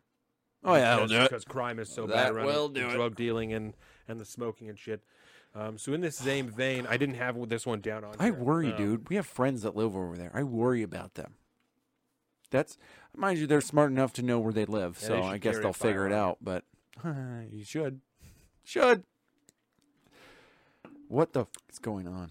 This is a quick one. A lot of people don't like it. Mhm. Um, crack pipes for equity, right? Mm. So we'll be real specific about this because people are getting a bug up their butt, especially Jen Psaki. Actually, we're not selling crack pipes. Okay, so this is from the Washington Free Beacon. This is the original article. The Biden administration is set to fund the distribution of crack pipes to drug addicts as a part of its plan to advance racial equity. The $30 million grant program, which closed applications Monday and will begin in May, will provide funds to nonprofits and local governments to help drug make drug users safe for addicts. Included in the grant, which is overseen by the Department of Health and Human Services, are funded for smoking kits slash supplies. A spokesman mm-hmm. for the agency told the Washington Free Beacon these kits will provide pipes for users to smoke crack cocaine, crystal methamphetamine, and any illicit substance. So a spokesman for the agency, right, for the Department of Health, said that to the Washington Free Beacon. HHS said the kits aim to reduce the risk of infection when smoking substances with glass pipes, which can lead to infections through cuts and sores. Applicants for grants are prioritized if they treat a majority of underserved communities, including African American LGBT persons, and established under President Joe Biden's executive order on advancing racial equity. So if you happen to work for a group that prioritizes or works mostly with minority communities, you'll be prioritized in this. And you can interpret that in a few different ways. Um, like we want to prior- prioritize their safety or we want to make sure they can continue to smoke drugs, Safely, you know, quote unquote. safely. There's another guy, and this is from Forbes. Bruce Y. Lee. Is the Biden administration really funding crack pipes? So he goes through this whole deal um, about. Let's see. Oh, the dogs are playing great. There's a couple of different sections here. Um, in fact, most of the 75 page document discussed different aspects of the program which aim to support community based overdose prevention programs, syringe service programs, and other harm reduction services. A really long sentence with lots of commas indicated that funding will, he said that. Quote unquote funding will be used to enhance overdose and other types of prevention activities to help control the spread of infectious diseases and the consequence of such diseases for individuals with or at risk of developing substances use disorders. Support distribution of FDA approved overdose reversal medication to individuals at risk of overdose, build connections for individuals at risk for or with an SUD to overdose education, counseling, and health education, refer individuals to treatment for infectious diseases such as HIV, sexually transmitted infections, and viral hepatitis, and encourage such individuals to take steps to reduce the negative personal and public health impacts of substance use or misuse. If you made it through that sentence, you'll notice the word crack pipes did not appear on page 8 of the document. He's got a real bug up his ass about this. On page eight of this document, there was a mention of the funding that could potentially be used to purchase safe smoking kits slash supplies. What are smoking kits slash supplies? These are ones that won't burn or cut the users and are not contaminated with human immunodeficiency virus, hepatitis B, C, or other such pathogens. Wait, what did you just say? These are ones that won't burn or cut the users and are not contaminated with all these different diseases. These are one what? What one? They're what are we talking one about? what? The smoking kit. It's a smoking One kit. what? It's just a, it's Oh. one smoking Oh. kit. It's one smoking kit. Right. It's not a- okay. Yeah. One what? Right. Okay. One One smoking smoking, kit. kit. Yes. One thing you, to use to smoke drugs. One unit Oh. of measure. It's not a crack Oh, pipe. Okay. There It's might be a crack thing pipe to- in it. Yeah, but right. You know, we're talking about the one smoking kit. Right. After all, you can't snap your fingers and expect those with substance use disorders to say, okay, won't do that stuff anymore. That's not how addiction works. So the thought is that while you're trying to get people off certain substances, wouldn't it be better to prevent them from getting injured, getting infected, or spreading infectious diseases? After all, lots of hepatitis benefits no one except for perhaps the virus. I swear to God, this Lots is a of- real Forbes article. Therefore, yes, one could interpret funding smoking, safe smoking kits slash supplies as potentially funding crack pipes, but context matter. And many of the crack pipe claims on social media didn't really include the harm reduction context. So you're saying, This is a guy who's just really butthurt that Like, did- he that didn't he- get a clean crack pipe when he was growing and up. And that they didn't say enough about it, right? yeah. Okay, so that's It's he's a pipe. You he's could smoke with that. crack. You could smoke meth. You could smoke whatever you want out of this pipe. It's not a crack pipe. He's done with that and moves on. What about all these to advance racial equity claims then? Okay, so Here we go. so the crack pipes did happen. You're saying that it did happen. They But- just didn't say crack pipes. Yep. So you're upset because you're upset because the Washington Free Beacon uh, it, inferred crack pipes from smoking kits. Yeah. Right? Which Even though yeah, when wait, you look at what's included in the smoking let's, kit. Let's go back to the Washington Free Beacon article. Let's right? do it. Because So we have let's see here funding for other equipment that quali- qualifies for funding includes syringes vaccinations disease screening condoms and fentanyl strips the grant program will last three years to include 25 uh, rewards of $400000 They an also HHS include- spokesperson declined to specify what includes smoking kits. Similar distribution efforts provided mouthpieces to prevent glass cuts, rubber bands to prevent burns, and filters to minimize the risk of disease. There was one here. This is so at the very last line of the Washington Free Beacon article. President Biden's son Hunter is a longtime user of crack cocaine. like, like, what are you doing? So, there was another article that talked about Oh my um, god. We in a Democrat. Uh, Democrat-run cities such as San Francisco and Seattle have distributed smoking kits to residents. Some local governments, however, have in recent years backed away from their smoking kit programs over concerns they enable drug use. Louisville, Kentucky, for example, allowed convenience stores to sell smoking kits, but later banned them. Legislators in Maryland ditched their distribution plan after facing backlash from local law enforcement and African American leaders. So it was racist in other places, but it's not racist if we do it from the federal government. yeah, Right. pretty much.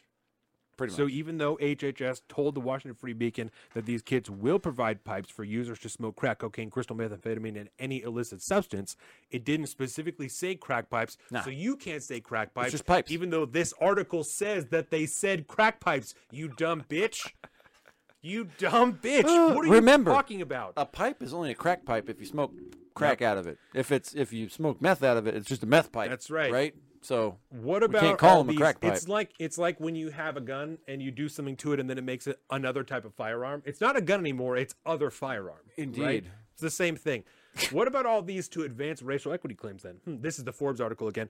The funding opportunity did state that the priority populations for these programs are underserved communities that are greatly impacted by SUD. Underserved means not getting enough resources compared to others, and underserved communities tend to be, surprise, surprise, ones with higher percentages of persons of color. So rather than simply giving communities funding that are already getting disproportionately more resources, the program will prioritize those communities that historically have been getting the short end of the stick. Again, to- context matters. The HHS program will may be trying to promote more racial equity, but it won't be doing so through crack pipes, except It'll just do it through as the kits. Washington Free Beacon article went over. Everything needs to be done with equity in the forefront. Mm-hmm. So, what are you talking about? You also just said that these communities happen to be people of color, right? So, if these communities that they're aiming to serve happen to be a higher percentage of people of color, and we've also established, as you said, Mister, what's his name? Let's go to the top. Get the fuck out of here. Don't forget about the advertisement. Gotta get the advertisement. Yep, exactly.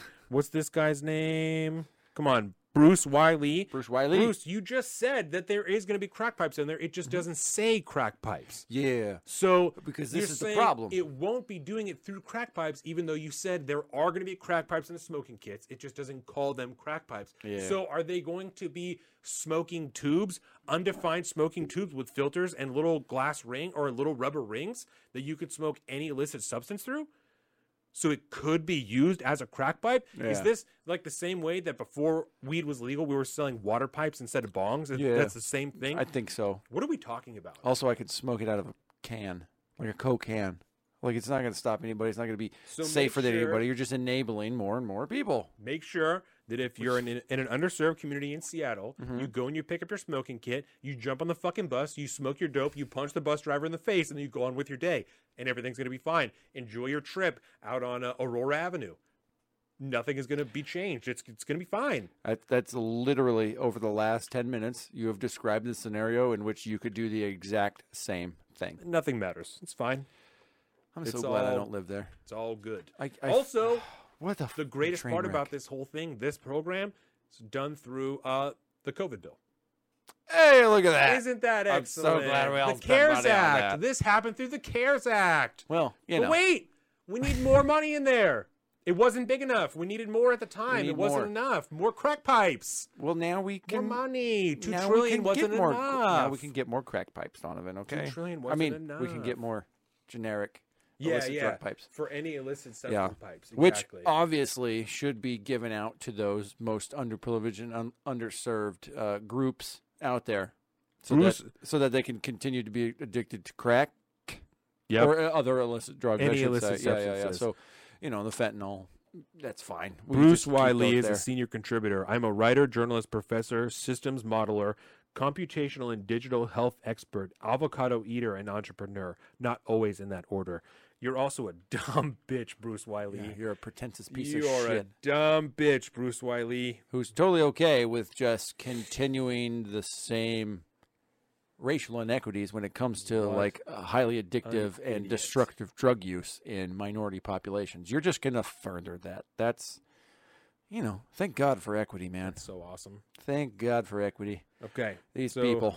The last story that we have here for the left, so bad. blowing up in their face. It's awesome. It's Word. super awesome. And can I just say, what a way to cap this off? Like I felt a little. yes, I feel like the like the left was getting a lot of W's earlier in the day, a little bit, but this is just this is choice. Yep. This makes me feel real good about it. It makes me feel really sad for my city next door, but you know, yep. that's, We are. I, I'm not allowed to go there anyway, so it's I guess it's fine. I think this will be probably our last story for the day.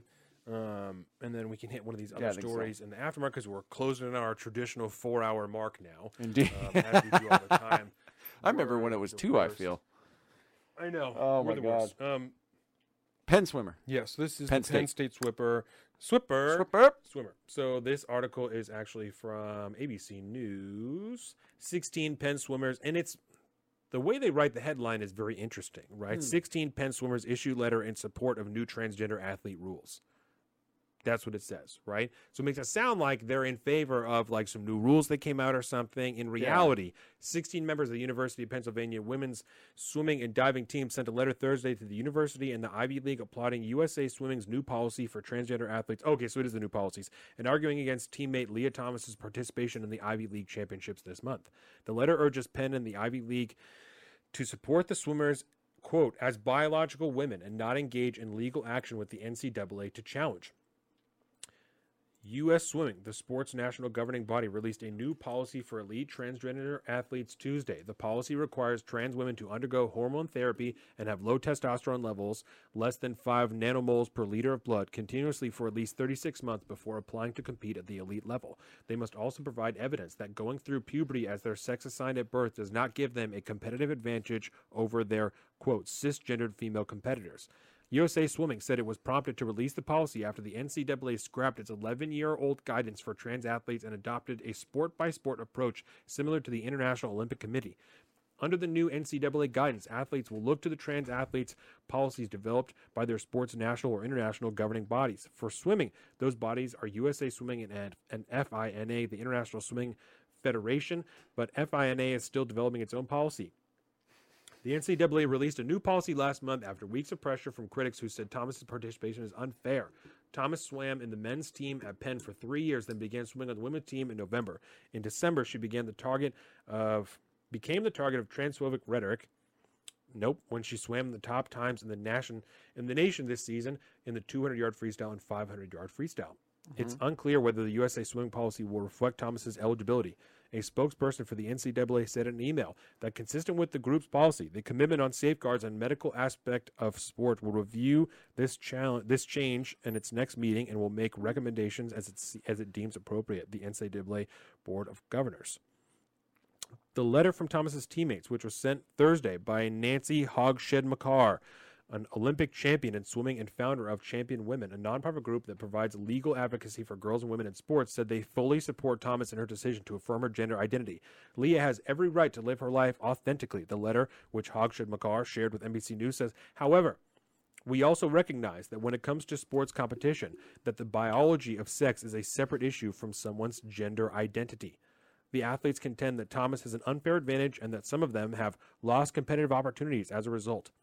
They said uh, that of the 41 members listed in the team's roster, only 18 are chosen to compete in the Ivy League Championship, which compete which begin February 16th.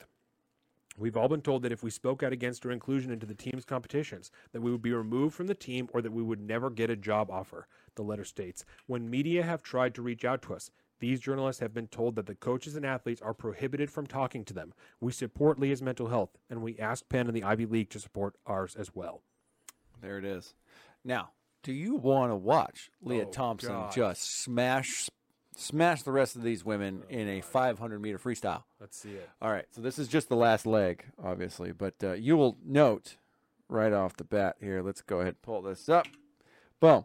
Uh, oh, of course, I hit a button, so it jumps out. Lia Thomas, right, right there, right there. Here's here's the, kind of the rest of the pack coming up, um, and just watch this thing. Okay, bing bang boom, way out ahead of the pack. Flip flip flip, twist twist twist. Nobody's even made it yet. Nobody's even made it to the halfway mark yet on the lap. Oh, and hot dog, here it comes. Hard, easy W. There it is. There it is. Now look, look at that fucking wingspan. The arms on that thing, some real Michael Phelps style. Long arms, short arms. It's not good, dude. It's not good. That's that. That's that's that. I, f- I I'm just gonna I'm gonna show up the uh, I'm gonna I'm gonna do the Bridget Phetasy line. Women, women. All these, I don't know. I'm I'm not a woman, so I'm not gonna. I'm just gonna say it seems slightly unfair. You can only deny reality for so long, not just the reality that there are, in fact, biological differences between men and women, but that such widely affecting topics require a nuanced discussion, not a wholesale consumption of leftist rhetoric to save emotions. Damn. That Almost- wholesale consumption creates protected classes, can create situations that make or break futures and cause the people, children in this case, that want to do right by their. They're not children; they're adults. Uh, so kids in this case, I still feel comfortable calling calling them kids. Um, that want to do right by their friends and team, but also want the fair shake they worked for. Yeah. Right. All these women. I don't want. to. I don't want to dismiss anybody. They're swimming in the NCAA. Yeah. They fought very hard for this opportunity. They Uh, deserve yeah. that opportunity. I bet a lot of them got there by scholarship. Yeah. You know, they they've proved themselves before, and now they don't even get a fair chance to compete anymore. And if you're a woman, I don't understand how you can find this even semi okay. That means you're just not allowed to win anymore if that's the case. If you're unlucky enough to find yourself against somebody like Lia Thomas, just you're just done. Hopefully don't- you can make it in third or second. Hopefully, you can make it in yeah, and like in second place, and then maybe you'll be recognized for the skills that you have Maybe. even though you're probably fifty percent as good as Lia Thomas is. But I'm I'm not a fan of this man. I don't like to see. I don't like to see the patriarchy being real, real crafty and uh, so stealing crafty. W's, buddy. Because that's that's what I I can't I don't see this for anything other than it is. It it's a bunch of women that are losing out on their their chance at, at their shot and their chance to stand in the spotlight and really just girl power it up. You know, show me what you got. Sorry, can't do it. You're racing against Lia Show Thomas. me what baby. you got. That is that what you're talking about? That's Is it. that what you're Show me. I yeah. As soon as I said it, I was like, oh shit, Rick and Morty. But yeah, it's not cool. It's not cool. You know, but Penn State's got it going on, bro. You got Sandusky, and now you got Lia Thomas. Sounds This great. is another example. Maybe this will prove to people that Joe Rogan is not a transphobe, because this is a, another example. Impossible. right? Another piece of evidence to indicate, just like Joe Rogan's show, our show, many of these other shows, that you can be in, be in favor and in support of trans people, Mm-hmm. right? You can have zero issues with trans people at all. At all. You can be in favor of them doing whatever they want with their own body because it's their own business. and I super support you doing that. You can also be in favor of biological women being separated from trans women as far as sports go and physical competition, Yeah. right? In those arenas specifically. specifically, I don't got any problem if you want to play a chess match. No, It's whatever. your brain is not different. None of these other things are different. No. But to act like you and I are not going to go into, I don't know, any given competition and be like, ah, we'll be fine. You know, we're Yeah. women now. That's ridiculous. Zuby. No. Zuby. You remember that? That was I mean that was a while back, but um, the UK British rapper, entrepreneur, general kind of badass of the world, Zuby, uh, identified as a woman for a day so that he can compete in a uh, a lifting competition No. and won the gold, and then No. yeah, that's how he got big.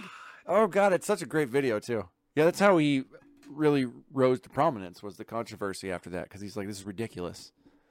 And That's so he awesome. did that, and then and then it's all just snowballed from there. Then yeah, he's the worst person fucking ever. That's wild. so awesome. I do love love that Zuby. so much.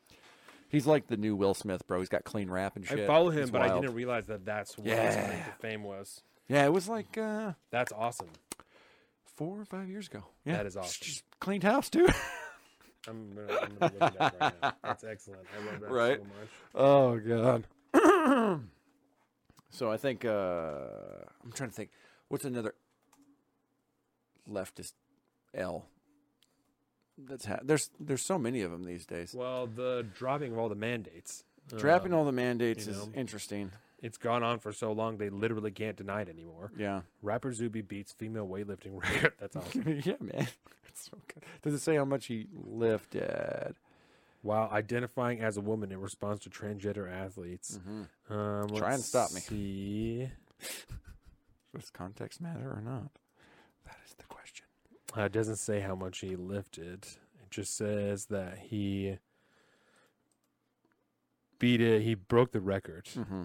Um, yeah, I'm pretty sure he's still the reigning record holder. That's so awesome. fairly I love sure. that so much. and it's just what a to- joke. Just a fuck you to the system. You know, that's what that is. yeah. Oh, they took the video off of this. Of course um, they did.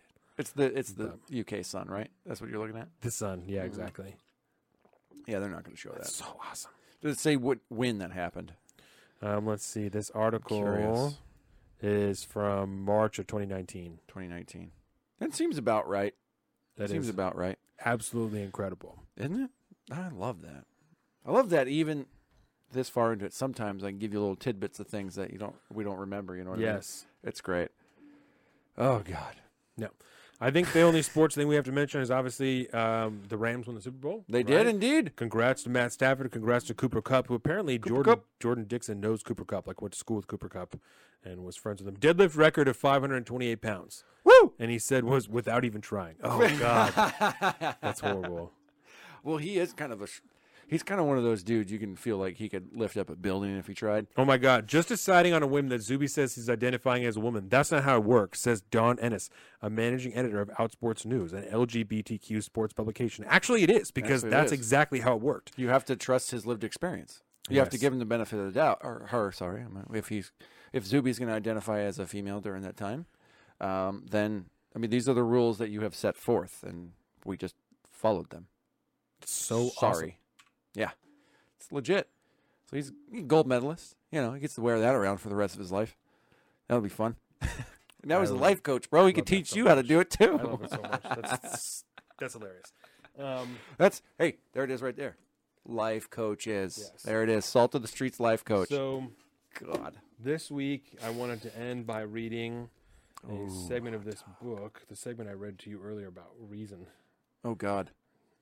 It's pretty powerful. Reason Penelope Tucker. Yeah, and I also when I read it to Jordan the first time, she said you got to read that to Colin because I think that could apply to you guys very easily, Mhm. which I uh, appreciated.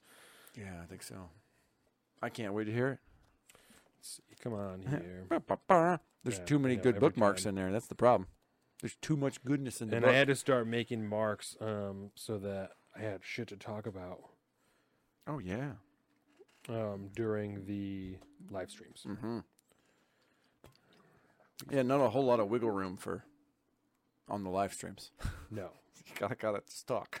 it's there it it's is. really interesting. All right. Um, so with that, we can pump the social one more time. I want to thank everybody for being here with us today. Obviously, I am uh, Colin. This is Colin over here on the other side. Yee. Thank you for watching us here, youtube.com slash salt of the streets. By the way, that was have- an impromptu callback to episode one. Oh, Over here, Colin. Yes. On the other side, that's over right. here. Um, haven't said that since probably day one. That's legit. But we should we should Oh, celebrate our fucking anniversary. buddy. We don't have any. I don't have any more beer. We Me can't. either. we'll have let's to. take a shot. We have. yeah, we could do that. Yeah, we have here. We'll do we, this. we still got like an hour plus of forgot. content. Yeah, I know. This was our anniversary show. we made such a big Um, deal about it earlier in the week. yeah, Thursday was our three-year anniversary of doing this show.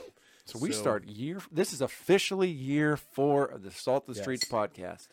Spencer and Noah are starting a podcast, a sports podcast. Ooh. Um, and he's asked me about a little bit, some, like mostly some hardware and stuff like that, and Mm-hmm. I'll give you a little bit more. That's- I mean, I'm, I'm not going anywhere. But I can also tell that because we don't like make money off of this, there's a stigma or like make like you know what I'm saying? Because we're not doing this as our sole career yet. Yeah. There is like a weird. They don't want to ask me about it too much. You know, I think Oh, there's an yeah. air of like, well, he doesn't really know what he's doing because like they're not, you know. No, we're also in the social and political realm, bro. You try to get paid up in here. also a yeah, and that's like I was when I was telling Jordan about it, you know, because it's going to be a sports podcast, Yeah. which I think they could do very well in. They both know a lot about sports. It would be very interesting. I listen Mm-hmm. to Spencer all the time. I sat down in the bar with him, and listened for fucking forty five minutes one time. So Oh, yeah. they have could have very interesting conversation. Um, and I told Jordan, I was like, honestly, I was like, if they start a podcast and got really famous, like I would be nothing but happy. I'm like, be not super only jazzed for not man. only is that excellent because there are people that I know and they're getting famous. Like it's also a completely different arena and there's no comparison at all. So I don't take any I also don't take anyone else's success personally. Like that's not that's none of my business, you know. So I The- think it's funny that I can tell that they feel weird about it. Yeah, they definitely feel weird about I it. don't feel weird about it at all. you That's know, funny. That when it's You've been in the game deal- for so long. You, well, the same deal. Just because we're not making a living off this doesn't mean that we don't know what we're doing. No. You know, does not mean we don't know what we're doing. we I feel listen to it very much podcasts. feel very much we know what we're doing. Yeah. So we will. the thing that really helps me with all that stuff is Ben Shapiro talking about his his kind of rise to fame. yeah. He said he wrote he wrote articles. I think he said for ten years before he was he actually could support himself Right. and make a living doing that. Well, and Dave Portnoy. Dave Portnoy, Dave said Portnoy. on Ben Shapiro that he did. He made. Uh, That's what I'm thinking Barstool- of. That's what I'm thinking Yeah, of. he said he made the Barstool newsletter for ten years Yeah. before he made money off. You of it. You don't do it to make money. No. You do it because it's a labor of love. And on that, happy anniversary, Labor Big love. Shooter. Love you, buddy. I love you almost as much as I love this BSB. Just kidding. I actually like the other BSB better, but still. so the socials, as we said, you've been Oh, watching us yeah, on here we go. Let's do it again. youtube.com slash salt of the streets. We have our Instagram at instagram.com slash salt of the streets. YouTube, Facebook, fuck Facebook, salt of the streets. Boop, boop. Patreon, patreon.com slash salt of the streets. Hmm. We also have our own personal social media. I am at salt of the street on Twitter and at alpaca underscore Donovan on Instagram. Colin is at Big Bird Offie. Big Bird Offie on all of them. Both of those things. All of 'em. You can find all this information on saltofthestreets.com. Swell blend in a few weeks if you need a haircut. A few location weeks. skate shop. Yeah, a few weeks. Location skate shop if you need a skateboard. Lexi Kyle on Twitch if you want to watch some streaming. Leggings and aprons on Instagram. Go to the Patreon, subscribe, help us make more and better content. Make sure that you like, comment, subscribe, and share this video with all your friends so they can see what we have going on here. With that, Before you start, a quick question. yep, The video we watched of the foot race, the Bennick foot race between yeah, certain individuals, was and that Tyler. Spence? That was Spencer. Okay, so when Spence becomes famous on this Oh, on this yes! sports podcast, yes. that's how we get him. Oh, that's awesome. That is how we get him. That is hilarious. okay, all right. So with that, some poetic prose. Yes, so this is a section from the March book of the Salt of the Streets Book Club, which is happening now. You can join it anytime. Do not be deterred. Come and join the community. Be a part of something bigger than yourself. this is from the March book, The Indifferent Stars Above by Daniel James Brown. Ooh, Check this out. It's an excellent book. Okay. This is from page 47. This is speaking of a man named Reason Tucker. Red Reason Tucker was a large framed man, gentle, soft spoken. He wore his beard, as was popular at the time, in a fringe around his clean shaven face, a Virginian born of Scottish parents. He had been married and widowed once already, and he had now found himself a bachelor again as his second wife refused to follow him west. Traveling with him, though, were his three oldest boys, John Wesley, Stephen, and George Washington. Not George Washington, the president. This was 1836 or something to that effect. long dead. All three of these families, the Tuckers, the Ritchies, and the Starks, and most of the others that gathered by the Missouri that third week in May, had much in common with the Graves family and with one another. Whether their ancestors first stepped ashore on the rich tidelands of Virginia or the stony shores of New England, they were almost all the children and grandchildren of men who had fought in the American Revolution. Many of them carried in their hands weapons that had been used in that conflict, and they carried deep in their hearts an absolute devotion to the idea that liberty was the most valuable thing they owned. They commonly and solemnly referred to the fourth day of July as the glorious Fourth, without the slightest hint of irony or embarrassment. They named their sons Jefferson, Franklin, Washington, Lafayette, or Adams, lest those sons forget where they came from and how they had gained their unique and sacred freedoms. For the most part, they despised what they called the trammels of civilization and preferred to stay close to the frontier even as it moved relentlessly westward. They believed deeply that they were destined to spread the light of liberty across the continent, to create, in fact, as Thomas Paine had put it, the birthday of a new world in the West. They tended to be forthright, plain speaking, earnest, friendly, and trustworthy. They took a man at his word unless they had a good reason not to. And above all, they feared they fiercely self-reliant, unflinchingly independent. In the trying weeks and savage months ahead, though, they would find that one man's freedom could become another man's fetters. Powerful stuff. Good lord. And that's like a perfect primer for what we're going to talk about in the After Dark too. So Thank you, excited. everybody. Thanks, guys. Have It's been real. week. Everybody have a great weekend. This has been real. If uh, just a reminder, if you are interested in catching another half hour, forty five minutes, an hour uh, segment, make sure to check out the patreon.com slash salt the streets. Join up and you can join us for our after dark session, which Oh. we're gonna start. Go ahead. Don't forget, fuck the CCP. Fuck the CCP, and we'll see you on the other side to the Salt of the Streets, coming at you every week with this food for thought. Hope you ready.